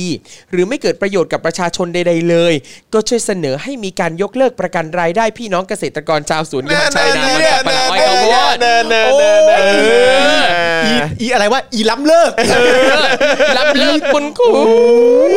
นิสัยนิสัยเหมือนเหมือนพ่อมึงที่เป็นนายกตอนนี้ ใช่ ไม่ผิดไอ้เหี้ยทวงจริง เออ ไอ้สัตว์ผิดสัญญากับเขาแล้วมึงยังมาทวง เออแล้วยกเลิกไปด้วยนะ ยกเลิกไปเลยนะไอ้ที่ไปสร้างบ้านสร้างความมั่นคงให้กับประชาชนที่ยากจน Yes, ให้ no. ยกเลิกการส่งออกที่มียอดเพิ่มขึ้น Yeah. ให้ยกเลิกพาณิชย์ลดราคาเพื่อประชาชน เอ้ย ยกเลิกการพัฒนาระบบชลประทานทั้งหมดที่กระทรวงเกษตรและสหกรณ์ทำและอีกมากมายสิ่งดีๆที่พักทำก็ต้องยกเลิกไปซะ ย ให้ ก หม เลิ ด กไปเลย ดังนั้นการที่เทพไทยออกมาพูดแบบนี้ เอ้ย จะไม่เป็นธรรมต่อพักเหมือนพักไม่ได้ทำอะไรในสิ่งที่ดีเลย ไม่ได้เทพไทยหยุดนะครับ เทพไทย you can't say anything เทพไทยซึ่งตัวเองก็เป็นสสจากที่ไหนนะ ก็สงสัยเขาคงมี น ความ คร เป็น ศรี ห่ว ธ ง รรมราช เขาคงเป็นห่วงในพักใช่ไหมเขาก็เลย ใช่ แบบว่ามา ครั แบบ บเอ่อสะกิดในประเด็น ใช่ นี้นะครับมาสะกิด เป็นห่วง ใประ ว่าเอ้ยมันเกิด นี้ อะไรขึ้นหรือเปล่า เพราะว่ายอดรับบริจาคเนี่ยมันก็เป็นยอดรับบริจาคที่เราสามารถจะเอ่อให้มาทางพักการเมืองได้ ครับ การที่พักก้าวไกลสูงขนาดนี้การที่อะไรต่างๆกันานาเนี่ยมันแปลความหมายในเชิงอื่นได้หรือเปล่า ครับ แต่คุณอะไรนะ ราเมศใช่ไหม ราเมศ ครับ คุณ ผม ราเมศเนี่ยเขาก็บอกว่าโอ้ยมันไม่ได้หรอก บันได ถ้าเกิดว่า เดียวเนี่ย ถ้าเกิดว่าจะไม่มีความดีอะไรต่างๆนานา ครับ เลยก็ช่วยยกเลิกอะไรต่าง จริ ๆ ง นานาที่พรรคประชาธิปัตย์เคยทำมา เออ ผ่านภาษีประชาชน ครับ ที่ประชาชนให้มาอีก ถู ที ก เนี่ย ต้อง ช่วยให้ยกเลิกไปด้วย อันนี้ก็คือ ถูกต้อง ก็คือล้ำเลิกให้ฟังซะหน่อยแหละ ใช่ เออ อืมลำเลิกกัน เออ เก๋ ผมอยากรู้การเลือกตั้งครั้งล่าสุดเนี่ย ครับ สรุปว่าพรรคประชาธิปัตย์เนี่ย ได้คะแนนเป็นอันดับเท่าไหร่ใช่ไหม ไม่ใช่ได้กี่ที่ อ๋อได้ได้กี่ที่นั่ง เอออ เทียบกับครั้งก่อนด้วยไหม ไม่ต้องเทียบครั้งก่อนเอาแค่ครั้งล่าสุดเนี่ยผมอยากรู้ ก็ มัน ก็ ต่ำ เทียบเทียบกับครั้งก่อนด้วยก็ได้ อ่ะ เออ ครั้งก่อนด้วยก็ได้ อ่ะกริ่งกริ่งฝากเช็คให้นิดนึงครับ เอาแค่นี้ ะ แหละ ว่าครั้งล่าสุดกับครั้งก่อนเนี่ยมันต่างกันเท่าไหร่ เออ ครับ อะไรแบบนี้ละกัน ขอจำ ะคน รับ วนเนี่ยเพราะอยากรู้เพราะว่า เพราะว่าเอ่อผมไปเช็คมาตาม ครั โพ บ ลอะโพลก่อนการเลือกตั้งครั้งที่แล้วเนี่ ครั ย บ แล้วผมก็ไปได้ข้อมูลมาว่าตามโพลซึ่งมันเป็นโพลของเอ่อเป็นซุปเปอร์ซุปเปอร์โพลอันห ซุปเปอ นึ่งร์โพล แล้วก็เป็นสวนดุสิตโพลอันหนึ่ ครั ง บ ซึ่งณตอนนั้นเนี่ยเขาวางเอ่อจำนวนที่นั่งไว้เนี่ยพรรคประชาธิปัตย์เนี่ยได้ที่สาม อ่า แต่ว่าครั้งเลือกตั้งครั้งล่าสุดเนี่ยไม่ได้ที่สามถูกไหม ครับ ได้ที่เท่าไหร่ก็ไม่รู้แต่ไม่ใช่ที่สามแน่ๆ ครับ เอ่อคือต่ำกว่านั้นนะครับ ครับ แล้วจำนวนที่นั่งของสวนดุสิตโพลเนี่ยที่เขาคาดการไว้ก่อนวันเลือกตั้งเนี่ยคือ 88 ครับ ส่วนซูเปอร์โพลนี่คือ 77 ครับ นี่คือก่อนที่จะเลือกตั้งเสร็จสิ้นอะไรต่าง ครั ๆ บ นานะฮะเพราะฉะนั้นในความเป็นจริงเนี่ยแม้กระทั่งโพลเนี่ยมันก็บอกว่าต่ำร้อยตั้งแต่แรกแล้วอะ ใช่ เข้าใจปะ ใช่ คือไม่ต้องรอผลการเลือกตั้งแม้กระทั่งโพลก็บอกว่าต่ำร้อยตั้งแต่แรก ครับ อยู่แล้ว ผม นะฮะ แล้วก็จำได้ว่าอย่างในกรุงเทพเนี่ยแบบเขตเนี่ยประชาธิปัตย์ไม่ได้เลยนะครับ ใช่ ผมอยากรู้ว่าคุณจรเองอ่ะ ครับ กับครูทอมหรืออาจารย์แบงค์หรือคุณผู้ชมเองเนี่ย เคยได้พบเจอใครบ้างไหมฮะที่เป็นคนที่ในการเลือกตั้งครั้งล่าสุดเนี่ย แล้วเลือกพักประชาธิปัตย์แล้วรู้สึกเสียใจจริง ๆ ที่พักประชาธิปัตย์ไปร่วมกับพักพลังประชารัฐ ร่วมจับมือกันเป็นรัฐบาล ผมผมไม่ค่อย มีมีอยู่จริงไหม ผมผมไม่ค่อยผมไม่ค่อยมีคนรู้จักที่ที่เลือกประชาธิปัตย์ เลยใช่ไหม เหมือนกันเลย ไม่มี ไม่ออก ใช่ไหม เลย อาจารย์แบงค์มีไหม แล้วก็มีคนใกล้ตัวที่ที่ดูค่อนข้างชัดว่าเหมือนแบบอ๋อก็ดูดู มีความเป็นประชาธิปัตย์อยู่ เออใช่ เออ แต่ว่าเออก็ก็เออไม่ได้ไม่ได้ไม่ได้มีการพูดคุยในในประเด็น ประเด็นนี้ นี้ เท่าไหร่ คือคือทราบทราบว่าเออเหมือนแบบก่อนเลือกตั้งเหมือนเหมือนคนเนี้ยเขาเขาก็ดูเหมือนว่าเอ้ยก็ดูโอเคนะอะไรอย่างเงี้ย ครับผม เออแล้วก็แล้วก็มีความเชื่อในในประเด็นเกี่ยวกับเรื่องที่เอ่อตอนที่คุณอภิสิทธิ์เขาออกมายืนยันอะไรแบบเนี้ยเออเขาก็มีความรู้สึกว่าเฮ้ยยังไงก็ไม่ร่วมหรอกไม่ร่วมหรอกอะไรแบบเนี้ย อ่าอ่า แต่หลังจากนั้นผมผมผมก็ไม่ได้อัปเดตต่อ แต่ว่า โอเค โดยรวมผมไม่รู้จักใครที่เลือกประชาธิปัตย์นะครับ ผมผมรู้จักคนที่เลือกประชาธิปัตย์แต่ผมไม่ได้มีโอกาสได้พูดคุยกับคนเหล่านั้นบ่อยนัก ครับ แต่สิ่งที่ผมอยากรู้ก็คือว่าเนี่ยอย่างคุณเบียร์บอกว่าผมไงอ่ะแปลว่าคุณเบียร์ในการเลือกตั้งครั้งล่าสุดเนี่ยเลือกพักประชาธิปัตย์แล้วคุณเบียร์รู้สึกเสียใจที่พักประชาธิปัตย์ไปร่วมกับพลังประชารัฐไหมฮะ ครับ อืมอยากรู้นะครับ อยากฟังอยากฟังความเห็นเหมือน อ กั ยากฟังความเห็นมากๆเลยว่า หรือมีความรู้สึกว่าดีแล้วถูกแล้วหรือหรือมันคือยังไงฮะหรือ ครับ คือ ก็เอ่อมองเออคือยังไงฮะเออเห็นเห็นอ่าก็คือคุณเบียร์เลือกใช่ไหมครับ คุณเบียร์บอกว่าเลือกใน แล้วอ การ ยาก เลือก รู้ ตั้ง ว่า คเองรั้ล่า อ สุด แล้วแล้วคุณเบียร์คุณเบียร์รู้สึกไง ใช่ เออนะครับกับกับการที่ท้ายที่สุดแล้วเขาก็บอกว่าเขาก็บอกว่าเขาก็จะไป ใช่ แบบร่วมรัฐบาล คือ กับ ประเด็นของ ยุทธ์ ผมคือผมแค่อยากรู้ว่า มันมีจริงไหมคนที่เลือกพักประชาธิปัตย์แล้วรู้สึกเสียดายแล้วผิดหวังกับพักประชาธิปัตย์ที่ไปร่วมกับพักพลังประชา ค รั รั ฐ บ ที่มีนายกที่มาจากการรัฐประหารนะคนเหล่านั้นรู้สึกเสียใจจริงๆไหมว่า ฉันไม่น่าเลือกให้แกเลย ถ้าแกจะมาผิดสัญญากับฉันแบบนี้ เพราะมันจะเป็นข้อมูลที่มีประโยชน์ต่อการเลือกตั้งครั้งหน้านะเนอะ อืมอยากรู้เหมือนกัน ว่าเขาอาจจะทำผิดสัญญากับคุณอีกก็ได้ ครับ แต่ถ้าเกิดว่าคุณเลือกเขาเขาผิดสัญญาแล้วคุณไม่ได้เสียใจอะไรอะ่ะมันก็อีกเรื่องหนึ่ง อืม นึกออกไหม เมื่อกี้คุณบัฟบอกว่ามันยากเออลงเลยเลยเลยแล้วครับข้างล่างครับ มันยากที่จะ convince คนในบ้านให้เลือกพักอื่นนะคะมันบ้านเกิดเขาฝังหัวมาแบบนี้ ครับ จนวันนี้ก็ยังไม่เปลี่ยนใจฮือ อ่ะ ก็ อันนี้อันนี้ผมเข้าใจ ก็ก็ฮะแต่ อันนี้อันนี้ก็ต้องปล่อยเขาไปครับ ปล่อย เพราะ เขา ว่า ไป จ ฮะ ริงๆ แปลว่าก็คืออาจจะไม่ไม่เก็ตก็ได้มั้งว่า ครับ หรือว่าก็อาจจะเป็นสิทธิ์ของเขาเขาอาจจะมีความเชื่อว่าสักวันหนึ่ง ใช่ พักนี้จะดูแลเขาดีๆ หรือว่าอะไร ใช่ แบบนี้ ฮะ ก็ได้ แต่คือแบบโดยส่วนใหญ่แล้วคือตามประเด็นเนี่ย เออ ก็คือว่าถ้าถ้ามันไม่โอเคอะ ครับ ถ้ามันไม่โอเค เราก็อย่าไปเลือกอีก ใช่ ก็เท่านั้นเองไงครับ ไม่แต่ เออ แต่ประเด็นเอ่อผมจะบอกใช่ว่าประเด็นของผมมันคือ 2 อันก็คือว่าหนึ่งเลือกนะเรื่องหนึ่ง ครับ แต่เลือกเสร็จเรียบร้อยเนี่ยรู้สึกผิดหวังไหม ครับ ที่เขาไปร่วมกับพักพลังประชารัฐนะครับ ผม เมื่อสักครู่นี้มีความเห็นหนึ่งอะครับบอกว่าเอ่อเลือกเขาเลือกเลือกประชาธิปัตย์เพราะว่าขี้เกียจจะเถียงกับที่บ้าน เพราะว่า นี่นี่นี่คุณคุณ ไม่ก็ คุณ ไม่ต้แนท อง ใช่ไหมบอกว่าเราเลือกประชาธิปัตย์นะคะ ตอนนั้นเหตุผลคือท้อใจจะทะเลาะกับแม่ จริง ๆ แม่ขอให้เลือกพลังประชารัฐแต่เลือกไม่ลง ก็เลยเลือกประชาธิปัตย์ ไม่แล้วแล้วแล้วทำไมคุณแนทจะต้องไปเลือกตามที่ ใช่ คุณแม่อยากให้ คุณ เลือเลือก ก ค เลื รั อบ กเลือกตามใจตัวเองได้นะครับผม คุณนัทเลือกเลือกเลือกของคุณนัทเองไปเลย คือ เออ แบบว่าแล้วแล้วจริง ๆ คุณแม่ก็ต้องทำความเข้าใจด้วยนะว่า แม่มันเป็นสิทธิ์ของของคุณแนทอะ นี่คือสิทธิส่วนบุคคล ไม่ นะ คือ ครับ ที่ ใน นี่ การ ลื เลื อ อก ก มันมันเป็นอย่างนี้ฮะคือหลังหลังจากที่ทะเลาะกับคุณแม่เรื่องว่าพักไหนหรืออะไรต่าง ค ๆ รั นา บ นาแล้วเนี่ยทำไมบทสรุปมันไม่จบเป็นว่าอ่ะโอเคงั้นแม่เลือกของแม่แล้ว เออ แล้วแล้วเอ่อตัวคุณแนทเองเลือกของ ครับ คุณแนทอย่าง ครั นี้ บ แหละครับใช่ไหมฮะมันก็ควรมันไปนการเลือกตั้งมันเป็นปากปากกา ครับ และจิต ปาก ใจ กาอยู่ ข ใน อง มือ เรา เรา ฮะมันก็ มันคือประเด็นมันคือสิทธิ์ของเราครับ ใช่ ซึ่งสิท ครั ธิ์ บ ของเราเนี่ยมันมันไม่ได้เกี่ยวกับเรื่องของความแบบความกระตันยูอะไร ครับ แบบนี้นะครับ ผมใช่ ในในในครอบครัวครับแล้วคือจริง ๆ แล้วอ่ะผมว่า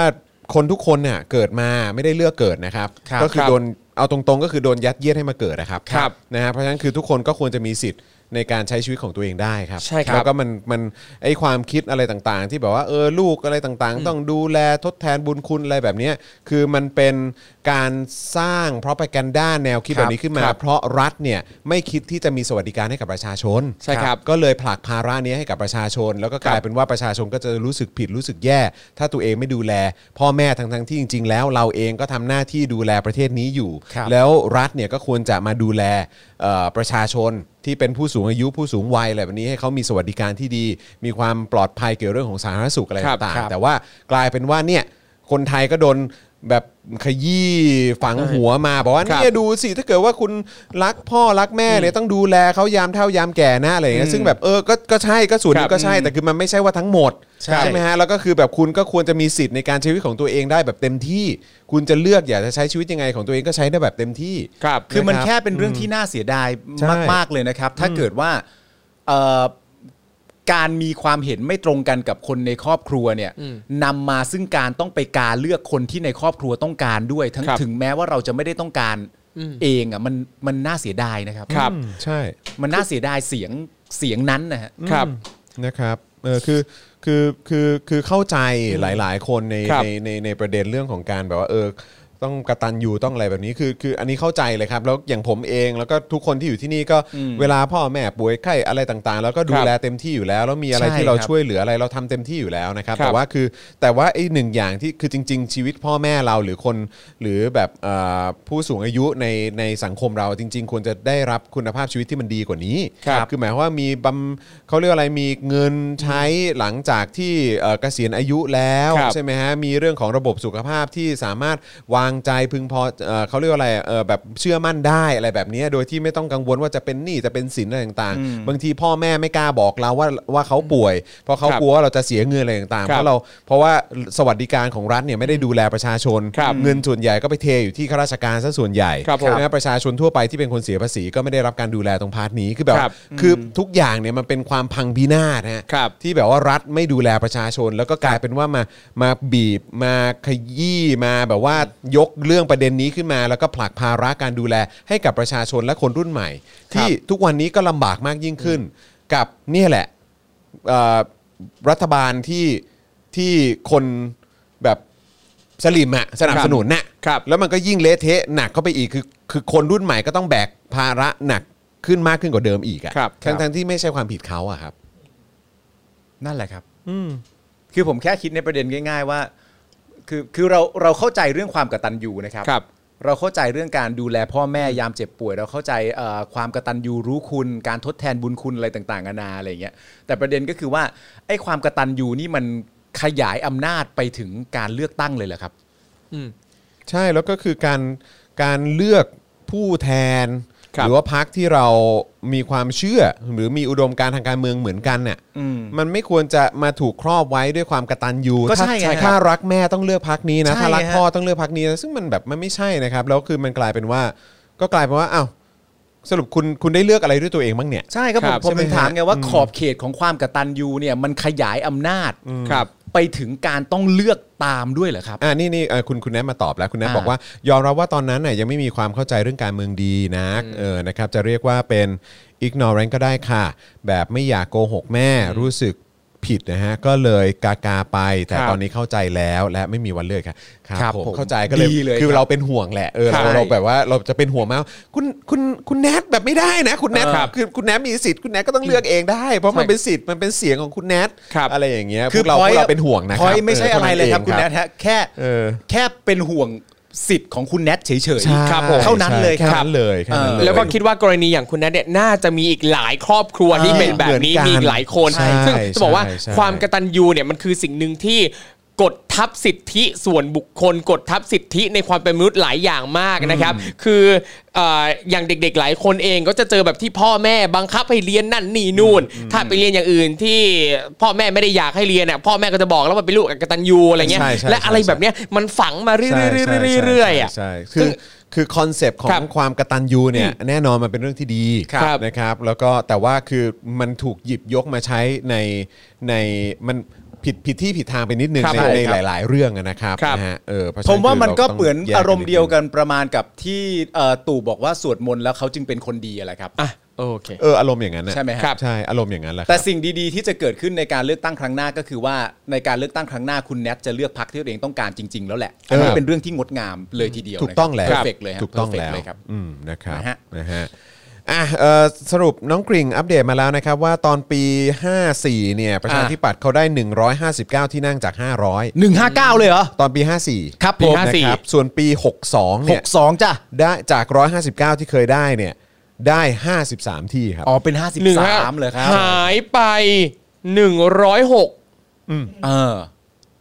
ก็จบที่เป็นห้าสิบสาม ตายเลย ใช่ไหม แล้วก็แล้วก็เห็นยอดบริจาคแบบนี้ก็ ใช่ ครับผม เพราะฉะนั้นน่ะในอย่างที่บอกไปพอรู้ตัวเลขอย่างเงี้ย สิ่งที่ผมเคยตั้งคำถามไว้ก็กลับมาเป็นเรื่องเดิมก็คือว่าถ้าการเลือกตั้งในปี ครับ 62 เนี่ย ได้ 53 ที่นั่ง อืม แปลว่าในช่วงเวลาตลอดระยะเวลาก่อนที่เราจะไปถึงการเลือกตั้งครั้งหน้าเนี่ย ประชาธิปัตย์เนี่ยได้ทำอะไรบ้างไหมที่มันมีสิทธิ์ที่จะได้มากกว่า 53 อ่ะ อะ อย่างอย่างที่เราเคยคุยกันว่าเหมือนกับว่าเขาไม่มีตัวตนเขาหายไปเลย ใช่ แทบไม่เห็นผลงานอะไรเลย ใช่ นี่ไง หากคิดว่าสิ่งที่พักทำไม่ดีก็ให้ไปยกเลิกประกัน ก็ใช่ รายได้ยี่อะไรต่างๆ ก็ใช่ไงก็เพอเพอๆอะไรไปเรื่ เอ อย อ ๆแต่ประเด็นมันจะโตแต่ 54 นี่เท่าไหร่นะ150ร้อยห้า ร้อยห้าสิบเก้า เก้าเลยเห159 หรอนึ่งห้าเก้า หนึ่งห้าเก้าปั๊บ แล้วพอมาเป็นหกสองปุ๊บ เหลือห้าสามเลยเหรเออออื อโอ้โ หายไปร้อยบวกอ่ะ interesting นะ แล้วถ้าครั้งหน้าล่ะ ครับ ไม่ว่ามันจะเป็นเมื่อไหร่ก็ตามเนี่ย มันจะยังห้าสามอยู่ไหม พี่ว่าถึงห้าสิบไหม ไม่ถึง เออ ผมไม่ถึง จริง ๆ ผมว่าไม่ถึง นะฮะ เอาจริงตอนเนี้ยประชาธิปัตย์เหมือนกับเหลือเหลือแต่ชื่ออะ ใช่ ซึ่งชื่อก็จางๆนะเหลือแบบจางๆด้วย เหลือแต่ชื่อให้จดจำ มีข่าวอัปเดตนิดนึงนะครับ หลังจากที่เมื่อวานนี้เนี่ยประยุทธ์เขาบอกว่าเขาต้องไปแก่งแย่งใช่ไหมฮะ ครับ ไปแก่งแย่งวัคซีนมานะครับ เออ มีคุณผู้ชมส่งโพสต์นะครับของสถานเอกอัครราชทูตณกรุงโซลนะครับ หรือว่าเป็น Royal Thai Embassy ครับ โซลเนี่ยนะครับ ครับ บอก ว่าเมื่อวันที่ 12 ตุลาคมนะครับนะก็คือวันนี้แหละเนาะ ครับ นะฮะนางสาว รมณีคณานุรักษ์นะครับ เอกอัครราชทูต ณกรุงโซลได้เดินทางไปรับมอบวัคซีนแอสตราเซเนกาจำนวน 470,000 โดส ที่รัฐบาลเกาหลีใต้บริจาคให้แก่ประเทศไทย ครับ อ่า ที่ warehouse ของบริษัท Korea Super Freeze นะครับ ครับ นะฮะที่เมืองพยองเอ่อพยองเทคนะฮะพยองเทคนะฮะ ครับ เออนะฮะจังหวัดพยองกีนะครับนะฮะซึ่งเป็นสถานที่เก็บรักษาวัคซีนหลักของเกาหลีใต้ ครับ ในโอกาสดังกล่าวได้ลงนามในใบรับรองการส่งมอบวัคซีนร่วมกับนายคิมมินซูนะครับนะฮะรองผู้อำนวยการของ Korea Disease Control and Prevention Agency ด้วยโดยวัคซีน a s t r a z e ซ e c a จำ a s t r a z e ซ e c a จำนวน 470,000 โดสดังกล่าวเนี่ยจะถูกขนส่งออกจากท่าอากาศยาน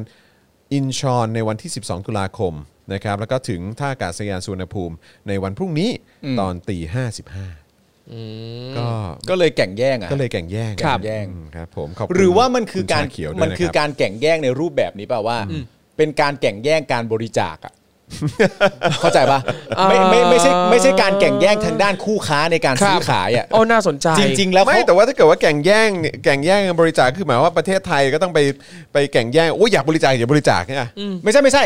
อ่าเอาใหม่ แก่งแย่งในการขอรับบริจาคอะ ในกองขอรับบ อ๋อ ริจาค คือแข่งกับประเทศยากจนอื่น ๆ ประเทศแบบล่าง คือ ๆอื่น ประเทศที่เขาสามารถจะบริจาคได้เนี่ยด้วยไอเดียของเขาก็คือว่าโควิดมันเกิดกับทั่วโลก ครับ เพราะฉะนั้นโลกทั้งโลกเนี่ยต้องดูแลกัน พ้นในประเทศต่างๆนานาทุกประเทศสงบมันก็สงบตามกันทั้งโลก เพราะฉะนั้นเนี่ย เขาอาจจะมีสิทธิ์เลือกก็ได้ว่าเขาอยากบริจาคให้ประเทศไหน ส่วนประเทศไทยเนี่ยก็ไปแก่งแย่งเพื่อให้เป็นประเทศนั้นน่ะที่เขาอยากบริจาค ซึ่ ให้ งซึ่งพอคิดดีๆรู้สึกว่าสมมุติว่าถ้าประเทศถ้ารัฐบาลมีภาษีมากพอ เราจะไม่ต้องใช้คำว่าแก่งแย่งอ่ะ ก็นั่นน่ะ ใช่ สิเออ แต่ก็คงคงไม่หรอก แต่คือแค่แบบว่าผมตลกกับคำพูดที่ประยุทธ์บอกว่าเออแก่งแย่งแก่งแย่งอ่ะ คือแบบ พอ มันเหมืใช้อน คำว่าแก่งแย่งเรารู้ มันเหมือนมันเหมือนเออมันมันต้องแบบ ต่อสู้ทางการ ต่อสู้กันเยอะมาก ค้ อะไรอย่างเงี้ยซึ่งแบบว่าคือถ้ามันบริหารจัดการดีๆ มันก็มันก็จะไม่ จริง อะไรอย่างนี้หรอก ใช่ คำ บ เหี้ยอะไร ผม นะ ก็คิดต่อนะว่าพอใช้คำว่าแก่งแย่งแล้ว ครับ ไปแย่งประเทศที่เขาเข้าโครงการโควิดด้วยป่ะ อืม นั่นแหละดิ อืม นะครับนะฮะโอเคครับคุณผู้ชมครับนี่ ครับ 2 ชั่วโมงครึ่งนะครับนะฮะ ครับ แล้วก็ตอนนี้ 2 ทุ่มแล้วด้วยค ค รั รั บบ นะ ครั ฮะ บ เพราะฉะนั้นก็หนุ่มๆ เดี๋ยวจะต้องส่งหนุ่มๆกลับบ้านก่อนครับนะฮะ ครับ ไม่งั้นเดี๋ยวมันจะมืดเกินไปนะครั เฮ้ยมันมี ผ เคอร์ฟิวเหรอวะ เขาก็ปรับดีขึ้นแล้ว เออ เออนะครับนะฮะปรับดีขึ้นมาอีกนิดนึง บางจุด เออ ตั้งด่าน ปรับดีขึ้นมาอีกนิดนึงเออ ครับ นะครับนะฮะยังไงก็เดี๋ยวเอ่อเดี๋ยวต้องส่งหนุ่มๆกลับบ้านครับเพื่อความปลอดภัยแล้วก็อีกอย่างเอ่ออาจานแบงค์นี่ก็เอ่อเพิ่งออกจากโรงพยาบาลด้วยนะครั ครับผม นะฮะ ครับ ก็เดี๋ยวต้องเอ่อให้พักผ่อนให้เพียงพอด้วยนะครับนะฮะแต่ว่าพรุ่งนี้เราก็จะกลับมานะครับแล้วก็ย้ำด้วยนะครับว่าสำหรับเจาะข่าวตื้นสัปดาห์นี้เนี่ยจะมาเร็วกว่าเดิม 1 วันนะค ครั รับบ ก็คือปกติแล้วจะมาวันศุกร์ใช่ไหมครับนะฮะสัปดาห์นี้จะมาวันพฤหัสนะฮะช่วงเช้าเดี๋ยวติดตามกันได้นะครับ ครับ แล้วก็พรุ่งนี้ก็ยังคงเป็นเอ่อพวกเรา แน่นอนนะ สี่หนุ่มเหมือนเดิมนะครับนะฮะ ครับ ก็เดี๋ยวติดตามกันได้นะครับผมนะฮะคุณคาสกินะฮะคุณคาสกิส่งอะไรมาเนี่ย อ่านไม่ออกไม่รู้เหมือนกันเดี๋ยวอาจจะต้องอาจจะต้องฝากเอ่อคุณมุกแปล คุณมุก แปลคุณคาคาสุกิให้หน่อยครับ ครับ ไม่ไม่หรือว่าเราก๊อปเราเราก๊อปไปแปลใน ใน ก็ได้ Google ใน Translate Google Translate แล้วกันนะครับนะฮะเอิ่มคุณลูกทุ่งบอกว่าจอห์นคุณดูท็อปนิวส์แล้วเหรอทำไมเข้าใจเขาจังปรับหนึ่งชั่วโมงอะไรนะปรับหาพระบิดาเขาเหรอครับอ๋อคือหมายว่า อ๋อ เป็นสี่ทุ่มไง ครับ เคอร์ฟิวเป็นสี่ทุ่ม ครับ เออนะครับ นะฮะเอ่อคุณไมเคิลบอกว่าอาจารย์แบงค์เตะปี๊บดังเร็วๆนะครับเออ อ่า ครับผม กลับมาแข็งแรงกลับมาแข็ง ค แรง รับผมนะฮะแล้วก็ยังไงก็ย้ำอีกครั้งแฮปปี้เบิร์ดเดย์ย้อนหลังอีกครั้งละกันนะครับนะครับอ่าโอเคครับคุณผู้ชมครับวันนี้หมดเวลาแล้วแล้วก็ย้ำอีกครั้งคุณผู้ชมที่เอ่อชอบคอนเทนต์ของเรานะครับแบบ ครับ Daily Topics นะครับแบบเจาะข่าวตื้น แบบคลิปความรู้สป็อคดักทีวีนะครับวาสนาอารวาสถกถามโอ้หลากหลายรายการของเราเนี่ยนะครับใครที่อยากจะให้พวกเราได้ไปต่อนะครับก็สนับสนุนพวกเราได้แบบรายเดือนนะครับผ่านทาง YouTube Membership แล้วก็ Facebook Supporter นั่นเองนะครับนะยังไงรบกวนดูช่องทางที่อ่าคุณผู้ชมสะดวกละกันนะครับถ้าดู Facebook บ่อยๆนะครับก็เป็น Supporter ก็ได้นะครับใครที่ดู YouTube บ่อยๆสะดวกทาง YouTube ก็เป็นเมมเบอร์ทาง YouTube ได้นะครับแต่ว่าย้ำอีกครั้งเลือกช่องทางการชำระเงินนะครับที่สามารถเอ่อเขาเรียกว่าชำระต่อเนื่องได้ทุกเดือนนะครับนะแบบอัตโนมัติก็จะยิ่งดี ครับ นะ ผม ครับนะยังไงก็รบกวนคุณผู้ชมด้วยละกันนะครับนะฮะวันนี้ยอดของเราอยู่ที่ 9,259 นะครับนะเดี๋ยวมาลุ้นกันในวันพรุ่งนี้ ซึ่งเป็นวันที่ 35 นะครับ ครับ แล้วก็จะเหลืออีก 10 วันนะครับกับภารกิจของเราที่จะไปให้ถึง 15,000ซัพพอร์เตอร์ เอาแล้ว นะครับนะฮะวันนี้ขอบคุณคุณผู้ชมมาก ๆ เลยนะครับ เดี๋ยวจะกลับมาอีกทีวันพรุ่งนี้5โมงเย็นโดยประมาณนะครับ ผมจอมินยูสตูเป้นะครับคุณปาล์มบิมโดนต่อยนะครับ ครับ ครูทอม ผม มิสเตอร์ไฟเซอร์นะครับ ครับ และ ผม แน่นอนครับ อาจารย์แบงค์มองบนถอนในใจไปพลางๆนะครับ พวกเรา 4 คนลาไปก่อนนะครับ สวัสดีครับ สวัส สวัสดีครับ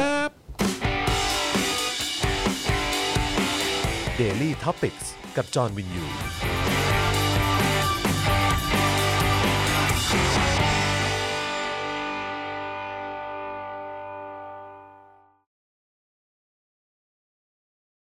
คุณผู้ชมที่อยากสนับสนุนเราผ่านทาง YouTube Membership นะครับง่ายมากๆเลยครับ เพียงแค่กดที่ปุ่มจอยข้างปุ่ม subscribe ใน YouTube Channel ของเรานะครับเมื่อกดปุ่มจอยแล้วนะครับเลือกได้เลยนะครับว่าอยากจะสนับสนุนเราในแพ็กเกจไหนนะครับและหลังจากนั้นครับเลือกวิธีในการชำระเงิน และกรอกรายละเอียดให้ครบถ้วนนะครับแล้วกดปุ่ม subscribe ครับ แค่นี้คุณก็เป็นเมมเบอร์ผู้สนับสนุนของเราแล้วครับสำหรับคุณผู้ชมที่อยากสนับสนุนเราผ่านทาง Facebook Supporter นะครับ คลิกเข้าไปที่หน้าแฟนเพจของ Spoke Dark TV และรายการในเครือของเรา และกดปุ่ม Become a Supporter หรือกดปุ่ม Support Now ที่อยู่ใต้คลิปรายการของเราก็ได้ครับ และเข้าไปเลือกได้เลยนะครับ ว่าจะชำระเงินผ่านทางช่องทางไหน ไม่ว่าจะเป็นบัตรเครดิตเดบิตเครือข่ายมือถือ หรือ Wallet ต่างๆ ก็ง่ายนิดเดียวครับ พอคลิกเข้าไปแล้วก็อย่าลืมใส่ข้อมูลและรายละเอียดให้ครบถ้วนนะครับ พอครบถ้วนแล้วก็กดปุ่ม subscribe แค่นี้คุณก็เป็น supporter ของ Spoke Dark TV แล้วครับ